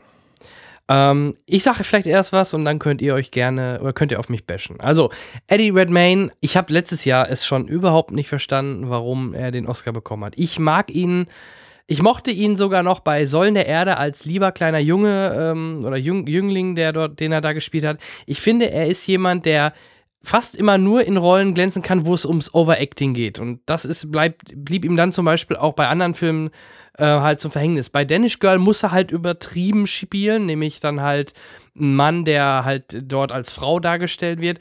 Bei, ja, was heißt übertrieben? Also ich, so extreme Rollen. Oder wie letztes Jahr bei ähm, Stephen Hawking, wo halt auch extrem spielen musste, um halt Stephen Hawking zu spielen. Ich kann mir ihn einfach zum Beispiel nicht in einen halbwegs normalen Film vorstellen. Also kaum. Macht er scheinbar ja auch nicht mehr. Er macht ja nur noch solche Filme. Und deswegen mochte ich ihn auch äh, jetzt in The Danish Girl nicht. Also ich, ich werde mit dem Mann und spätestens jetzt nach, da kommt es wieder, Jupiter Ascending, da dachte ich mir, ja, endlich zeigt er, mir, was für ein großer Schauspieler er ist. Oscar, bitte für ihn noch einen. also ich, ich hab, ich mag ihn einfach. Ich mag ihn als Schauspieler nicht. Überhaupt nicht. ist ja Okay. okay. So, Ähm, jetzt ihr. Ja. Genau, ähm, also ich finde, nee, also ähm, Overacting war es ja nicht, aber hast du auch ähm, gerade schon revidiert. Nee, es ist halt schon, klar, extreme Rollen gebe ich dir recht, aber ich finde, die spielt da ja also absolut perfekt und auch also sehr dezent und mit, mit dieser nötigen Sensibilität. Und ähm, jetzt für die Entdeckung der Unendlichkeit, Stephen Hawking, das war also die Leistung des Jahrhunderts, wirklich. Das war ganz klarer Favorit von mir auch und ähm, einer, einer der besten schauspielerischen Leistungen, finde ich, die ich jemals so gesehen habe. Danish Girl, genau, war er natürlich ein bisschen schwächer und eben auch nichts im Vergleich zu Fassbender oder DiCaprio, aber er ist schon ein sehr, sehr starker Schauspieler, der auch noch in den nächsten Jahren, also glaube ich, einiges bieten wird, was halt so Oscar-Liga ist. Jo. Ich muss zugeben, dass ich ihn sehr spät erst auf dem Schirm hatte. Und zwar ist er mir das erste Mal in Les Miserables aufgefallen. Ah, da fand ich ihn sogar noch okay. Und da war er, deswegen sage ich, da ist er mir besonders aufgefallen. da konnte er singen. Ja, das, was du so flapsig meinst, ist ja genau das, was du gerade darunter beschrieben hast. Er scheint halt eben einfach auf die speziellen Charaktere ähm, sich festlegen zu wollen. Ähm, da ist es natürlich, auf der einen Seite haben wir ja auch so zu Tom Hanks Oscar-Zeiten immer gesagt, spielen einen Behinderten oder einen Schwulen, dann bist du, ähm, dann bist du auf dem Weg zum Oscar. Ähm, ich weiß es nicht, weil man eben an den Rollen so drüber liegen muss, um oft in die Form der Geschichte zu passen oder ähm, die, den, den, den Charakter entsprechend ähm, in so einen Rahmen zu pressen. Da kriegt man halt auch schnell gerne mal aufs Auge für. Ne? So. Und ähm, kann ich verstehen. Ich weiß nur nicht, ob ich so hart ins Gericht gehen würde. Ja, ich sage ja, ich habe da eine speziellere Meinung. Ähm, ich bin ja mal gespannt, was in Zukunft kommt. Ich kann mir ihn halt nicht in, in Anführungsstrichen normaleren Rollen in einer Rom-Com so richtig vorstellen. Oder ich kann ihn mir immer nur in diesen. Ich habe auch nichts gegen ihn persönlich. Ich würde gerne mit ihm mal ein Bierchen trinken. Nur seine Rollen oder so wie er das macht, mir gefällt es einfach leider nicht. Das ist so wie andere vielleicht zum Beispiel Adam Sandler nicht abkönnen. Äh, bin, wenn, wenn ich ihn mittlerweile sehe, möchte ich, habe ich schon gar keinen Bock auf den Film. Also es ist. Nichts Okay. gegen dich, Eddie, ne? Alle- Schönen Gruß von uns, aber nee, nee, nee. Ja, Nee. so, geht's mir mit anderen. Das haben Genau, wir aber hier genau. auch schon breit getreten. Genau, jeder Wenn- er hat Schauspieler, wenn- die er nicht, nicht leiden kann. Ja, wenn Tom Cruise auf dem Plakat steht, ist schon gelaufen. Ja, und bei mir ist das zum Beispiel nicht der Fall, ja. Ja. So ist das. Bei mir Ja. Bei dir auch oder auch nicht? Ich, bin, äh, ich mag Tom Cruise als Schauspieler, also genau. Weil ich finde, so die, die Filme, wo er Ach, mitspielt, äh, da ist er schon ziemlich, ziemlich genial. Also Doch, das, unabhängig davon. Doch, also Tom, Tom Cruise ist ein guter Schauspieler. Unabhängig davon, wie er privat ist oder was er privat so alles macht oder vertritt, ist er ein wirklich guter Schauspieler. Ich Tim hat mag recht. das ja. Dass, Tim hat recht. ich mag das ja, dass wir, ähm, dass wir so viele schöne unterschiedliche Meinungen haben. Ja, genau. Und auch, der ist auch langweilig. richtig, richtig. Und das hat den Vorteil, dass wir immer wieder so nette Gäste in unserem kleinen Kammerspiel hier haben dürfen, mit denen wir uns so nett unterhalten können. Mhm. So, wir Jetzt haben noch langsam ernst. zwei große Kategorien, nämlich als nächstes die beste Regie, präsentiert von J.J. Abrams, Die Brille. der Nerd in Hollywood. Mhm. unser Mann. Nämlich äh, nominiert waren oder ja waren George Miller, Mad Max Fury Road, Adam McKay, The Big Short, Tom McCarthy, Spotlight, Lenny Abramson mit Raum oder Room und Alejandro, ich weiß gar nicht, wofür steht das G? Weiß ich nicht. González. Ach go- genau. Vermutlich. Inaritu mit The Revenant, der Rückkehrer. Und ja, das wissen wir mittlerweile. Auch dort hat er wieder einmal gewonnen. Ähm, was jetzt zum dritten Mal in Folge? Zweite Mal. Zweite Mal in Zweite Folge. Mal in Folge Birdman und. äh, Genau, nee. Revenant. Hat er für, wer hat denn bei statt Gravity gewonnen? Ach, da war ich auch so überrascht. Hätte ich damals äh, ich mich. glaub, Al Alfonso Churaron oder so spricht man ihn aus, genau. Genau, nur der Kameramann war der gleiche, ne? Das Mhm, war die genau. Geschichte. Okay, Ja. da, genau. Alles klar. Der Ähm, richtig gemacht. Ha, ähm, auch da, äh, ich fange an, äh, ist halt eine Revenant. extrem starke Kategorie dieses Jahr. Ne? Ähm, ab, ja, Mad Max hätte, hat natürlich auch viel Regiearbeit gefordert oder hat er toll inszeniert. Ähm, dann haben wir die in Anführungsstrichen normaleren Filme wie Big Short und Spotlight und natürlich, wenn du sagst, Richtung Kammerspiel Raum. Ähm, Und natürlich dann The Revenant. Ich denke aber auch da gab es fast keine zwei Meinungen, dass The Revenant da wieder war sehr, sehr gut hatte, weil Favorit. ne? da sind wir wieder in Richtung mit, was die für einen Aufwand betrieben haben, wie die mit den Kameras gearbeitet haben, mit dem Licht, mit den, mit den Aufnahmen, mit den langsamen F Kamerafahrten, wo man denkt, jetzt müsste noch was kommen, nö, kam nichts mehr. Also äh, ganz toll gemacht, deswegen für mich auch absolut zu Recht. Inarito, äh, beste Regie, The Revenant und über das Fauxpas oder äh, mit, dem, mit der Musik, die während seiner Rede plötzlich eingespielt worden ist, gerade beim interessanten Part äh, haben wir ja schon drüber gesprochen. Ja, Eure Meinung? wie Ja, gesagt, also ich, entschuldige, Tim, bitte. Nee, genau, also wie gesagt, also auch bin ich voll bei dir, absolut gerechtfertigt. Dann, es gab für mich auch eigentlich keine, also keine andere äh, Alternative, eben auch, weil er ja wirklich das Ganze bei ähm, natürlichem Licht durchgezogen hat. Die haben ja an Originalschauplätzen gedreht, ähm, genau, sind dann ja, glaube ich, noch irgendwie nach, nach Südamerika, weil ja in, in Kanada, glaube ich, dann auch kein Schnee mehr lag oder so und die halt eben noch Schnee brauchten für die letzten Szenen und ähm, eben auch diese, diese unfassbare Wucht der Bilder und die Dynamik, die da in diesem Film drinsteckt, also definitiv beste Regieleistung des Jahres. Ja, und insgesamt auch, also wie ich es eben schon mal angedeutet habe, eine echt starke, ein echt starkes Line-up dieses Mal. Auch die, auch mit, mit äh, Spotlight und, und Big Short, die eher in Anführungszeichen dokumentatorischen Filme, die ja sehr viel Feingefühl von der Regie brauchen, vor allem Spotlight, ähm, finde ich durchaus äh, zu Recht nominiert, aber dann doch eben einen klaren Gewinner vorne. Ja, also zu Recht nominiert, okay, aber da sehe ich halt in Anführungsstrichen bei Spotlight jetzt nicht die Kunst in der Regie so extrem. Weil, weiß ich nicht, da finde ich halt, äh, fast alle anderen haben noch ein bes besondereres äh, Kriterium ähm, im Gegensatz Ich denke auch, dass, dass Mad Max und, ähm, und äh, The Revenant das unter sich ausgemacht haben, wenn wir auf die Stimmenzahlen gucken könnten. Vermutlich. Das meine, ja, ja, Ja. ich sprach nur von der Gesamtklasse der, der Kategorie, mein Gefühl. Mhm. Ja, ne? Einen haben wir noch. Ähm, insgesamt waren das jetzt nur, um das eben abzuschließen, drei von zwölf ähm, Oscars für The Revenant. Mhm. Auch spannend. Manchmal ist das ja auch die Anzahl gar nicht, äh, klar, man kann das schön auf die DVD oder auf die Blu-ray packen. Hier später mit Sicherheit bei Mad Max jetzt, äh, oh, hier sechs Oscar-Gewinner, Ja, ist natürlich gut, toll. klar, aber wenn man dann mal wofür, nachschaut, ne? für was, Ja, ja, ist, klar. ist manchmal natürlich beste Regie oder bester Film deutlich ähm, man, hochwertiger. Also müsste man schon höher anrechnen. Natürlich. Ja. Ja, sechs technische Oscars ähm, inklusive Frisuren ähm, sehe ich ein. Ne? Im Quartett siehst du da scheiße aus. Ne? Gut, dein, dein Bruder würde denn die Kategorie Frisuren deutlich höher werten. Vermutlich. Ja. Kommen wir zum besten Film. Präsentiert von Morgan Freeman.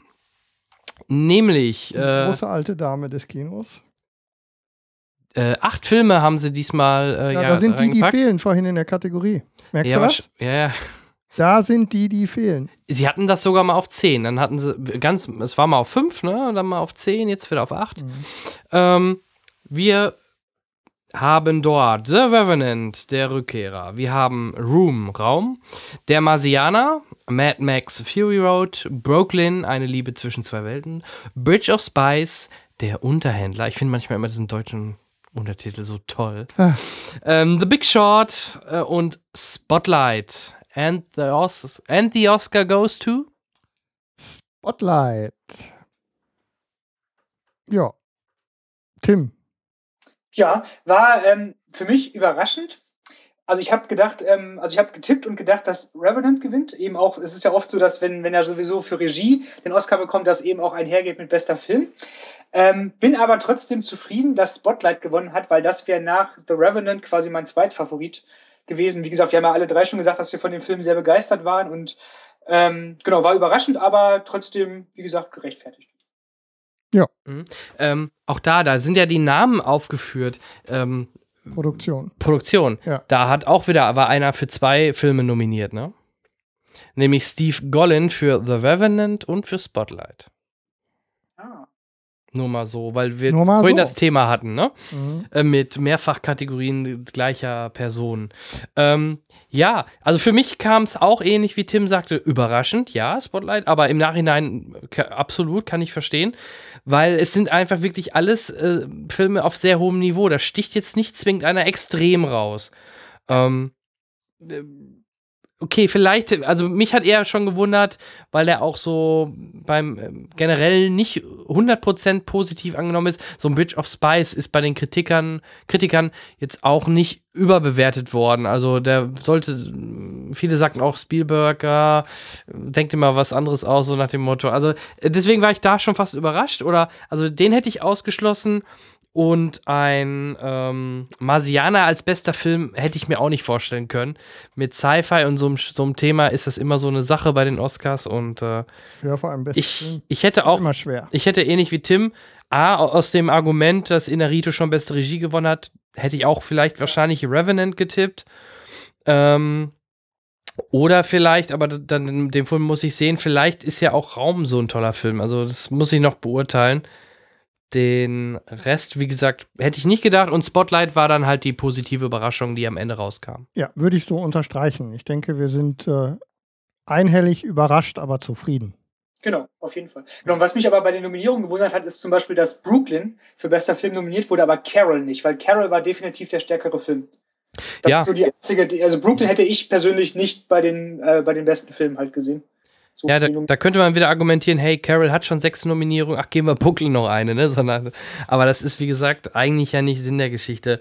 Ähm, Auch wieder eine von den Geschichten, entschuldige bitte, wenn ich dich unterbreche, aber wir haben ja, ich weiß nicht, ob das hier hinpasst, ähm, auch immer wieder hört man ja raus, auch jetzt in, in der, im letzten Jahr oder in den Jahren davor, wo es an, an DiCaprio vorbeigegangen ist, ähm, dieses etwas ein bisschen undurchsichtige Konstrukt der Academy mh.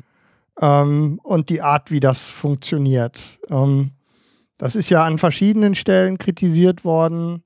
Ähm, für mich, ich habe mich nicht intensiv genug damit beschäftigt. Ein paar der Fakten, also das, was man so dazu wissen kann, ähm, weiß ich. Ähm, ich habe es eben schon mal gesagt. Ne? Also das, was man nachlesen kann, 7000 Mitglieder ungefähr. Aber wer das genau ist, ist ja jetzt gut. Du kannst es dir an den Fingern abzählen.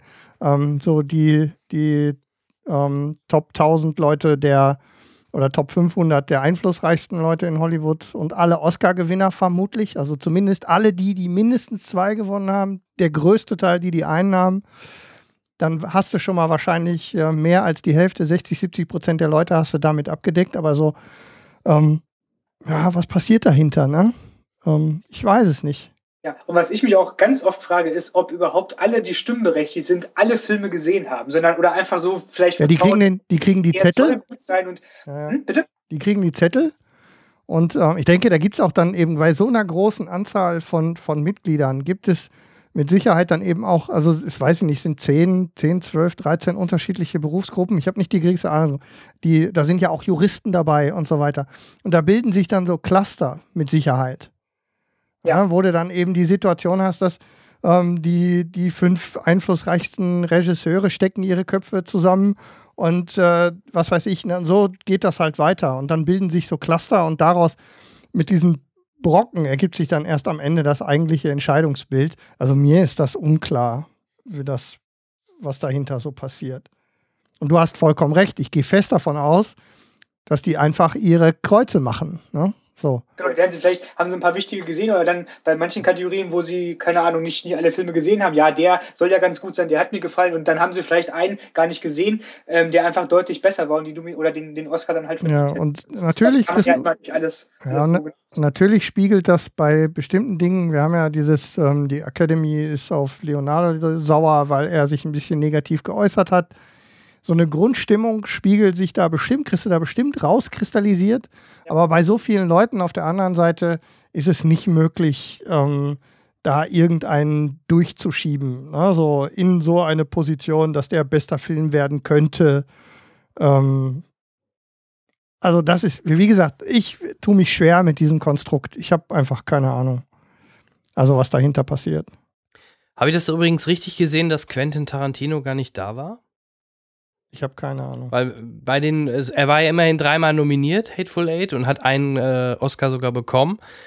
Da hat es mich überrascht. Weil er denn der in der gute Mann- Kategorie nominiert, wo er denn auch hätte Weiß ich nicht, aber wenn können? sein eigener Film drei Nominierungen hat, normalerweise taucht dann ein Regisseur doch trotzdem auf, oder? Nee, genau, also er war ja für Filmmusik, Kamera und ähm, Jennifer Jason Lee. Also Ja. genau, er hätte Also Kann man- er hätte keinen entgegennehmen können. Ja, aber Ja, er, gut, er hätte mit dem Team da sein können. finde ich schon. Eingeladen war mit Sicherheit. Wer weiß, Ähm, was. Aber hatte mich nur überrascht, weil, wenn dann die vorgestellt werden oder gezeigt werden, hatte ich mal geguckt, na, wo sitzt er denn? Wo sitzt Der er war denn? im Oh, Kino. Nicht da. Ja, der war im Kino. er war im Kino. Nee, ist klar. Ähm, dann würde ich noch von euch gerne wissen, ähm, was waren denn eure großen Enttäuschungen? Also ich würde da hervorheben natürlich, der Marsianer mit sieben Nominierungen, null, äh, null abgeräumt, ist schon, schon bitter. Äh, ähnlich Carol, sechs Nominierungen, null abgeräumt und natürlich Star Wars, fünf Nominierungen und auch keinen einzigen Oscar abgeräumt. Das fand ich schon, die drei äh, mit relativ vielen Nominierungen Ja. und komplett leer ausgegangen, war dann schon überraschender, als man vielleicht hätte denken können. Oder wie seht ihr das? Genau, also so richtig enttäuscht, negativ, also bin, bin ich halt nicht. Wie gesagt, Überraschung äh, war eben, dass ähm, Mark Rylance gewonnen hat. Ähm, Star Wars hätte ich es auch wirklich gegönnt, also vor allem visuelle Effekte, aber bin jetzt auch nicht so richtig enttäuscht. Also es ist so, ja, ist schade, aber also Enttäuschung würde irgendwie anders aussehen. Marsianer auch, den hätte ich ja aber auch, wenn, dann nur bei adaptierten Drehbuch halt getippt, ähm, ist aber so gesehen auch okay, dass er jetzt keinen ähm, bekommen hat. Ja. Ja, ich glaube auch. Es ist, war insgesamt, ähm, und das sieht man ja auch an den, an den Nominierten, war es ein gutes Kinojahr. Für die Oscars war es ähm, mehr von demselben, Genau. meines Erachtens. Dann gab es halt wieder die Ehren-Oscars für Debbie Reynolds, Spike Lee und Jenna Rollins. Ähm, das wurde ja, die wurden ja immer vorab schon ähm, übergeben, das wurde dann eingespielt. Ähm, dann fand ich halt, oder das, was, was mich immer sehr ergreift und vor allem mit dem Beatles-Song Blackbird, die Verstorbenen, äh, war wieder sehr schön inszeniert. Ähm, da möchte ich nur noch mal vielleicht ein paar Namen Da waren aber ein paar schlimme Namen ja, dabei. Wes, Wes, Wes Craven, äh, natürlich ähm, Alan Rickman. Alan Rickman, Ja, Leonard Leonard Nimoy, Mr. Spock natürlich. Also letztes Jahr sind dann einige doch auch von uns gegangen, äh, mit deren wir oder ich auch dann, dann groß geworden bin. Oft, früher waren es halt oft noch welche, die man kaum noch kannte, weil sie vielleicht in den 40ern, 50ern oder was weiß ich gespielt haben. Ja, wir kommen jetzt in das Alter, wo die. Ja, oder ein James Horner. Ja. Ja, ja, genau. Das sind alles so Namen, ähm, die einen dann, oder Christopher Lee war auch letztes Jahr, alles Namen, die einem doch sehr viel sagen und ähm, ja, finde ich immer, das finde ich immer schön, dass man so die Verstorbenen darüber ehrt, das ist, finde ich immer sehr, sehr angenehm und äh, lässt einmal wieder ein bisschen runterkommen von dem ganzen Hype. Ja, ähm, ja das waren im Endeffekt soweit sonst die Oscars. Ähm, habt ihr abschließend noch ähm, was zu ergänzen? Dann raus damit, Tim. Ich denke, wir haben irgendwie alles gesagt und genau, also alles ganz gut so nochmal Revue passieren lassen. Also genau, wüsste jetzt nicht, was, was ich noch ähm, erwähnen wollen würde. Ja. Wen wünschst du dir fürs nächste Jahr als ähm, Host? Hast du, hast du einen Wunsch-Host? Boah, nee, wüsste ich jetzt gerade gar nicht. Also es war jetzt echt immer so wechselnde Besetzung. Ähm, und wie gesagt, es hat ja bisher keiner so richtig irgendwie verkackt, sage ich mal, in den letzten Jahren. Doch. Nämlich, sag. Äh, Doppelmoderation? Ah, James Franco und äh, Anne Hathaway? Anne Hathaway, stimmt. Fand ja, ich der- ganz, Was für ein ganz grandioser böse. Schwachsinn. Ja. Stimmt, ja, nee, jetzt wo du sagst, genau, die, also ich verkackt würde ich jetzt nicht sagen, aber stimmt, die waren, waren schon am schlechtesten von allen, das, Ja. das ist richtig. Ähm, Und bei Neil Patrick Harris war ich doch überrascht, dass so wenig Gags richtig gezündet haben. Also fand ich teilweise irgendwie Ja. überraschend unlustig, den Mann. Komischerweise. Hätte ich nicht gedacht vorab. Ich hatte mich echt gefreut. Und wen ich sehr gut fand, äh, weiß nicht, bin ich einer der wenigen, aber ich mag seine Inszenierung auch auf Musical Art und mit dem Boop-Song. Ich fand halt ähm, den ähm, Family Guy-Mann, äh, ähm, Seth MacFarlane. Seth MacFarlane ist schon spät. Den fand ich halt super. Den würde ich gern sofort nochmal als Host nehmen. Fand ich sehr, sehr, sehr cool, wie er das rübergebracht hat. Und jetzt auch Chris Rock fand ich jetzt auch nicht so schlimm, wie ihr schon gesagt habt. Ähm, aber mal gucken, wer es macht. Ähm, ja, ob es nochmal, wer weiß, vielleicht macht es ja wirklich nochmal eine Whoopi Goldberg oder ein Billy Crystal. Ähm, wer weiß, die sind ja meist so bei denen, die schon länger die Oscars verfolgt haben, immer die Favoriten gewesen. Henrik, Ja, wen hast du halt, denn? ich bin halt ein, ein Billy Crystal Oscar äh, sozialisierter. Du bist das. Ich bin das. Und ähm, gut, wird nicht passieren. Aber ähm, auch so eine, ich fand auch Whoopi Goldberg immer ganz äh, lustig. Ähm, also ich denke, ein Typ in dieser Form, Chris Rock ist ja nicht verkehrt. Ähm, fand ich auch ich sagen, also es verkehrt, ist ja. gut, wenn es wenn das tatsächlich äh, von auch von ein bisschen eckigen Charakteren Oder welche, ähm, die so Sachen wie, können. Genau. Ja. Ähm, ich verstehe die Begeisterung für Ellen DeGeneres nur bedingt. Ähm, Ja. ne? Äh, Mit dem Selfie hat sie natürlich mit, mit Twitter, das war natürlich schon eine Nummer, die durch die Medien ging, aber Aber Ja. auch, ich fand aber schon, die hat es auch schon sehr gut gemacht. Also sie Nein, wirklich sie ist ja eine tolle Moderatorin, schon, ohne äh, Zweifel. Aber ich denke, dass ein bisschen mehr Comedy, glaube ich, also vielleicht ist auch einfach nicht mein Humor, kann ja sein. Vielleicht Ja. ist ein, das hat ja nichts mit, mit Ellen insbesondere zu tun. Ähm, ich äh, die hat eine sehr hübsche Ehefrau. Oh, sowas von. Also ich verfolge ja auch den, zumindest von ihrer Late Night Show, den YouTube-Kanal, ähm, weil es da immer ganz tolle ähm, Sachen gibt. Also so insgesamt äh, ganz toll, aber ich fand sie jetzt als, als Host an der Stelle für so eine große Veranstaltung, als Gala-Host, Mhm, mhm. jetzt nicht den, den besten Wurf. Wie gesagt, ich hätte am liebsten Billy Crystal zurück. Wird nicht passieren, weiß ich.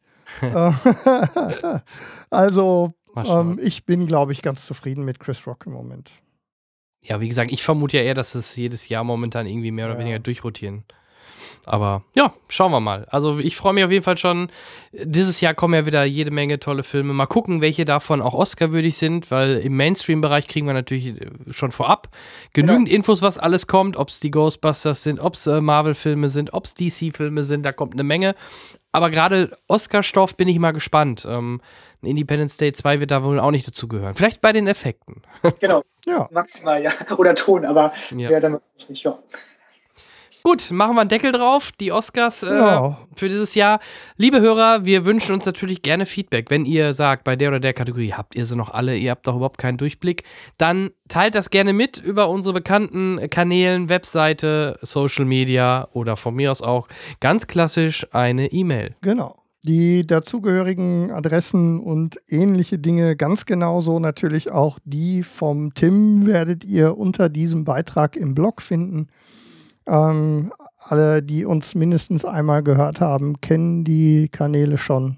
Wie gesagt, äh, guckt auf jeden Fall auch mal in der Spätverstellung, dem Kinomagazin, beim Tim und seiner liebreizenden Kollegin rein. Das, Genau, das äh, würde uns beide sehr freuen, ja. aber also hiermit ist äh, das befohlen. Alle, die das nicht machen, da denken wir uns was aus. Ähm, Ja. Die Kanäle, die Kanäle, interessanterweise, wir haben ja so ein bisschen ähm, so kurz vorm Jahreswechsel ähm, haben wir ein bisschen angefangen, das Konzept umzustellen. Wir beide, also der Jan und ich, sind sehr, sehr zufrieden, wie die Sendung sich entwickelt. Das hat gar nicht damit zu tun, wie sich die Personalsituation entwickelt. Das gar nicht, das, mein, das meine ich nicht, sondern insgesamt die Zuschauerzahlen, die Rückmeldungen und so weiter. Ähm, die Art und Weise, wie es mit unseren Gästen, auch die Menge an Gästen, jetzt fast jede Sendung, jede Sendung. Die reißen seitdem- sich ja mittlerweile ja, quasi. wir kriegen ja schon Anfragen. Sogar Agenturen bieten ihre Schauspieler bei uns an. Nehmt sie hier. Wir haben ja noch eine Promotour. Ihr könnt auch einen ganzen Abend haben, wenn ihr wollt. Ähm, das läuft wirklich gut. Wir sind sehr zufrieden damit. Also das geht natürlich nicht, äh, ohne dass ihr das klickt. Deswegen vielen Dank nochmal dafür. Wir haben ähm, für die letzten drei Sendungen insgesamt ähm, wirklich extrem viel Feedback bekommen. Bei Twitter läuft's gut. Ähm, die gefällt mir Angaben bei Facebook sind explodiert. Ich hoffe nicht nur, weil Jan sein hart verdientes Geld irgendwie in Facebook-Werbung steckt. Ich habe keine Äh, Ahnung. nein. Nein. ähm, also, wie gesagt, ähm, vielen Dank natürlich dafür.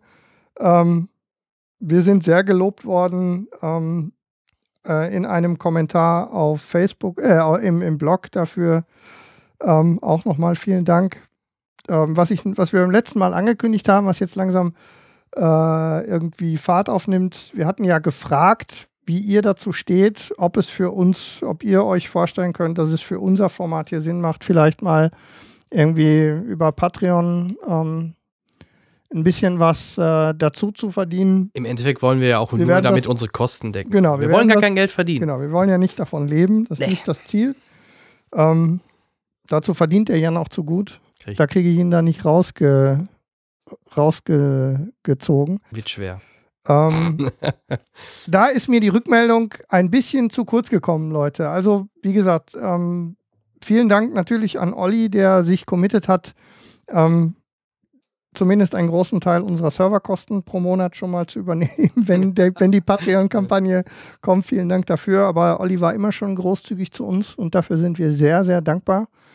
Ähm, also, wir werden es auf jeden Fall ausprobieren. Die Kampagne ist in Arbeit. Wir werden jetzt in den nächsten Tagen nach meinem Urlaub werden wir ein kleines Video für euch drehen, in dem wir das Ganze nochmal erklären.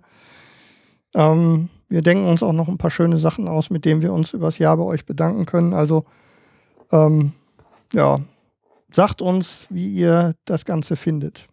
Nochmal, wir sind auch immer sehr dankbar, auch wenn ihr es nicht glauben mögt, über iTunes-Bewertungen. Und zwar nicht nur Sterne, sondern auch eine Kleinigkeit schreiben. Ähm, es ist immer noch eine relevante Plattform für uns. Also, wenn ihr da noch nicht wart, einfach mal reinklicken. Genau, und da Apple einen sehr merkwürdigen Algorithmus hat, Ja. auf welchem Platz man landet, wann man Genau. auf die Startseite kommt und solche Geschichten, hängt wohl damit zusammen, natürlich über die Downloads, aber das ist noch nicht mal Mhm. das Hauptkriterium, sondern auch, wie viele neue Abos reinkommen, wie viele Bewertungen reinkommen und auch halt, was gerade Henrik sagte, wie viele Kommentare dazu geschrieben werden. Also alle, die über Apple-Geräte uns abonnieren, das sind ja, glaube ich, wenn du in die Ja, Statistiken kommst, Viertel, ja. Gar nicht so wenig, Ja. ähm, wenn die da ein bisschen Also die aktiver Zahl bei mit den, mit, iTunes den, mit den Bewertungen, die wir da haben, die passt nicht mit den Zahlen überein, die äh, uns äh, runterladen. Genau. Und wir können euch versprechen, also gerade der Jan, da möchte ich dem jetzt nochmal ein Kompliment machen, der war so fleißig wie schon lange nicht mehr in letzter Zeit. Wir haben den Folgenplan fast fertig bis in weit in die zweite Hälfte, also zumindest die groben Pläne.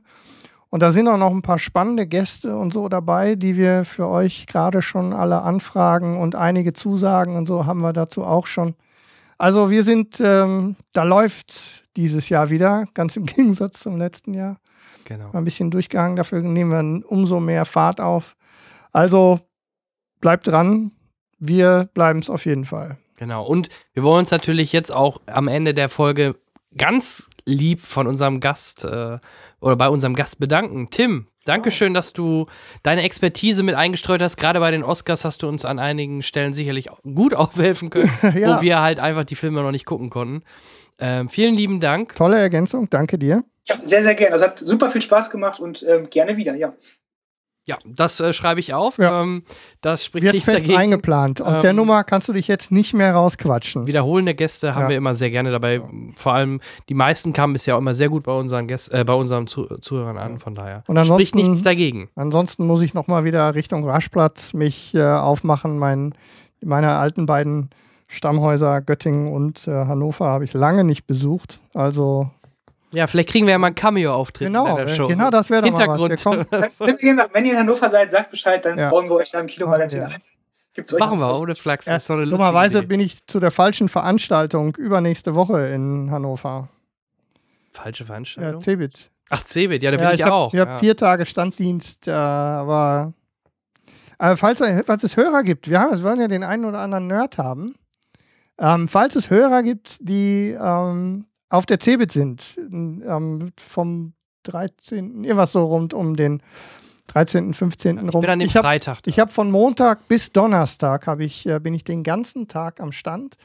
Wenn ihr also ähm, vorbeikommen und Hallo sagen wollt, ähm, ich kann auch für einen Kaffee sorgen, dann bei uns, selbst wenn das äh, Produkt nicht von Interesse ist, aber wenn ihr irgendwie Bock habt, mal Hallo zu sagen, sagt einfach Bescheid. Ähm, da gibt es dann den Henrik mal im Anzug. Uh, Ja. Und ich bin Freitag so da, wenn jemand mit mir einen Kaffee trinken möchte oder am Freitag da bei ist, irgendeinem einfach Stand, melden. Ne? Bei Machen wir. irgendeinem Stand. Ja, dann gehen wir hier zu Ja, deinem zu Stand. uns da. kommen, Genau. genau. Ja, also, ich würde sagen, ähm, wir haben perfekt unsere Normalzeit eingehalten, sehe ich gerade. Naja, rechne noch die Einspielung. Ja, dann rechnen wir, ja, aber Aufnahmezeit, Alles gut. netto sind wir wieder, haben wir perfekte zweieinhalb Stunden hingelegt, jetzt nochmal 20 Minuten obendrauf. Also ganz normale Cinecast-Folge. Wir sind ein bisschen länger als ihr, ne, Tim? Ja, weil ähm, ja, wir sind immer so, weiß nicht, mit unserem Gag so vier bis fünf, manchmal fünfeinhalb Minuten und dann gibt es so ein paar Specials, die etwas länger sind, aber. Dafür habt ihr mehr Folgen. Macht bei YouTube aber auch nicht mehr, viel mehr Sinn, ne, bei den Genau, Folgen weil ich glaube, irgendwann ist einfach ähm, die Aufmerksamkeitsspanne dann auch weg, weil euch kann man ja einfach auch, äh, also hören ist ja immer, da bleibt man ja länger bei der Stange und bei uns müsste man dann ja, glaube ich, wenn die Folgen zu lang sind, ähm, also wir können das ja auch bei YouTube sehen, ist dann auch die Abbrecherquote irgendwann doch Ja. ähm, zu hoch. Deswegen Ja. ist es glaube ich auch so, und es hat sich auch so eingespielt. Also wir haben da irgendwie mit unseren Trailer-Ausschnitten, dem, was wir halt sagen, dem Gag Mhm. einfach so einen so einen Flow, der sich irgendwie immer automatisch ergibt und genau, also Ja, perfekt. Und, Und ich sag heute mal- gibt es noch ein paar Hörer, nee, Zuschauer dazu. Natürlich. Und ähm, bei Podcasts werden, die werden ja auch ganz anders kommuniziert. 90 Prozent Genau. am Podcatcher. Die spielen das ab, machen Pause. Du kannst es an der Stelle weiterhören. Das ist halt wie eine Radiosendung. Das ist dann anders. Ähm, Bei YouTube, wenn du da eine Drei-Stunden-Sendung reinsetzt, äh, ja, da brauchst du, glaube ich, am Ende nicht mehr gucken, wer da noch drin ist. Nee. Aber dir viel Erfolg weiterhin mit dem Format. Ja. Wir Ja, sind Dank. gespannt. auch Schöne Grüße an den Co-Host. richtig Die gerne aus. Co-Hostin. Genau. Und äh, ja, vielleicht dann auch mal mit euch beiden ähm, in einer Folge. Oder wie gerade angesprochen, wir setzen uns mal, wir sind in zwei Stunden bei euch. So schlimm ist es nicht. Wollte ich gerade sagen. Da kriegen wir was. Können wir wirklich sehr gerne machen. Also Das machen wir. würde mich freuen, ja. Ja. Wunderbar. Alles klar. Dann äh, machen wir hier den Deckel drauf. Ähm, Nochmal vielen Dank an Tim. Vielen Dank an euch da draußen. Ähm, viel Spaß und äh, rein ins Outro. Bis dann. Tschüss. Tschüss. Ciao.